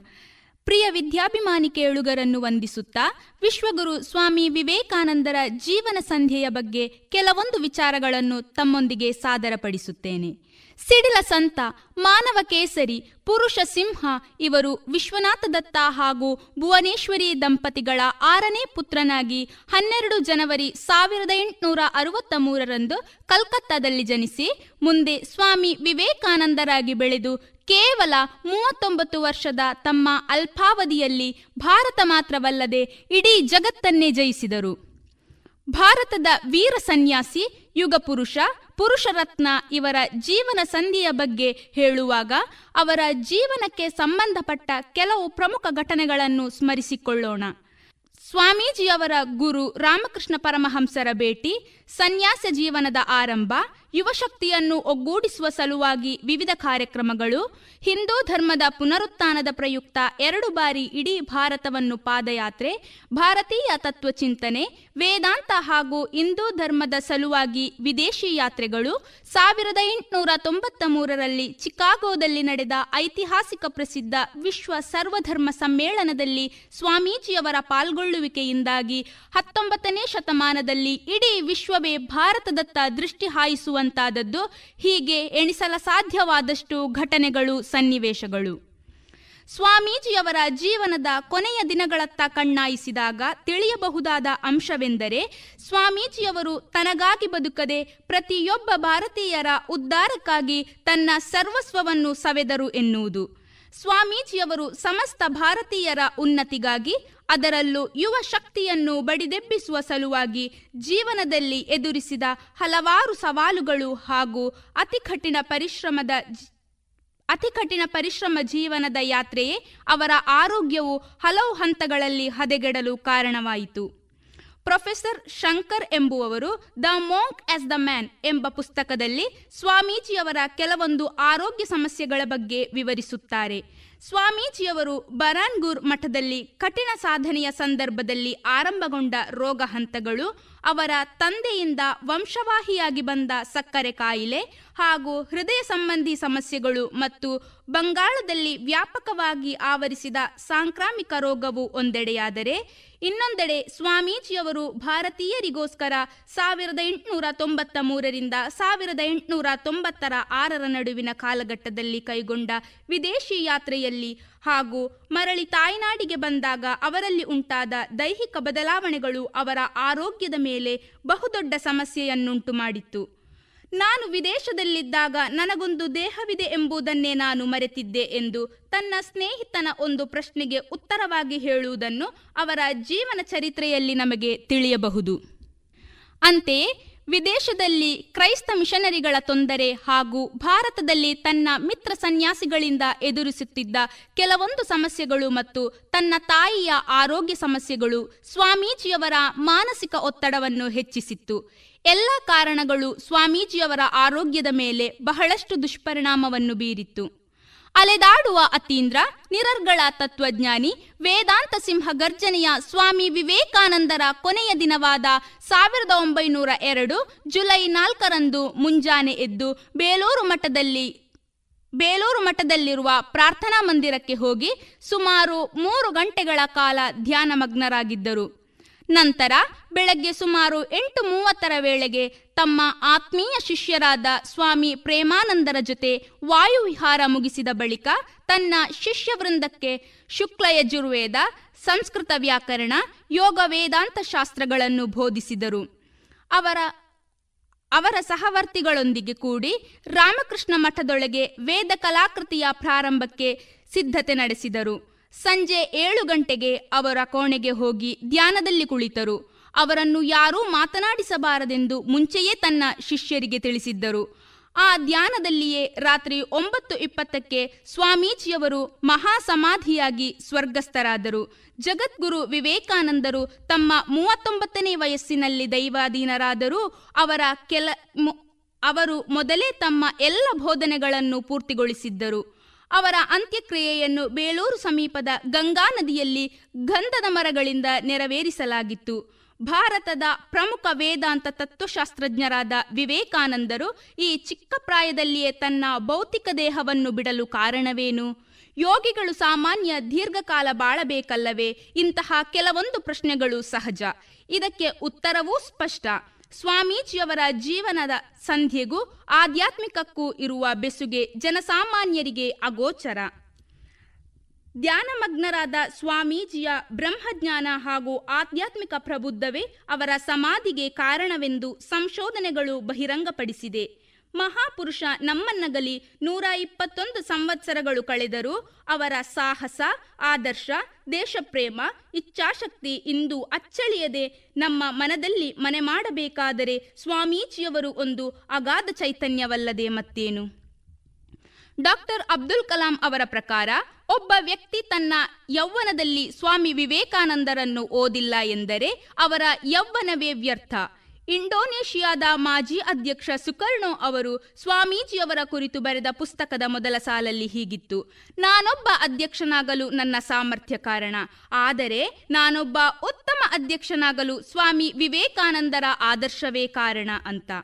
ಅಮೆರಿಕಾದ ಮಾಜಿ ಅಧ್ಯಕ್ಷ ಒಬಾಮಾ ಅವರು ಮೊದಲ ಸಲ ಭಾರತಕ್ಕೆ ಬಂದಾಗ ತನ್ನನ್ನು ಸ್ವಯಂ ಪರಿಚಯಿಸಿದ ರೀತಿ ಹೇಗಿತ್ತೆಂದರೆ, ಸ್ವಾಮಿ ವಿವೇಕಾನಂದರು ಯಾವ ನೆಲದ ಮೇಲೆ ನಿಂತು ಕೇವಲ ಏಳೇ ಏಳು ಪದಗಳಿಂದ ಇಡೀ ಪಾಶ್ಚಿಮಾತ್ಯರನ್ನು ತನ್ನ ಪಾದದಡಿ ಬಂದು ಕೋರುವಂತೆ ಮಾಡಿದ ಚಿಕಾಗೋ ನಗರದಿಂದ ಬಂದವ ನಾನು ಅಂದರು. ಸ್ವಾಮಿ ವಿವೇಕಾನಂದರು ಮುಟ್ಟಿದ ಮಣ್ಣಿನ ಬಗ್ಗೆ ಒಬಾಮಾ ಅಷ್ಟೊಂದು ಹೆಮ್ಮೆ ಪಟ್ಟರೆ ಸ್ವತಃ ಸ್ವಾಮೀಜಿಯೇ ಹುಟ್ಟಿದ ಮಣ್ಣಲ್ಲಿ ಹುಟ್ಟಿ ಬೆಳೆದ ನಾವು ಎಷ್ಟೊಂದು ಹೆಮ್ಮೆ ಪಡಬೇಡ. ಸ್ವಾಮೀಜಿಯವರ ಜೀವನವನ್ನು ಆದರ್ಶವನ್ನಾಗಿ ಮಾಡಿ ಸ್ವಂತಕ್ಕಾಗಿ ಅತ್ಯಲ್ಪ ಸಮಾಜಕ್ಕಾಗಿ ಬಹಳಷ್ಟು ಎಂಬ ಧ್ಯೇಯವಾಕ್ಯದೊಂದಿಗೆ ಮುನ್ನಡೆಯುತ್ತಿರುವ ಈ ವಿದ್ಯಾಸಂಸ್ಥೆಯ ವಿದ್ಯಾರ್ಥಿಗಳಾದ ನಾವು, ಸ್ವಾಮಿ ವಿವೇಕಾನಂದರ ಆದರ್ಶದಲ್ಲಿ ಬೆಳೆದು ಬಲಿಷ್ಠ ಭಾರತವನ್ನು ಕಟ್ಟಿ ಈ ದೇಶವನ್ನು ವಿಶ್ವಗುರುವನ್ನಾಗಿಸೋಣ ಎಂದು ಕರೆ ನೀಡುತ್ತಾ ಪೂರ್ಣ ವಿರಾಮ ನೀಡುತ್ತೇನೆ. ಜೈ ಭಾರತ್ ಮಾತೆ. ಇನ್ನು ಮುಂದೆ ವಿದ್ಯಾರ್ಥಿ ಕಲಾವಿದರಾದ ಸರೋಶ್ ನಾಯಕ್ ಶ್ರೀನಿಧಿ ಶಶಾಂಕ್ ರಾವ್ ರಥಂಡಿ ಇವರಿಂದ ಕಿರುಪ್ರಹಸನ. ಏನು ಮೂವರು ಏನೋ ವಿಷಯ ಚರ್ಚಿಸುತ್ತಿರುವಂತೆ ಕಾಣುತ್ತಿದೆ? ಹೌದು ಮೇಡಮ್ ನಾವು ವಿವೇಕಾನಂದರ ಜೀವನ ಚರಿತ್ರೆ ಬಗ್ಗೆ ಮಾತನಾಡಿಕೊಳ್ಳುತ್ತಿದ್ದೆವು. ಓಹೋ ಒಳ್ಳೆಯ ವಿಷಯ. ಅವರ ಜೀವನ ಚರಿತ್ರೆಯನ್ನು ಅರಿಯುವುದು ಯುವ ಪೀಳಿಗೆಗೆ ಅವಶ್ಯಕವಾಗಿದೆ. ಮೇಡಮ್ ನಮಗೆ ಅವರ ಬಗ್ಗೆ ಕೆಲವು ವಿಚಾರಗಳನ್ನು ತಿಳಿಯಬೇಕಿತ್ತು. ತಿಳಿಸಿಕೊಡುವಿರಾ? ಖಂಡಿತ. ಏನು ತಿಳಿಯಬೇಕು ಕೇಳಿ. ಮೇಡಮ್ ವಿವೇಕಾನಂದರ ಬಾಲ್ಯದ ಹೆಸರು ನರೇಂದ್ರ. ಮತ್ತೆ ಅವರಿಗೆ ವಿವೇಕಾನಂದ ಎಂಬ ಹೆಸರು ಯಾರು ಕೊಟ್ಟರು? ಹೌದು ವಿವೇಕಾನಂದರ ಬಾಲ್ಯದ ಹೆಸರು ನರೇಂದ್ರ ಎಂದಾಗಿತ್ತು. ಅವರ ಹೆಸರು ನರೇಂದ್ರನೆಂದಿದ್ದರೂ ಅವರು ಕಾಶ್ಮೀರದಿಂದ ಕನ್ಯಾಕುಮಾರಿಯವರೆಗೆ ಸುತ್ತಾಡುವಾಗ ವಿವಿಧಿಶಾನಂದ ಸಚ್ಚಿದಾನಂದ ಮುಂತಾದ ಹಲವಾರು ಹೆಸರುಗಳಿಂದ ಗುರುತಿಸಿಕೊಂಡಿದ್ದರು. ವಿವೇಕಾನಂದ ಎಂಬ ಹೆಸರನ್ನು ಅವರು ಸನ್ಯಾಸತ್ವ ಸ್ವೀಕರಿಸುವ ಸಮಯದಲ್ಲಿ ಅವರೇ ಇಟ್ಟುಕೊಂಡಿದ್ದರಾದರೂ ಆ ಹೆಸರಿನಿಂದಲೇ ಗುರುತಿಸಿಕೊಳ್ಳುವಂತೆ ಆದದ್ದು ಚಿಕಾಗೋದ ಸರ್ವಧರ್ಮ ಸಮ್ಮೇಳನಕ್ಕೆ ಹೋಗುವ ಹೊತ್ತಿನಲ್ಲಿ.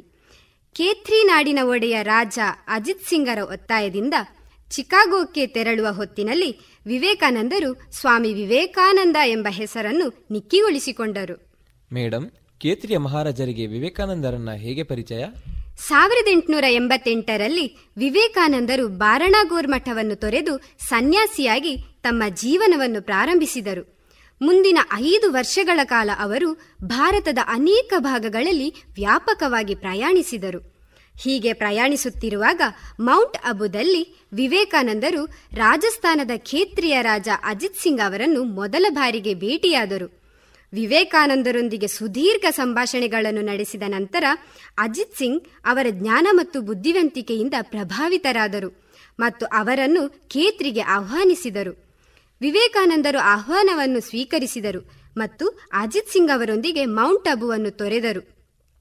ಸುಮಾರು ನೂರ ನಲವತ್ತಾರು ದಿನಗಳ ಕಾಲ ಅವರು ಅಲ್ಲಿಯೇ ಇದ್ದರು. ಈ ಕಾಲಾವಧಿಯಲ್ಲಿ ಅಜಿತ್ ಸಿಂಗ್ ವಿವೇಕಾನಂದರ ನಿಕಟ ಸ್ನೇಹಿತ ಮತ್ತು ಶಿಷ್ಯರಾದರು. ಅವರು ನರೇಂದ್ರನಾಥರನ್ನು ತಮ್ಮ ಆಧ್ಯಾತ್ಮಿಕ ಗುರು ಎಂದು ಪರಿಗಣಿಸಲು ಪ್ರಾರಂಭಿಸಿದರು. ವಿವೇಕಾನಂದರಿಗೆ ಪೇಟ ಧರಿಸುವಂತೆ ಸೂಚಿಸಿದವರು ಅಜಿತ್ ಸಿಂಗ್ ಮತ್ತು ರಾಜಸ್ಥಾನಿಯ ಶೈಲಿಯಲ್ಲಿ ಅದನ್ನು ಧರಿಸುವುದು ಹೇಗೆ ಎಂದು ತೋರಿಸಿದರು.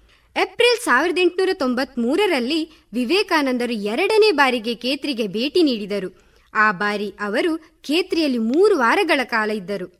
ಈ ಸಮಯದಲ್ಲಿ ವಿವೇಕಾನಂದರು ವಿಶ್ವಧರ್ಮ ಸಂಸತ್ತಿನಲ್ಲಿ ಸ್ಪೀಕರ್ ಆಗಿ ಪಾಲ್ಗೊಳ್ಳಲು ಯುನೈಟೆಡ್ ಸ್ಟೇಟ್ ನೌಕಾಯಾನ ಮಾಡಲು ತಯಾರಿ ನಡೆಸುತ್ತಿದ್ದರು. ಅಜಿತ್ ಸಿಂಗ್ ವಿವೇಕಾನಂದರ ಯೋಜನೆಯ ಬಗ್ಗೆ ತಿಳಿದಾಗ ವಿವೇಕಾನಂದರನ್ನು ಪ್ರೋತ್ಸಾಹಿಸಿದರು ಮತ್ತು ಅವರಿಗೆ ನೈತಿಕವಾಗಿ ಮತ್ತು ಆರ್ಥಿಕವಾಗಿ ಬೆಂಬಲವನ್ನು ನೀಡಿದರು. ಮೇಡಮ್ ಸ್ವಾಮಿ ವಿವೇಕಾನಂದರು ಚಿಕಾಗೋಗೆ ಹೋಗಲು ಕಾರಣವೇನು? ಸ್ವಾಮಿ ವಿವೇಕಾನಂದರ ಮನಸ್ಸಿನಲ್ಲಿದ್ದ ದೇವರನ್ನು ನೋಡಿದ್ದೀರಾ? ಎಂಬ ಪ್ರಶ್ನೆಗೆ ಗುರುಗಳಾದ ರಾಮಕೃಷ್ಣರಿಂದ ಉತ್ತರ ದೊರೆತ ನಂತರ ಗುರು ಶಿಷ್ಯರ ನಡುವಿನ ಸಂಬಂಧವು ಪ್ರಾರಂಭವಾಯಿತು. ನಂತರ ವಿವೇಕಾನಂದರು ದಕ್ಷಿಣೇಶ್ವರಕ್ಕೆ ಆಗಾಗ್ಗೆ ಭೇಟಿ ನೀಡುತ್ತಿದ್ದರು. ಗುರುಗಳ ಮಾರ್ಗದರ್ಶನದಲ್ಲಿ ವಿವೇಕಾನಂದರು ಆಧ್ಯಾತ್ಮಿಕ ಹಾದಿಯಲ್ಲಿ ಶೀಘ್ರ ಪ್ರಗತಿ ಸಾಧಿಸಿದರು.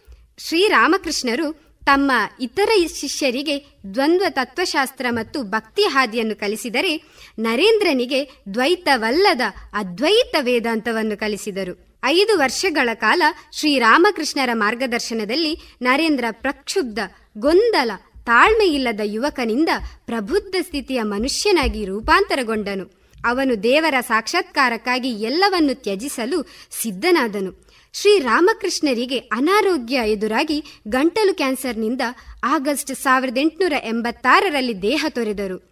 ತಮ್ಮ ಗುರುವಿನ ಮಹಾಸಮಾಧಿಯ ನಂತರ ನರೇಂದ್ರನ ನೇತೃತ್ವದಲ್ಲಿ ಬರಾನಾಗೋರ್ನ ಶಿಥಿಲ ಮನೆಯೊಂದರಲ್ಲಿ ತರುಣ ಶಿಷ್ಯರು ಒಟ್ಟಾಗಿ ಸೇರಿದರು. ಇಲ್ಲಿ ಕಠಿಣ ತಪಶ್ಚರ್ಯೆ, ಆಧ್ಯಾತ್ಮಿಕ ಅನುಷ್ಠಾನಗಳೊಂದಿಗೆ ಶ್ರೀರಾಮಕೃಷ್ಣರ ಸೋದರ ಶಿಷ್ಯರ ಮಹಾಸಂಘವು ಆರಂಭವಾಯಿತು.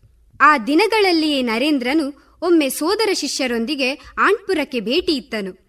ಅಲ್ಲಿ ದೊಡ್ಡದಾಗಿ ಅಗ್ನಿಯನ್ನು ಹೊತ್ತಿಸಿ ಎಲ್ಲರೂ ಅದರ ಸುತ್ತುವರೆದು ದೀಕ್ಷೆಯನ್ನು ಪಡೆದರು. ಸಾವಿರದ ಎಂಟುನೂರ ತೊಂಬತ್ತರಲ್ಲಿ ತಮ್ಮ ಸನ್ಯಾಸಿ ಸೋದರರಿಂದ ಬೇರೆಯಾಗಿ ಏಕಾಂಗಿಯಾಗಿ ಅಜ್ಞಾತ ಭಿಕ್ಷುವಾಗಿ ತೀರ್ಥಯಾತ್ರೆ ಕೈಗೊಂಡರು.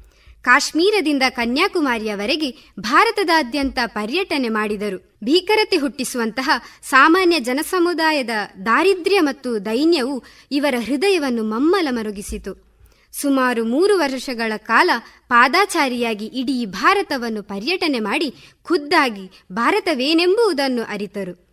ಪ್ರವಾಸದ ಕೊನೆಯ ಕುರುಹಾಗಿ ಕನ್ಯಾಕುಮಾರಿಯ ಮಾತೆ ಕುಮಾರಿಯ ವಿಗ್ರಹದ ಮುಂದೆ ಭಾವಾನ್ವಿತರಾಗಿ ಸಾಷ್ಟಾಂಗ ಪ್ರಣಾಮ ಮಾಡಿದರು.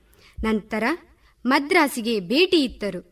ಅಲ್ಲಿ ಅಳಸಿಂಗ ಪೆರುಮಾಳ್ ಅವರ ನೇತೃತ್ವದಲ್ಲಿ ಅನೇಕ ಯುವಕರು ಇವರ ಆಗಮನದ ನಿರೀಕ್ಷೆಯಲ್ಲೇ ಇದ್ದರು. ಆಳಸಿಂಗ ಪೆರುಮಾಳ್ ವಿವೇಕಾನಂದರು ಚಿಕಾಗೋದಲ್ಲಿ ನಡೆಯಲಿರುವ ವಿಶ್ವಧರ್ಮ ಸಮ್ಮೇಳನದಲ್ಲಿ ಭಾಗವಹಿಸಬೇಕೆಂಬ ತಮ್ಮ ಆಕಾಂಕ್ಷೆಯನ್ನು ತಿಳಿಸಿದರು. ಅವರ ಪ್ರಯಾಣಕ್ಕಾಗಿ ತರುಣ ಶಿಷ್ಯವೃಂದವು ಚಂದಾ ಎತ್ತಲು ಮುಂದಾಯಿತು. ಆದರೆ ಅವರು ದಿವ್ಯಮಾತೆಯ ಸಂಕಲ್ಪವೇನೆಂದು ಸರಿಯಾಗಿ ತಿಳಿಯದೇ ಇರುವ ಕಾರಣವನ್ನು ಮುಂದೊಡ್ಡಿ ಸಂಗ್ರಹಿಸಿದ ಹಣವನ್ನು ಬಡವರಿಗೆ ದಾನ ಮಾಡಲು ಸೂಚಿಸಿದರು. ನಂತರ ಅಮೆರಿಕಗೆ ಪ್ರಯಾಣ ಆರಂಭಿಸಿದರು. ಪಾಶ್ಚಾತ್ಯ ರಾಷ್ಟ್ರಗಳಲ್ಲಿ ಹಿಂದೂ ಧರ್ಮದ ಸಾರ ಪ್ರಚಾರಪಡಿಸಿ ಜನವರಿ ಸಾವಿರದ ಎಂಟುನೂರ ತೊಂಬತ್ತೇಳರಲ್ಲಿ ಭಾರತಕ್ಕೆ ಮರಳಿದರು. ವಿವೇಕಾನಂದರನ್ನು ಭಾರತೀಯರು ಸಂಭ್ರಮದಿಂದ ಬರಮಾಡಿಕೊಂಡರು.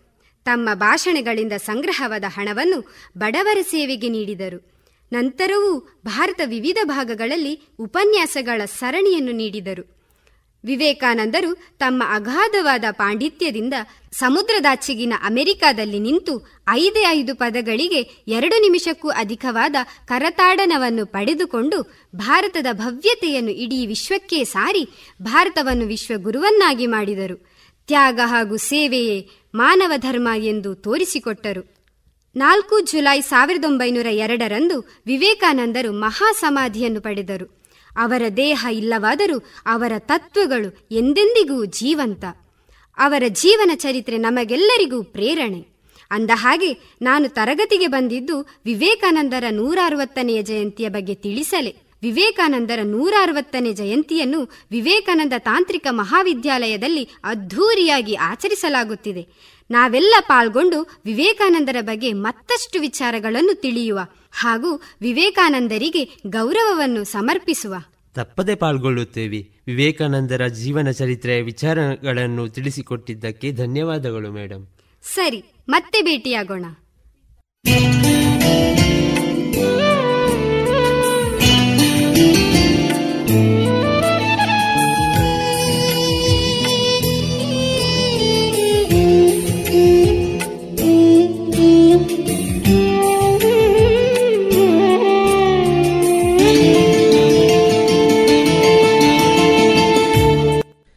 ಮುಂದಕ್ಕೆ ಭೂಮಿಕಾ ಕಲಾ ಸಂಘದ ವಿದ್ಯಾರ್ಥಿನಿಯರಾದ ಅನಘ ರಿಶಾಲ್ ಸುಮನ ಇವರಿಂದ ದೇಶಭಕ್ತಿ ಗೀತೆ.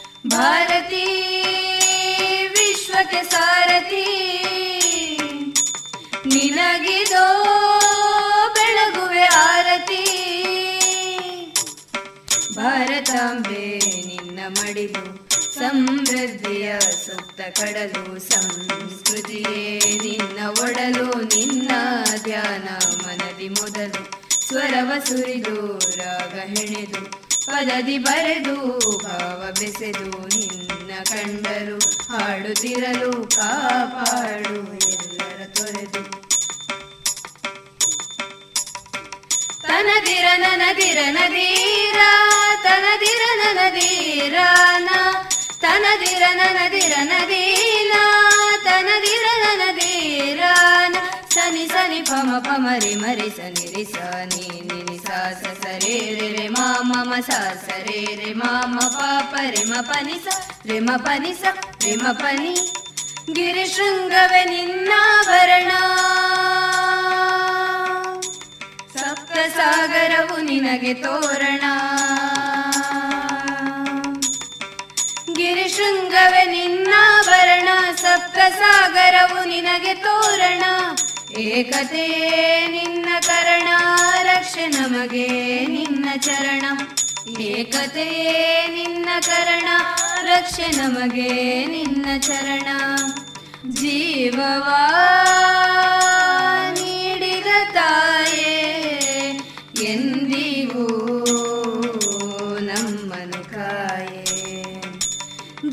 ಜೀವವಾ ನೀಡಿದ ತಾಯೇ ಎಂದಿಗೂ ನಮ್ಮನು ಕಾಯೇ. ಭಾರತಿ, ವಿಶ್ವಕ್ಕೆ ಸಾರಥಿ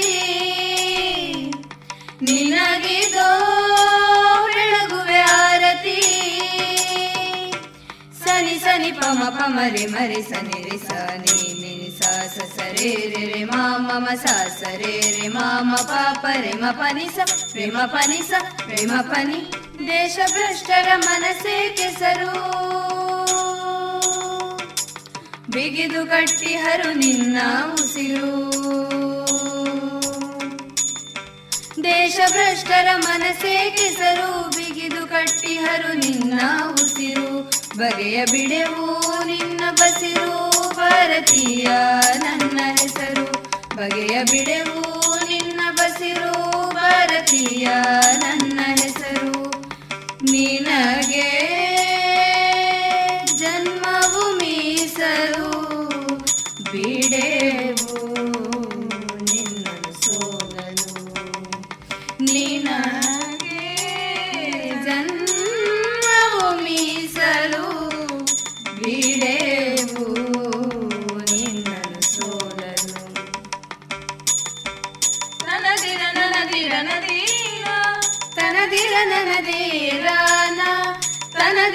ತನದಿರ ನನದಿರ ನದೀರ ತನದಿರ ನನದೀರಾನ ಭಾರತಿ ವಿಶ್ವಕ್ಕೆ ಸಾರಥಿ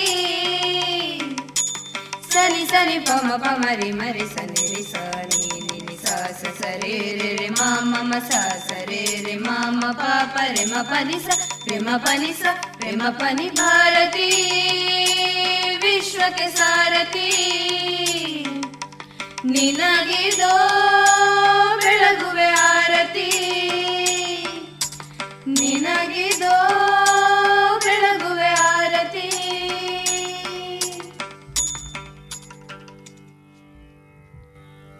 ಇದುವರೆಗೆ ವಿವೇಕಾನಂದ ತಾಂತ್ರಿಕ ಮಹಾವಿದ್ಯಾಲಯದ ವಿದ್ಯಾರ್ಥಿಗಳ ಕಾರ್ಯಕ್ರಮವನ್ನು ಆಲಿಸಿದ ರೇಡಿಯೋ ಪಾಂಚಜನ್ಯದ ಎಲ್ಲಾ ಕೇಳುಗ ಬಾಂಧವರಿಗೂ ಧನ್ಯವಾದಗಳು. ಇದುವರೆಗೆ ವಿವೇಕಾನಂದ ತಾಂತ್ರಿಕ ಮಹಾವಿದ್ಯಾಲಯದ ವಿದ್ಯಾರ್ಥಿಗಳಿಂದ ವಿವೇಕಾನಂದರ ಜೀವನ ಸಂಧ್ಯಾ ಈ ಕಾರ್ಯಕ್ರಮವನ್ನ ಕೇಳಿದಿರಿ. ಈ ಕಾರ್ಯಕ್ರಮದ ಸಂಯೋಜನೆ ಪ್ರೊಫೆಸರ್ ಸುದರ್ಶನ್ ಎಂಎಲ್ ಭಟ್, ಪ್ರಸ್ತುತಿ ಭೂಮಿಕಾ ಕಲಾಸಂಘ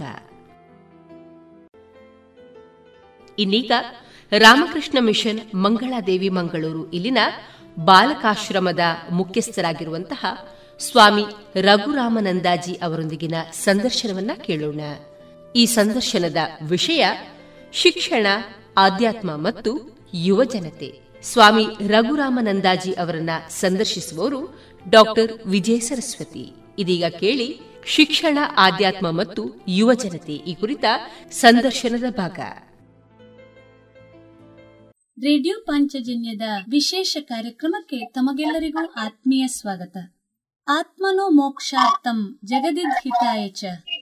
ಸನ್ಯಾಸಿಯ ಜನ್ಮವೇ ಜಗತ್ತಿನ ಹಿತಕ್ಕಾಗಿ ಎಂಬ ಮಾತಿನಂತೆ ಜನವರಿ ಹನ್ನೆರಡರಂದು ಭುವಿಗೆ ಬಂದ ಬೆಳಕಿನ ಕಿರಣ ಸ್ವಾಮಿ ವಿವೇಕಾನಂದರು.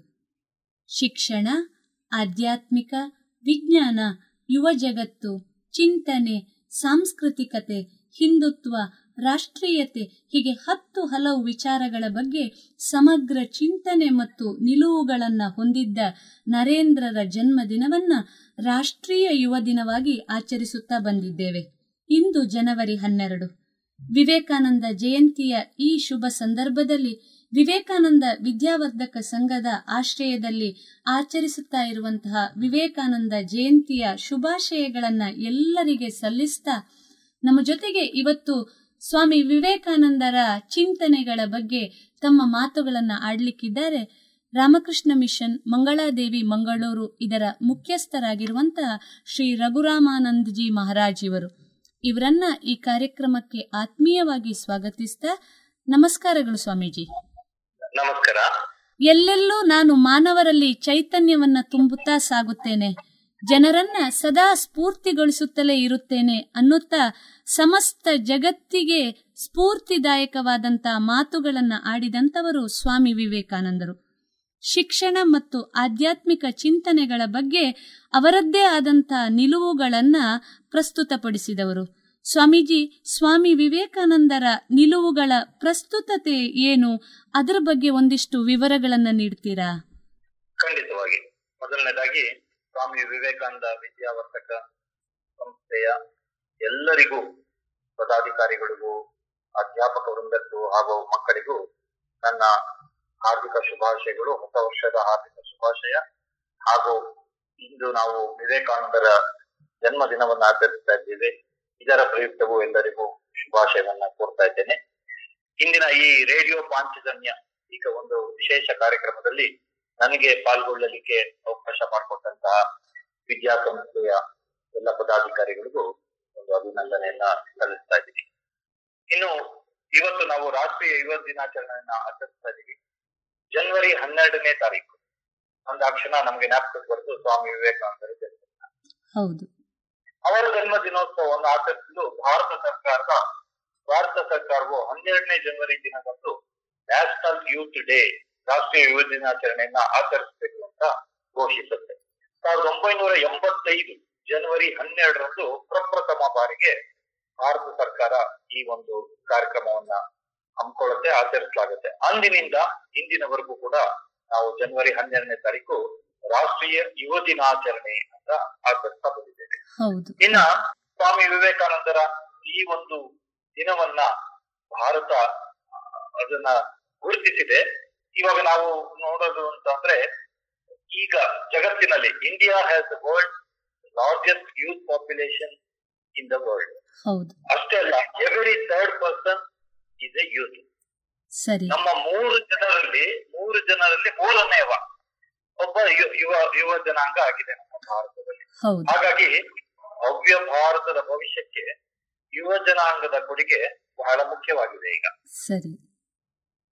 ಸ್ವಾಮಿ ವಿವೇಕಾನಂದರು ಬಹಳ ಒಂದು ಭರವಸೆ ಇಟ್ಕೊಂಡಿದ್ದು ಈ ಯುವ ಜನಾಂಗದಲ್ಲಿ ಅವರೇ ಹೇಳ್ತಾ ಇದ್ರು ನನ್ನ ಭರವಸೆ ಇರುವುದು ಯುವ ಜನಾಂಗದಲ್ಲಿ ನನ್ನ ಕಾರ್ಯವನ್ನು ಮುಂದುವರಿಸುವವರು ಸಮಾಜದ ನವ ಯುವ ವರ್ಗದಿಂದ ಎದ್ದು ಬರಲಿದ್ದಾರೆ ಅಂತ ಸ್ವಾಮೀಜಿ ಅಭಿಪ್ರಾಯ ಪಟ್ಟಿದ್ರು ಮತ್ತೆ ಈ ರಾಷ್ಟ್ರದ ಎಲ್ಲ ಸಮಸ್ಯೆಗಳನ್ನು ನಿಮ್ಮ ಪರಾಕ್ರಮದಿಂದ ಪರಿಹರಿಸಲಿದ್ದಾರೆ ನಮ್ಮ ಯುವ ಜನಾಂಗದವರು ಅಂತ ಸ್ವಾಮೀಜಿ ಅವರು ಒಂದು ದೃಷ್ಟಿಯನ್ನ ಇಟ್ಕೊಂಡಿದ್ರು. ಬಹುಶಃ ಜಗತ್ತಿನ ಏಳಿಗೆ ಜಗತ್ತಿನ ಏಳಿಗೆ ಯುವ ಜನಾಂಗದಿಂದ ಸಾಧ್ಯ ಇದೆ ಅನ್ನೋದನ್ನ ಬಲವಾಗಿ ನಂಬಿದ್ದಂತವರು ಸ್ವಾಮೀಜಿಗಳು ಅಲ್ವಾ ಸ್ವಾಮೀಜಿ? ಹೌದು. ಹಾಗಾಗಿ ಅವರು ಆ ತರದ ಒಂದಷ್ಟು ಜನ ಶೀಲವಂತರಾದ ಬುದ್ಧಿವಂತರಾದ ತಮ್ಮ ಸರ್ವಸ್ವವನ್ನು ತ್ಯಾಗ ಮಾಡುವಂತಹ ವಿಧೇಯರಾದ. ಮತ್ತು ಸ್ವಾಮೀಜಿ ಅವರು ಹಾಕಿಕೊಟ್ಟಂತ ಆದರ್ಶಗಳನ್ನು ಕಾರ್ಯರೂಪಕ್ಕೆ ತರಬೇಕಾದಂತ ತಮ್ಮ ಪ್ರಾಣವನ್ನೇ ಸಮರ್ಪಿಸಬಲ್ಲ ಕೆಲವು ಯುವ ಜನಾಂಗವನ್ನ ಅವರು ಬಯಸಿದ್ರು. ಅವ ಅಂತಹ ಯುವ ಜನಾಂಗದಿಂದ ಒಂದು ಉಜ್ವಲ ಭಾರತದ ಭವಿಷ್ಯ ನಿಂತಿದೆ. ಹಾಗೂ ಅಂತ ಒಂದು ನೂರು ಜನನ್ನ ನನಗೆ ಕೊಡಿ.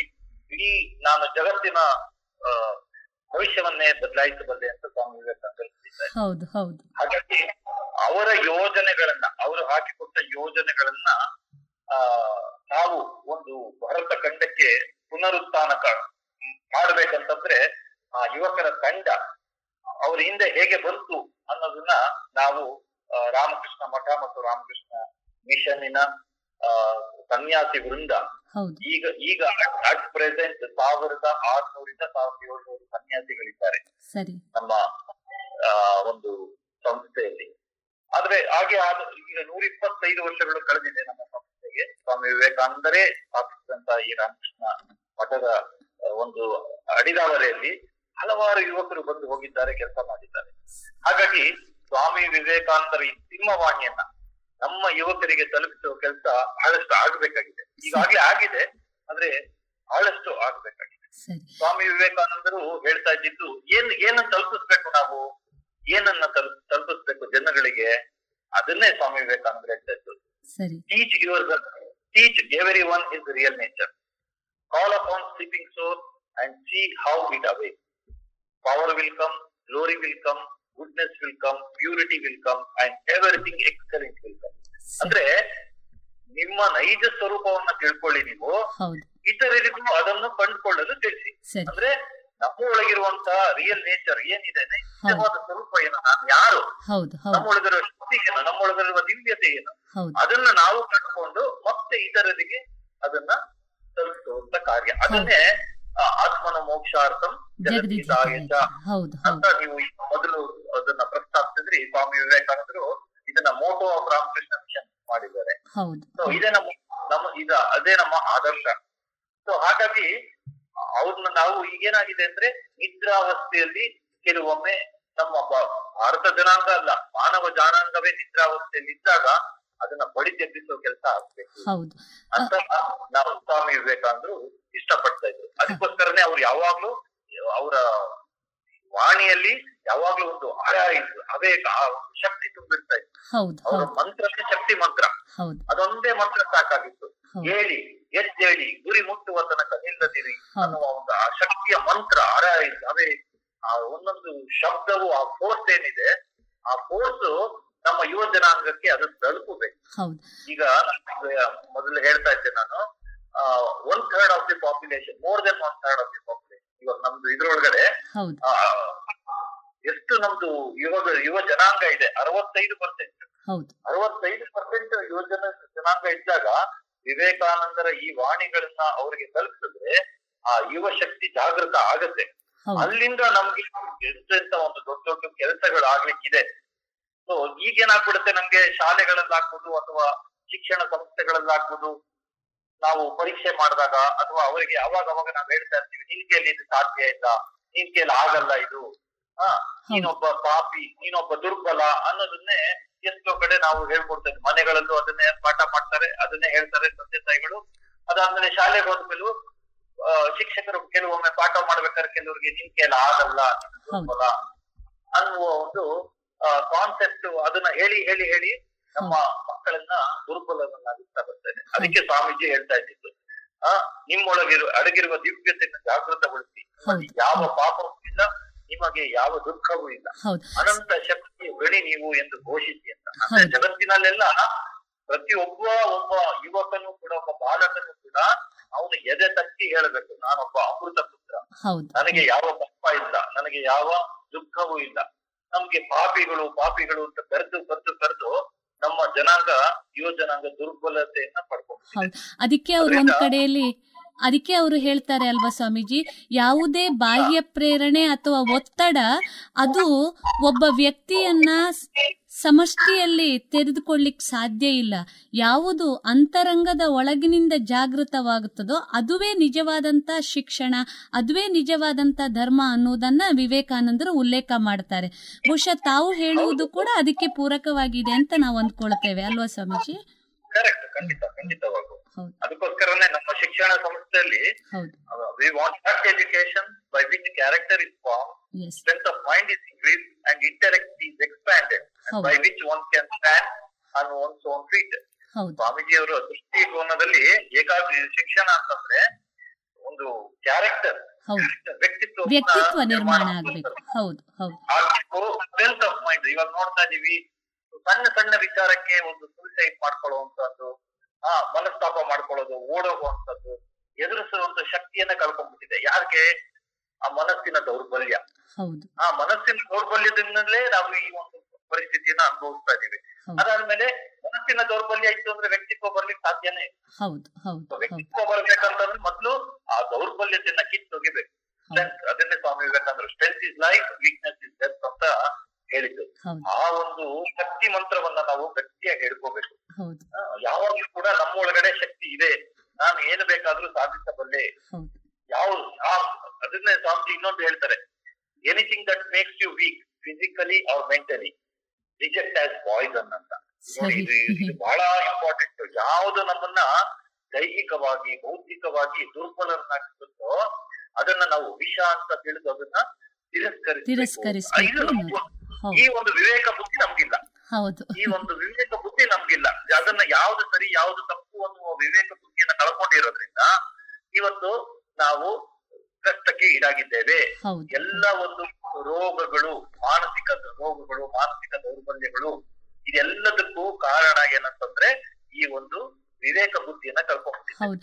ಎಲ್ಲೋ ಒಂದ್ ಕಡೆಯಲ್ಲಿ ನಾವು ಇವತ್ತು ಯುವ ಜನಾಂಗ ಹೋಗ್ತಾ ಇರುವಂತ ದಾರಿ ಎಲ್ಲೋ ತಪ್ಪಿದೆ ಅನ್ನುವುದಕ್ಕೆ ಬಹುಶಃ ಈ ನಿಲುವುಗಳ ಪ್ರಸ್ತುತತೆಯ ಅರಿವು ನಮಗೆ ಇಲ್ಲದೆ ಇರುವುದು ಕೂಡ ಕಾರಣ ಅಂತ ನಾವು ಅಂದ್ಕೊಳ್ಬೇಕು ಅಲ್ವಾ ಸ್ವಾಮೀಜಿ? ಹೌದು ಹೌದು ಹೌದು. ಖಂಡಿತವಾಗೂ So, ನಮ್ಮೊಳಗಡೆ ಶಕ್ತಿ ನೋಡಿ ಎಲ್ ಈ ಸೋಲ್ ಇನ್ ಪೊಟೆನ್ಶಿಯಲಿಟಿ ಇದೆ ಎಲ್ಲರಲ್ಲೂ ಕೂಡ ಅದೇ ದಿವ್ಯತೆ ಇದೆ ಅದೇ ಶಕ್ತಿ ಇದೆ. ಆದ್ರೆ ಅದನ್ನ ವ್ಯಕ್ತಪಡಿಸುವುದು ಪ್ರಕಟಪಡಿಸುವುದು ಅದು ಹೇಗೆ? ಮ್ಯಾನಿಫೆಸ್ಟೇಷನ್ ಅಂತ ಹೇಳ್ತಾರೆ ಅದಕ್ಕೆ. ಸೊ ಆ ಮ್ಯಾನಿಫೆಸ್ಟೇಷನ್ ಪ್ರಕಟಪಡಿಸುವುದರಲ್ಲೇ ನಮ್ದು ವ್ಯತ್ಯಾಸ ಆಗ್ತಾ ಇದೆ. ಸರಿ ಸರಿ. ಎಲ್ಲರಿಗೂ ಗೊತ್ತು ನನ್ನ ಒಳಗಡೆ ಶಕ್ತಿ ಇದೆ ಅಂತ. ಆಲ್ ಅದನ್ನ ಸ್ವಾಮೀಜಿ ಹೇಳಿದ್ರು all power in within you you can do anything and everything ನಾವ್ ಏನನ್ನು ಬೇಕಾದರೂ ಸಾಧಿಸಬಲ್ಲೆ ಎನ್ನುವ ಒಂದು ಆತ್ಮಸ್ಥೈರ್ಯ ಆತ್ಮವಿಶ್ವಾಸ ನಮ್ಮ ಒಳಗಡೆ ಬರಬೇಕು. ಆ ಶಕ್ತಿ ಹೊರಗಡೆಯಿಂದ ಬರುವಂತದ್ದಲ್ಲ. ನಮ್ಮ ಒಳಗಡೆ ಇರುವಂತ ಶಕ್ತಿ ನಮ್ಮ ಒಳಗಡೆ ಇರುವಂತಹ ಜ್ಞಾನವನ್ನು ನಾವು ಹೊರಗೆ ಹಾಕಲಿಕ್ಕೆ ಸರಿ. ಸ್ವಾಮೀಜಿ ಇನ್ನೂ ಒಂದು ಇವಾಗ ತಾವು ರಾಮಕೃಷ್ಣ ಮಿಷನ್ನಿನ ಮುಖ್ಯಸ್ಥರಾಗಿ ಬಹಳಷ್ಟು ವಿಷಯಗಳನ್ನ ನಮ್ಮ ಜೊತೆಗೆ ಹಂಚಿಕೊಂಡಿದ್ದೀರಿ. ಸ್ವಾಮಿ ವಿವೇಕಾನಂದರು ಒಂದ್ ಕಡೆಯಲ್ಲಿ ಹೇಳ್ತಾರೆ ಜ್ಞಾನಿ ಮಾಡುವ ಕರ್ಮಗಳೆಲ್ಲ ಜಗದ ಕಲ್ಯಾಣಕ್ಕಾಗಿ ಅಂತವನ ಮಾತು ಕೆಲಸಗಳೆಲ್ಲ ಸರ್ವರ ಹಿತಕ್ಕಾಗಿ. ಅದನ್ನೆಲ್ಲ ನಾನು ರಾಮಕೃಷ್ಣರಲ್ಲಿ ನೋಡಿದ್ದೇನೆ. ಅಂಥ ಗುರುಗಳಿಂದ ಪ್ರೇರಿತರಾದಂಥ ಸ್ವಾಮಿ ವಿವೇಕಾನಂದರು ಶಿಕ್ಷಣದ ಬಗ್ಗೆ, ಆಧ್ಯಾತ್ಮಿಕ ಚಿಂತನೆಗಳ ಬಗ್ಗೆ ಗುರುವನ್ನ ಸಂಪೂರ್ಣವಾಗಿ ಒಪ್ಪಿಕೊಂಡು ತದನಂತರ ತಮ್ಮದೇ ಆದಂಥ ನಿಲುವುಗಳನ್ನು ವ್ಯಕ್ತಪಡಿಸಿದವರು. ಸ್ವಾಮೀಜಿ, ಈ ವಿವೇಕಾನಂದರ ಸಂಪೂರ್ಣ ವ್ಯಕ್ತಿತ್ವ ಬೆಳವಣಿಗೆಯಲ್ಲಿ ಗುರುಗಳಾದಂಥ ರಾಮಕೃಷ್ಣ ಪರಮಹಂಸರ ಪಾತ್ರದ ಬಗ್ಗೆ ಒಂದಿಷ್ಟು ಮಾತನಾಡ್ತೀರಾ? ಖಂಡಿತವಾಗೂ ಖಂಡಿತವಾಗೂ ನೋಡಿ ಸ್ವಾಮಿ ವಿವೇಕಾನಂದರು ಸಣ್ಣ ವಯಸ್ಸಿದ್ದಲ್ಲೂ ಕೂಡ ಆ ಯಾರೋ ಒಬ್ರು ಏನೋ ಒಂದು ಹೇಳಿದ್ರು ಅಂತ ಅವ್ರು ಒಪ್ಕೊಳ್ತಾ ಇರಲಿಲ್ಲ. ಸರಿ. ಅಂತ ವ್ಯಕ್ತಿತ್ವ. ಅಂತ ಸ್ವಭಾವ ಇತ್ತು. ಪ್ರತಿಯೊಂದನ್ನ ಪರೀಕ್ಷಿಸಿ ಸ್ವಂತ ಅನುಭವಕ್ಕೆ ಬಂದ ಮೇಲೆ ಒಪ್ಪುವಂತ ಸ್ವಭಾವ. ಹೌದು. ಅಷ್ಟೇ ಅವರು ಸಣ್ಣ ವಯಸ್ಸಿನಲ್ಲೇ ಬೇಕಾದಷ್ಟು ಘಟನೆಗಳು ನಡೆದಿದೆ. ಅದರಲ್ಲಿ ಒಂದು ಸಣ್ಣ ಘಟನೆ ಸಂಪಿಗೆ ಮರದ ಮೇಲೆ ಮಕ್ಕಳೆಲ್ಲ ಆಟ ಆಡ್ತಾ ಇರ್ತಾರೆ. ಅದರಲ್ಲಿ ಸ್ವಾಮಿ ವಿವೇಕಾನಂದರು ನರೇಂದ್ರ ಅಂತ ಮುಂದಿನ ಮುಂಚಿನ ಹೆಸರು ನರೇಂದ್ರನಾಥ ದತ್ತ. ಆ ನರೇಂದ್ರ ಬಾಲಕ ಎಲ್ಲ ಮಕ್ಕಳ ಜೊತೆ ಮರಕೋತಿ ಆಟ ಆಡ್ತಾ ಇರ್ತಾನೆ ಸಂಪಿಗೆ ಮರದಲ್ಲಿ. ಆಟ ಆಡ್ತಾ ಇರ್ಬೇಕಾದ್ರೆ ಎಲ್ಲ ಮಕ್ಕಳು ಮೇಲ್ ಹತ್ತಿ ಜೋತಾಡ್ತಾ ಇರ್ತಾರೆ. ನಿಮ್ಗೆ ಗೊತ್ತು ಮಕ್ಕಳು ಮರದ ಮೇಲೆ ಹತ್ತಿದ್ರೆ ಎಲ್ರಿಗೂ ಭಯ ಆಗತ್ತೆ. ಎಲ್ ಬೀಳ್ತಾರೋ ಎಲ್ ತಲೆ ಹೊಡ್ಕೊತಾರೋ ಎಲ್ಲಿ ಏನಾಗ್ಬಿಡುತ್ತೋ ಅಂತ. ಅದನ್ನ ಕಂಡಂತ ಒಬ್ಬ ಮುದುಕ ಆ ಒಂದು ತೋಟದಲ್ಲಿ ಕೆಲಸ ಮಾಡ್ತಾ ಇದ್ದವನು ಅವನು ಮಕ್ಕಳ ಹತ್ರ ಬಂದು ಹೇಳ್ತಾನೆ ಮಕ್ಕಳೇ ಎಲ್ಲ ಕೆಳಗಡೆ ಇರಿ ಇಳಿರಿ. ಈ ಮರದಲ್ಲಿ ಬ್ರಹ್ಮ ರಾಕ್ಷಸ ಇದೆ. ನಿಮ್ಮ ಕತೆಗಳನ್ನ ಇಚ್ಛಿಸಿ ಇಚ್ಛಿಸಿ ಸಾಯಿಸ್ಬಿಡುತ್ತೆ. ಅದರಿಂದ ಎಲ್ಲ ಇಳಿದು ಓಡಿ ಬೇಗ ಇಲ್ಲಿಂದ ಹೊಟ್ಟೋಗಿ ಅಂತ. ಎಲ್ಲ ಮಕ್ಕಳು ಇಳಿದು ಓಡೋಗ್ಬಿಡ್ತಾರೆ. ಆದ್ರೆ ಈ ನರೇಂದ್ರ ಮಾತ್ರ ಅಲ್ಲೇ ಅದ್ರ ಮೇಲೆ ಕುಳಿತು ಆಟ ಆಡ್ತಾ ಇರ್ತಾನೆ. ಆಗ ಈ ತಾತ ತಾತ ಹೇಳ್ತಾನೆ "ಎ- ಎ- ಮರಿ ಇಳಿ ಕೆಳಗೆ ನೀನು. ಮಗು ಏನಾಗಿದೆ ನಿನಗೆ? ಅಲ್ಲಿ ಬ್ರಹ್ಮ ರಾಕ್ಷಸ ಇದೆ. ನಿನ್ನ ಸಾಯಿಸ್ಬಿಡುತ್ತೆ ಅಂತ. ಆಗ ನರೇಂದ್ರ ಅಲ್ಲಿಂದನೇ ಕಿರಿಸ್ತಾನೆ ತಾತ ಬ್ರಹ್ಮ ರಾಕ್ಷಸನೂ ಇಲ್ಲ ಯಾವ ರಾಕ್ಷಸನೂ ಇಲ್ಲ. ಈ ಮರದ ಮೇಲೆ ನಾವ್ ಎಷ್ಟು ದಿವಸದಿಂದ ಆಟ ಆಡ್ತಾ ಇದೀವಿ ಅದೇನಾದ್ರು ಬ್ರಹ್ಮ ರಾಕ್ಷಸ ಇದ್ದಿದ್ರೆ ಇಷ್ಟೊತ್ತಿಗಾಗ್ಲೇ ನಾವ್ ನಮ್ಮ ನಮ್ಮನ್ನ ಎಷ್ಟೋ ಜನ ಸಾಯ್ಬೇಕಿತ್ತಲ್ವಾ ನಾವ್ ಇರ್ಬಾರ್ದು ಹಾ ಹಾಗಾಗಿ ಈ ಮರದ ಮೇಲೆ ಯಾವ ರಾಕ್ಷಸನೂ ಇಲ್ಲ ಅದೆಲ್ಲ ಬರೀ ಬರೀ ಮೂಢನಂಬಿಕೆ ಇದೆಲ್ಲ ಸುಳ್ಳು ಅಂತ ಆ ಸಣ್ಣ ನರೇಂದ್ರ ಮಕ್ಕಳೆಲ್ಲ ಬೇರೆ ಮಕ್ಕಳೆಲ್ಲ ಓಡೋಗ್ಬಿಟ್ಟಿದ್ದಾರೆ. ನರೇಂದ್ರನ ಉತ್ತರ ನರೇಂದ್ರನ ಉತ್ತರ ನಮ್ಮ ನಮ್ಮ ನಮಗೆ ಒಂದು ಪಾಠ ಇದೆ. ಯಾವುದನ್ನು ಕೂಡ ಯಾರೋ ಹೇಳಿದ್ರು ಅಂತ ನಾವು ನಂಬಿ ಒಪ್ಪುವಂತದ್ದಲ್ಲ ರೀಸನಿಂಗ್ ಪ್ರತಿಯೊಂದನ್ನು ನಾವು ಪರಿಶೀಲಿಸಿ ಪರಿಶೀಲಿಸಿ ನಾವು ಯೋಚನೆ ಮಾಡಿ ನಮ್ಮ ವಿವೇಕ ಬುದ್ಧಿಯನ್ನ ಅಲ್ಲಿ ವಿವೇಕ ಅಲ್ಲಿ ಪ್ರದರ್ಶಿಸಬೇಕು. ಹಾಗೆ ಮುಂದೆ ಅವರು ಶ್ರೀರಾಮಕೃಷ್ಣರ ಜೀವನದಲ್ಲೂ ಕೂಡ ಅವರು ಪರೀಕ್ಷೆ ಮಾಡದೆ ಅವ್ರನ್ನ ಒಪ್ಲಿಲ್ಲ. ಹೌದು. ಪ್ರತಿಯೊಂದು ವಿಚಾರದಲ್ಲೂ ಅವ್ರನ್ನ ಪ್ರಶ್ನೆ ಮಾಡಿ ಅವ್ರ ಮೊದಲನೇ ಭೇಟಿಯಲ್ಲಿ ಅವ್ರ ಮೊದಲನೇ ಪ್ರಶ್ನೆನೆ ನೀವು ದೇವರನ್ನು ನೋಡಿದ್ದೀರಾ ಅಂತ. ಹೌದು ಹೌದು. ಇಂತ ಇಂಥ ಒಂದು ದೊಡ್ಡ ಪ್ರಶ್ನೆಯನ್ನ ಶ್ರೀರಾಮಕೃಷ್ಣ ಮುಂದೆ ಮೊದಲ ಭೇಟಿಯಲ್ಲಿ. ಹೌದು. ಅದಕ್ ಮುಂಚೆ ಒಮ್ಮೆ ಹಾಡ್ ಹೇಳ್ಬೇಕು ಆಗಿತ್ತು ಹಾಗಾಗಿ ಆ ಸಣ್ಣ ಭೇಟಿ ಆಗಿತ್ತು. ಆದ್ರೆ ಅವರ ಮುಖೇನು ಒಬ್ರಿಗೊಬ್ರು ಮಾತಾಡಿದ ಭೇಟಿಯಲ್ಲಿ ಸ್ವಾಮಿ ವಿವೇಕಾನಂದ ಕೇಳಿದ್ದೆ ನೀವು ದೇವರನ್ನು ನೋಡಿದ್ದೀರಾ ಅಂತ. ಅದಕ್ ಮುಂಚೆ ಶ್ರೀರಾಮಕೃಷ್ಣರು ಈ ನರೇಂದ್ರನನ್ನ ನೀನು ಇಷ್ಟು ಲೇಟ್ ಆಗಿ ಯಾಕೆ ಬರ್ತಾ ಇದ್ಯಾ? ನೀನು- ನರರೂಪಿ ನಾರಾಯಣ ಸಪ್ತರ್ಷಿ ಮಂಡಲದಿಂದ ಬಂತ ಬಂದಂತ ಒಬ್ಬ ಸಪ್ತರ್ಷಿ ನೀನು. ಈ ಜಗತ್ತಿನ ಕಲ್ಯಾಣಕ್ಕಾಗಿ ಇವರ ಈ ಮಾನವ ಜನಾಂಗದ ಕಲ್ಯಾಣಕ್ಕಾಗಿ ನೀನು ಅವತರಿಸಿ ಬಂದವನು ಅಂತ ಶ್ರೀರಾಮಕೃಷ್ಣರು ನರೇಂದ್ರನ್ ಹೇಳ್ತಾ ಇದ್ದಾರೆ. ಇಲ್ಲಿ ನರೇಂದ್ರ ಕೇಳ್ತಾ ಇದ್ದಾನೆ ನೀವು ದೇವರನ್ನು ಕಂಡಿದ್ದೀರಾ ಅಂತ. ಅವ್ನು ಸುಮ್ ಸುಮ್ನೆ ಅವರು ಹೇಳಿದ್ರು ಅಂತ ನಂಬಲಿಲ್ಲ. ನನಗೆ ಅದನ್ನ ಪ್ರತ್ಯಕ್ಷವಾಗಿ ನಾನು ಅನುಭವಿಸ್ಬೇಕು. ನಾನು ಅದನ್ನ ನೋಡ್ಬೇಕು ಅದನ್ನ ಅನುಭವಿಸ್ಬೇಕು ಅಂದ್ರೆ ಮಾತ್ರ ಒಪ್ಕೊಳ್ಳೋದು ಆಗ ಶ್ರೀ ಮನುಷ್ಯರು ಮುಂದೆ ಅದನ್ನ ಅನುಭವ ಮಾಡ್ಕೊಡ್ತಾರೆ. ಅಷ್ಟೇ ಅಲ್ಲ ಮತ್ತೊಂದು ಒಂದು ನಿದರ್ಶನ ಇದೆ. ಒಮ್ಮೆ ಶ್ರೀರಾಮಕೃಷ್ಣರು ಅವರ ಭಕ್ತರು ಮುಂದೆ ಎಲ್ಲ ಹೇಳ್ತಿರ್ತಾರೆ. ನನಗೆ ಈ ನಾಣ್ಯವನ್ನ ಹಣವನ್ನ ಮುಟ್ಲಿಕ್ಕೆ ಸಾಧ್ಯ ಇಲ್ಲ. ಮುಟ್ಟಿದ್ರೆ ಚೋಳ್ಗಷ್ಟಕ್ಕಾಗತ್ತೆ ನನಗೆ. ಆ, ತಡ್ಕೊಳ್ಲಿಕ್ಕೆ ಸಾಧ್ಯ ಇಲ್ಲ ನನ್ನ ದೇಹ ಅಂತ ಶ್ರೀರಾಮಕೃಷ್ಣರು ಒಂದ್ ಕಡೆ ಹೇಳ್ತಾರೆ. ಭಕ್ತರು ಭಕ್ತರ ಮುಂದೆ ಅಲ್ಲ. ಅವಾಗ ನರೇಂದ್ರ ಕೂಡ ಅಲ್ಲಿ ಕೂತಿರ್ತಾರೆ. ಸ್ವಾಮಿ ವಿವೇಕಾನಂದ್ರ ಅಲ್ಲಿ ಕೂತಿರ್ತಾರೆ. ಅವ್ರು ಅದನ್ನ ಕೇಳಿಸ್ಕೊಡ್ತಿರ್ತಾರೆ. ಏನ್ ಇದು ಹಿಂಗ್ ಹೇಳ್ತಾ ಇದಾರೆ ಹಣ ಮುಟ್ಟಿದ್ರೆ ಚೇಳು ಕಡ್ದಂಗ ಆಗತ್ತೆ ಅಂತ ಹೇಳ್ತಾರಲ್ಲ. ಇದು ಸತ್ಯವೇ ಅಥವಾ ಸುಮ್ನೆ ಹೇಳ್ತಾ ಇದಾರ? ಒಂದ್ ದಿವಸ ಪರೀಕ್ಷೆ ಮಾಡ್ಬೇಕಲ್ಲ ಅಂತ ಶ್ರೀರಾಮಕೃಷ್ಣರು ಒಂದ್ಸಲಿ ಕಲ್ಕತ್ತೆಗೆ ಒಬ್ರು ಭಕ್ತರ ಮನೆಗೆ ಹೋಗಿರ್ತಾರೆ. ಆಗ ನರೇಂದ್ರ ದಕ್ಷಿಣೇಶ್ವರದಲ್ಲೇ ಇರ್ತಾನೆ. ಅವ್ನು ಹೋಗಿರಲ್ಲ ಅಲ್ಲಿ. ಅವನು ಶ್ರೀರಾಮಕೃಷ್ಣರು ಅವ್ರ ಕೊಠಡಿಗೆ ಬರೋಕ್ ಮುಂಚೆ ಅವರ ಮಂಚದಲ್ಲಿ ಅವರ ಒಂದು ಬೆಡ್ ಅಂತ ಏನಿರುತ್ತೆ ಆ ಹಾಸಿಗೆಯ ಮಧ್ಯದಲ್ಲಿ ಕೆಳಗೆ ಒಂದು ಅವ್ರು ಕೂತ್ಕೊಂಡ ತಕ್ಷಣ ಅದು ಅವ್ರಿಗೆ ಟಚ್ ಆಗ್ಬೇಕು. ಆ ರೀತಿಯಲ್ಲಿ ಒಂದು ನಾಣ್ಯವನ್ನ ಇಟ್ಟಿರ್ತಾನೆ ಗೊತ್ತಾಗದೆ ಇರೋರಿಗೆ ಶ್ರೀರಾಮಕೃಷ್ಣರು ಭಕ್ತರ ಮನೆಯಿಂದ ವಾಪಸ್ ಬಂದು ಅವರ ಕೊಠಡಿಗೆ ಬರ್ತಾರೆ. ಅವ್ರ ಪಾಡಿಗೆ ಅವ್ರು ಬಂದು ಆ ಮಂಚದ ಮೇಲೆ ಕುಳಿತುಕೊಳ್ತಾರೆ. ಕೂತ್ಕೊಂಡ ತಕ್ಷಣ ಏನೋ ಕಡ್ದಂಗ ಅಯ್ಯೋ ಚೋಳಿ ಚೋಳು ಏನೋ ಕಡಿತು ಕಡಿತು ಅಂತ ಹೇಳಿ ಎತ್ತಿ ಅವರು ಉಳಿದಾಡಕ್ ಶುರು ಮಾಡ್ಬಿಡ್ತಾರೆ. ಆಮೇಲೆ ಒಂದ್ ಕಡೆ ಮೂಲೆಯಲ್ಲಿ ಹೋಗಿ ಕೂತ್ಕೊಂಡ್ಬಿಡ್ತಾರೆ. ನಮ್ಗೆ ಏನೋ ಏನೋ ಇದು ಕಚ್ಚಿತು ಅಂತ. ಅದನ್ನ ಒಂದು ಮೂಲೆಯಲ್ಲಿ ನಿಂತು ನರೇಂದ್ರ ಸ್ವಾಮಿ ವಿವೇಕಾನಂದರು ವೀಕ್ಷಿಸ್ತಾ ಇರ್ತಾರೆ.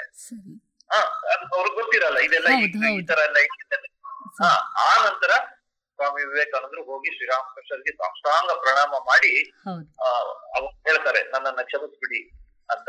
ನಿಮ್ಮ ಈ ಒಂದು ಅವ್ರು ಏನ್ ಮಾತಾಡಿದ್ರು ಅದು ಸುಳ್ಳಲ್ಲ. ನಿಜವಾಗ್ಲೂ ಕೂಡ ಅದು ಸತ್ಯ ಇದೆ. ಹೀಗೆ ಇವ್ರಿಗೆ ಪಾಠವನ್ನ ಕಲಿಸಿದ್ರು. ಮತ್ತೊಂದು ಬಹಳ ಮುಖ್ಯವಾದಂತ ಪಾಠ ಸ್ವಾಮಿ ವಿವೇಕಾನಂದರು ಶ್ರೀರಾಮಕೃಷ್ಣರಿಂದ ಕಲಿತಿದ್ದು ಅಂತಂದ್ರೆ ಒಂದಾನೊಂದು ದಿನ ಹುಣ್ಣಿಮೆ ದಿನ ಆಗಿರುತ್ತೆ. ಈ ಹೋಲಿ ಹಬ್ಬ ಅಂತ ನಾವು ಮಾಡ್ತೀವಲ್ಲ ಹೋಲಿ ಹುಣ್ಣಿಮೆ ಅಂತ. ಅವತ್ತಿನ ದಿವಸ ಚೈತನ್ಯ ಮಹಾಪ್ರಭುದು ಹುಟ್ಟಿದಬ್ಬ ಕೂಡ. ಹ್ಮ್ ಹ್ಮ್. ಅಲ್ಲಿ ಚೈತನ್ಯ ಮಹಾಪ್ರಭು ಅವರು ಬರೆದಂತಹ ಒಂದು ಚೈತನ್ಯ ಚರಿತಾಮೃತ ಅಂತ ಅವರ ಒಂದು ಜೀವನ ಮತ್ತು ಸಂದೇಶ ಇರುತ್ತೆ. ಅದನ್ನು ಶ್ರೀರಾಮಕೃಷ್ಣರು ಒಬ್ರು ಭಕ್ತರಿಗೆ ಓದಕ್ ಹೇಳ್ತಾರೆ. ಅದು ಓದ್ತಾ ಇರಬೇಕಾದ್ರೆ ಒಂದ್ ಜಾಗದಲ್ಲಿ ಬರುತ್ತೆ. ಜೀವ ಜೀವರಲ್ಲಿ ದಯೆಯನ್ನ ತೋರಬೇಕು ಅಂತ. ಆಗ ಶ್ರೀರಾಮಕೃಷ್ಣರು ತಕ್ಷಣ ನಿಲ್ಸಿ ಹೇಳ್ತಾರೆ ಜೀವರಲ್ಲಿ ದಯೆಯನ್ನ ತೋರ್ತದಲ್ಲ ಜೀವರಿಗೆ ಸೇವೆಯನ್ನ ಮಾಡಬೇಕು. ತಾನೇ ಜೀವೇ ಸೇವಾ. ಪ್ರತಿಯೊಬ್ಬ ಜೀವರಲ್ಲೂ ಕೂಡ ನಾವು ಶಿವನನ್ನ ಕಂಡು ನಾವು ಪೂಜಿಸಬೇಕು.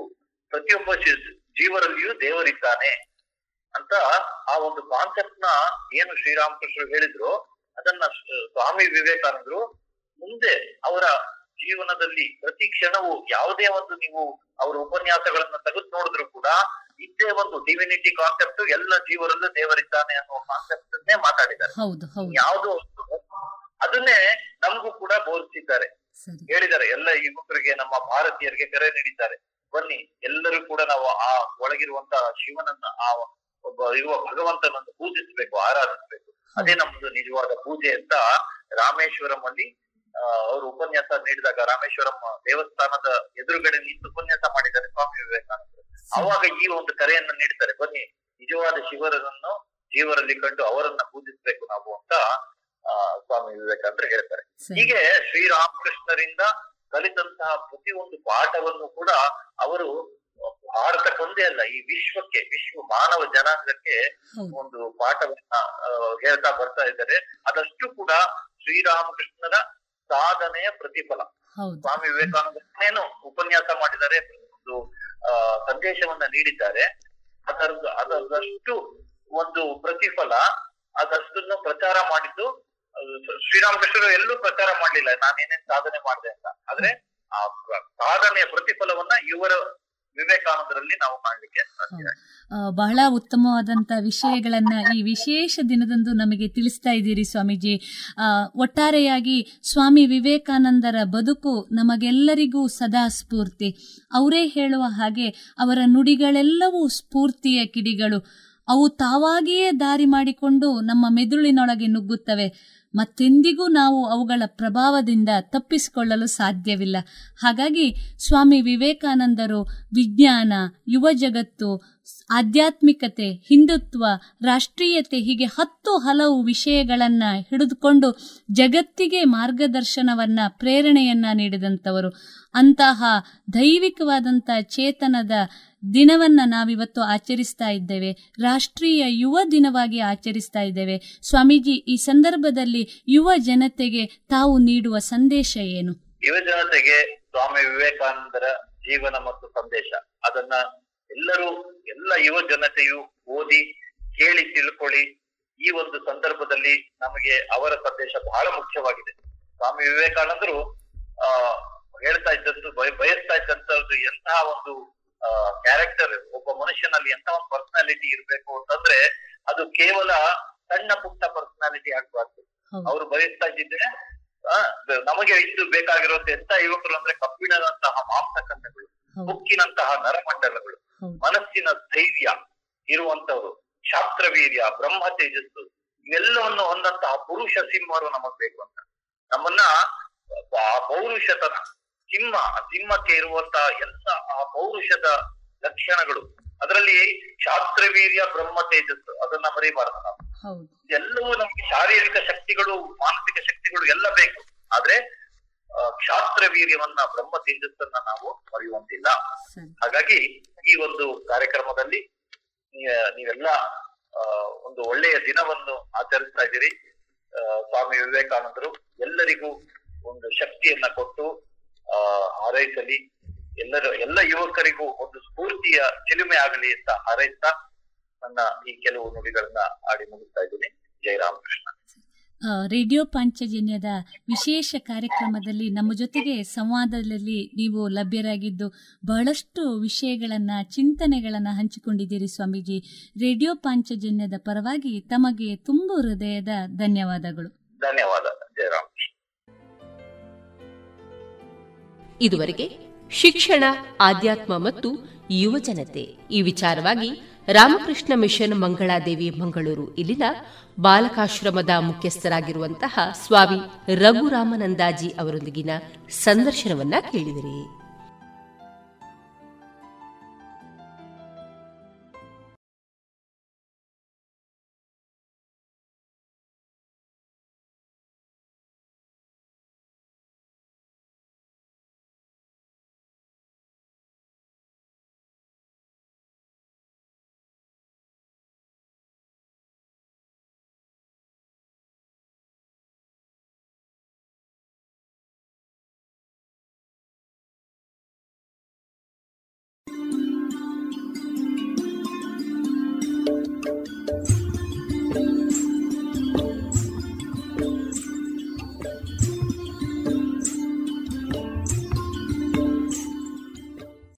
ರೇಡಿಯೋ ಪಾಂಚಜನ್ಯ ಸಮುದಾಯ ಬಾನುಲಿ ಕೇಂದ್ರದಿಂದ ನಿಮ್ಮ ಕಾರ್ಯಕ್ರಮಗಳು ಪ್ರಸಾರವಾಗಬೇಕೇ? ಹಾಗಿದ್ದರೆ ನಮ್ಮನ್ನು ಸಂಪರ್ಕಿಸಿ. ನಮ್ಮ ದೂರವಾಣಿ ಸಂಖ್ಯೆ ಸೊನ್ನೆ ಎಂಟು ಎರಡು ಐದು ಒಂದು, ಎರಡು ಒಂಬತ್ತು ಎಂಟು ನಾಲ್ಕು ಒಂಬತ್ತು ಒಂಬತ್ತು.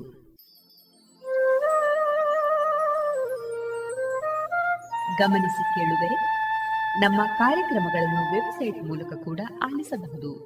ನಮ್ಮ ವೆಬ್ಸೈಟ್ ವಿಳಾಸ W W W dot radio Panchajanya dot com. ಇಲ್ಲಿ ಆಲ್ಕರಿಸಿದ ಭಾಗಕ್ಕೆ ಹೋಗಿ ಕ್ಲಿಕ್ ಮಾಡಿದರೆ ಹಳೆ ಕಾರ್ಯಕ್ರಮಗಳನ್ನು ಕೂಡ ಆಲಿಸಬಹುದು. ಜೊತೆಗೆ ನಮ್ಮ ಪ್ರಸಾರವನ್ನು ಆಪ್ ಮೂಲಕವೂ ಕೇಳಬಹುದು. ಪ್ಲೇಸ್ಟೋರ್ನಲ್ಲಿ ಪಾಂಚಜನ್ಯ ಸರ್ಚ್ ಮಾಡಿ, ಡೌನ್ಲೋಡ್ ಮಾಡಿಕೊಂಡು ತಮ್ಮ ಮೊಬೈಲ್ಗಳಿಗೆ ಇನ್ಸ್ಟಾಲ್ ಮಾಡಿದರೆ ರೇಡಿಯೋ ಪ್ರಸಾರದ ಕಾರ್ಯಕ್ರಮವನ್ನು ನೀವು ಆಲಿಸಬಹುದು. ನಮ್ಮ ಪ್ರಸಾರದ ಬಗೆಗೆ ನಿಮ್ಮ ಅಭಿಪ್ರಾಯಗಳನ್ನು ಹಂಚಿಕೊಳ್ಳಲು ನಮ್ಮ ವಿಳಾಸ ರೇಡಿಯೋ ಪಾಂಚಜನ್ಯ ತೊಂಬತ್ತು ಬಿಂದು ಎಂಟು ಎಫ್ಎಂ ಸಮುದಾಯ ಬಾನುಲಿ ಕೇಂದ್ರ, ನೆಹರು ನಗರ, ಪುತ್ತೂರು. ನಮ್ಮ ದೂರವಾಣಿ ಸಂಖ್ಯೆ ಸೊನ್ನೆ ಎಂಟು ಎರಡು ಐದು ಒಂದು, ಎರಡು ಒಂಬತ್ತು ಎಂಟು ನಾಲ್ಕು ಒಂಬತ್ತು ಒಂಬತ್ತು. ಇಮೇಲ್ ವಿಳಾಸ radio Panchajanya at Gmail dot com. ನಮ್ಮ ವಿಳಾಸ ಮತ್ತೊಮ್ಮೆ ರೇಡಿಯೋ ಪಾಂಚಜನ್ಯ ತೊಂಬತ್ತು ಬಿಂದು ಎಂಟು ಎಫ್ಎಂ ಸಮುದಾಯ ಬಾನುಲಿ ಕೇಂದ್ರ, ನೆಹರು ನಗರ, ಪುತ್ತೂರು. ನಮ್ಮ ದೂರವಾಣಿ ಸಂಖ್ಯೆ ಸೊನ್ನೆ ಎಂಟು ಎರಡು ಐದು ಒಂದು, ಎರಡು ಒಂಬತ್ತು ಎಂಟು ನಾಲ್ಕು ಒಂಬತ್ತು ಒಂಬತ್ತು. ಇಲ್ಲಿಗೆ ಈ ಹೊತ್ತಿನ ಪ್ರಸಾರ ಕಾರ್ಯಕ್ರಮವನ್ನ ಮುಕ್ತಾಯಗೊಳಿಸುತ್ತಿದ್ದೇವೆ. ಆತ್ಮೀಯ ಕೇಳುಗರಿಗೆಲ್ಲ ರೇಡಿಯೋ